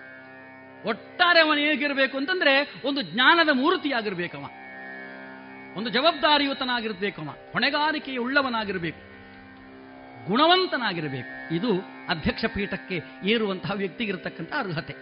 ಆದರೆ ನಮ್ಮಲ್ಲಿ ಅದೆಲ್ಲ ಮರೆತು ಹೋಗಿದೆ. ಈಗ ಈಗ ಅಧ್ಯಕ್ಷ ಪೀಠಕ್ಕೆ ಯಾರು ಅಂತಂದ್ರೆ, ಸ್ವಲ್ಪ ದುಡ್ಡು ಯಾರು ಹೆಚ್ಚು ಕೊಡ್ತಾನೆ ಅವನಂತ ಅಧ್ಯಕ್ಷ ಪೀಠಕ್ಕೆ ಸ್ವಲ್ಪ ದುಡ್ಡು ಹೆಚ್ಚು ಕೊಟ್ಟಿದ್ದಾರೆ, ಅದನ್ನು ಅಧ್ಯಕ್ಷ ಪೀಠಕ್ಕೆ.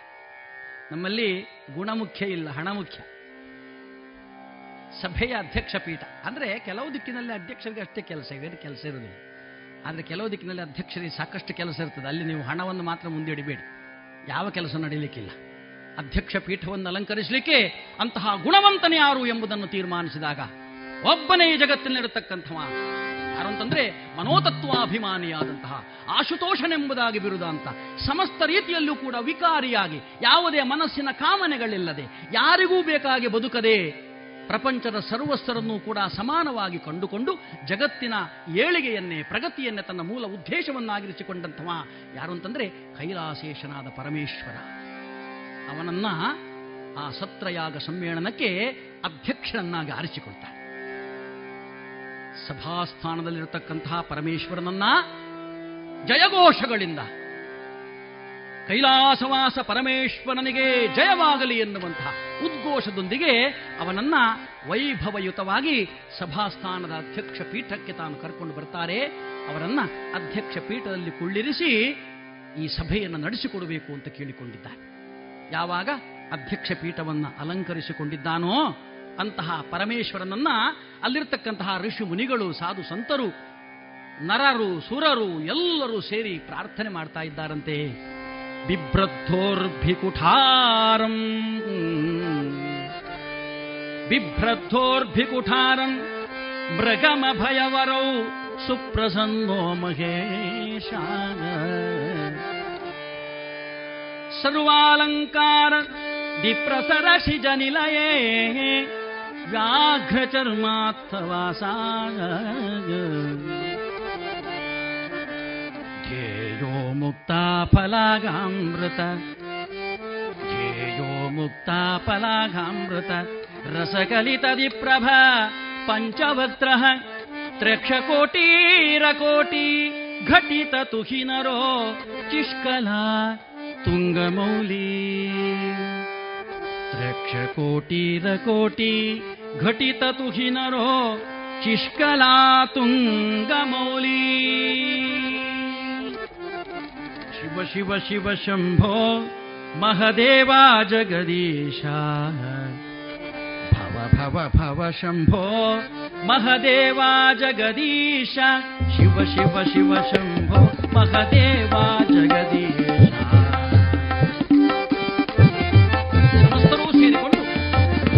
ಈಶ್ವರನ ಧ್ಯಾನ ಮಾಡ್ತಾ ಇದ್ದಾರೆ, ಜಯಕಾರ ಹಾಕುತ್ತಾ ಇದ್ದಾರೆ, ಹೊಗಳುತ್ತಾ ಇದ್ದಾರೆ. ಸ್ವಾಮಿ, ಅಧ್ಯಕ್ಷ ಪೀಠವನ್ನು ಏರಿದ್ದೀರಲ್ಲ, ಸಭೆಯನ್ನು ಬೇಕಾದ ಹಾಗೆ ನಡೆಸಿಕೊಡ್ಬೇಕು. ಹಿಮಬೆಟ್ಟದ ಶಿರದಲ್ಲಿ ಬೆರೆವ ಗಂಗಾಧರ,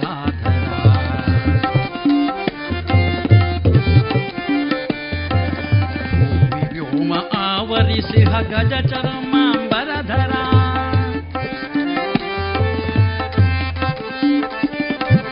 ಹಿಮಬೆಟ್ಟದ ಶಿರದಲ್ಲಿ ಮೆರೆವ ಗಂಗಾಧರ, ಭೂಮಿ ವ್ಯೋಮ ಆವರಿಸಿ ಗಜ ಚರಮಾಂಬರಧರ, ಸಮೀರ ಶತಕೋಟಿ ತೇಜ ಮೃಢನೆ ಚಂದ್ರಶೇಖರ,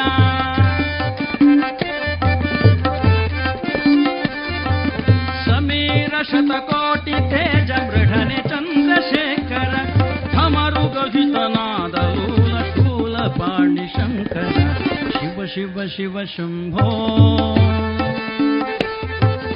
ಹರ ಹರ ಹರ ಶಂಭೋ, ಶಿವ ಶಿವ ಶಂಭೋ ಹರ ಹರ ಹರ ಶಂಭೋ.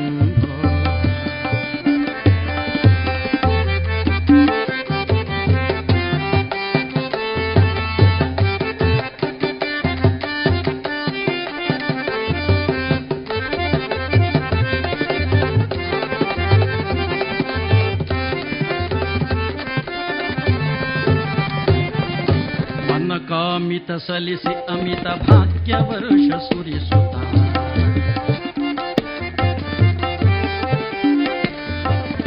ಮನದ ರಿಷಡ್ ವರ್ಗದ ಹಿಸು ನೊಸಲ ನಯನ ಶೋಭಿತ,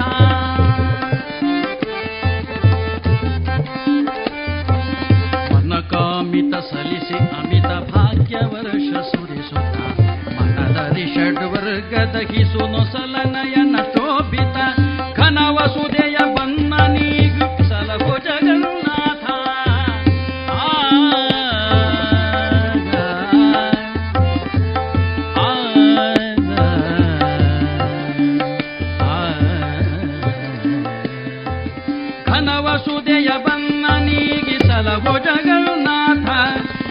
ವರದ ಮುರಾರಿ ಪ್ರೀತ ಮುನಿಗಣ ಸಂಪೂಜಿತ, ಶಿವ ಶಿವ ಶಿವ ಶಂಭೋ ಹರ ಹರ ಹರ ಶಂಭೋ, ಶಿವ ಶಿವ ಶಿವ ಶಂಭೋ ಹರ ಹರ ಹರ ಶಂಭೋ, ಶಿವ ಶಿವ ಶಿವ ಶಂಭೋ ಹರ ಹರ ಹರ ಶಂಭೋ, ಶಿವ ಶಿವ ಶಿವ ಶಂಭೋ ಹರ ಹರ ಹರ ಶಂಭೋ.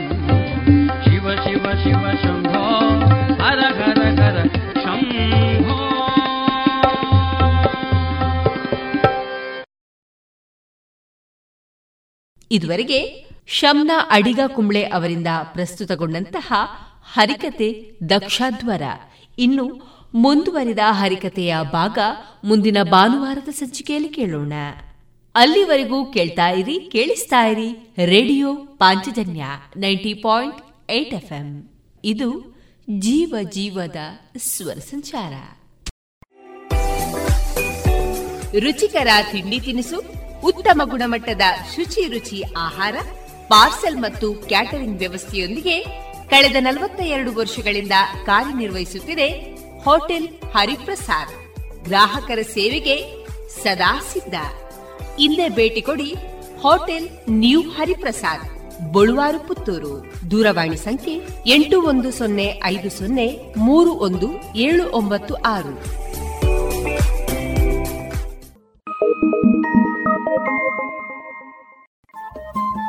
ರೇಡಿಯೋ ಪಾಂಚಜನ್ಯ ತೊಂಬತ್ತು ಬಿಂದು ಎಂಟು ಎಫ್ಎಂ ಸಮುದಾಯ ಬಾನುಲಿ ಕೇಂದ್ರ ಪುತ್ತೂರು. ಇದು ಜೀವ ಜೀವದ ಸ್ವರ ಸಂಚಾರ.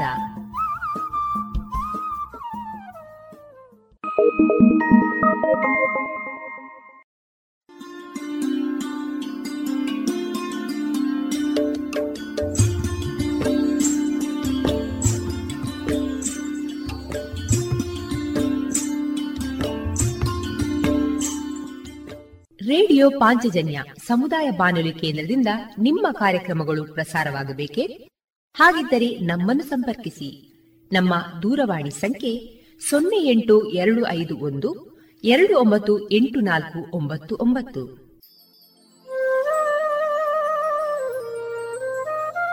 ಗಮನಿಸಿ ಕೇಳುವರೆ, ನಮ್ಮ ಕಾರ್ಯಕ್ರಮಗಳನ್ನು ವೆಬ್ಸೈಟ್ ಮೂಲಕ ಕೂಡ ಆಲಿಸಬಹುದು. ನಮ್ಮ ವೆಬ್ಸೈಟ್ ವಿಳಾಸ W W W dot radio Panchajanya dot com. ಇಲ್ಲಿ ಆರ್ಕೈವ್ಸ್ನ ಭಾಗಕ್ಕೆ ಹೋಗಿ ಕ್ಲಿಕ್ ಮಾಡಿದರೆ ಹಳೆ ಕಾರ್ಯಕ್ರಮಗಳನ್ನು ಕೂಡ ಆಲಿಸಬಹುದು. ಜೊತೆಗೆ ನಮ್ಮ ಪ್ರಸಾರವನ್ನು ಆಪ್ ಮೂಲಕವೂ ಕೇಳಬಹುದು. ಪ್ಲೇಸ್ಟೋರ್ನಲ್ಲಿ ಪಾಂಚಜನ್ಯ ಸರ್ಚ್ ಮಾಡಿ ಡೌನ್ಲೋಡ್ ಮಾಡಿಕೊಂಡು ತಮ್ಮ ಮೊಬೈಲ್ಗಳಿಗೆ ಇನ್ಸ್ಟಾಲ್ ಮಾಡಿದರೆ ರೇಡಿಯೋ ಪ್ರಸಾರದ ಕಾರ್ಯಕ್ರಮವನ್ನು ನೀವು ಆಲಿಸಬಹುದು. ನಮ್ಮ ಪ್ರಸಾರದ ಬಗೆಗೆ ನಿಮ್ಮ ಅಭಿಪ್ರಾಯಗಳನ್ನು ಹಂಚಿಕೊಳ್ಳಲು ನಮ್ಮ ವಿಳಾಸ ರೇಡಿಯೋ ಪಾಂಚಜನ್ಯ ತೊಂಬತ್ತು ಬಿಂದು ಎಂಟು ಎಫ್ಎಂ ಸಮುದಾಯ ಬಾನುಲಿ ಕೇಂದ್ರ, ನೆಹರು ನಗರ, ಪುತ್ತೂರು. ನಮ್ಮ ದೂರವಾಣಿ ಸಂಖ್ಯೆ ಸೊನ್ನೆ ಎಂಟು ಎರಡು ಐದು ಒಂದು ಎರಡು ಒಂಬತ್ತು ಎಂಟು ನಾಲ್ಕು ಒಂಬತ್ತು ಒಂಬತ್ತು. ಇಮೇಲ್ ವಿಳಾಸ radio Panchajanya at Gmail dot com.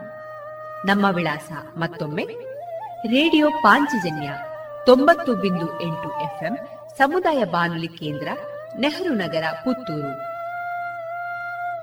ನಮ್ಮ ದೂರವಾಣಿ ಸಂಖ್ಯೆ ಸೊನ್ನೆ ಎಂಟು ಎರಡು ಐದು ಒಂದು ಎರಡು ಒಂಬತ್ತು ಎಂಟು ನಾಲ್ಕು ಒಂಬತ್ತು ಒಂಬತ್ತು. ಇಲ್ಲಿಗೆ ಈ ಹೊತ್ತಿನ ಪ್ರಸಾರ ಕಾರ್ಯಕ್ರಮವನ್ನ ಮುಕ್ತಾಯಗೊಳಿಸುತ್ತಿದ್ದೇವೆ. ಆತ್ಮೀಯ ಕೇಳುಗರಿಗೆಲ್ಲ ರೇಡಿಯೋ ಪಾಂಚಜನ್ಯದ ಬಳಗದ ಪರವಾಗಿ ನಾನು ತೇಜಸ್ವಿ ರಾಜೇಶ್ ಮಾಡುವ ಅನಂತ ವಂದನೆಗಳು.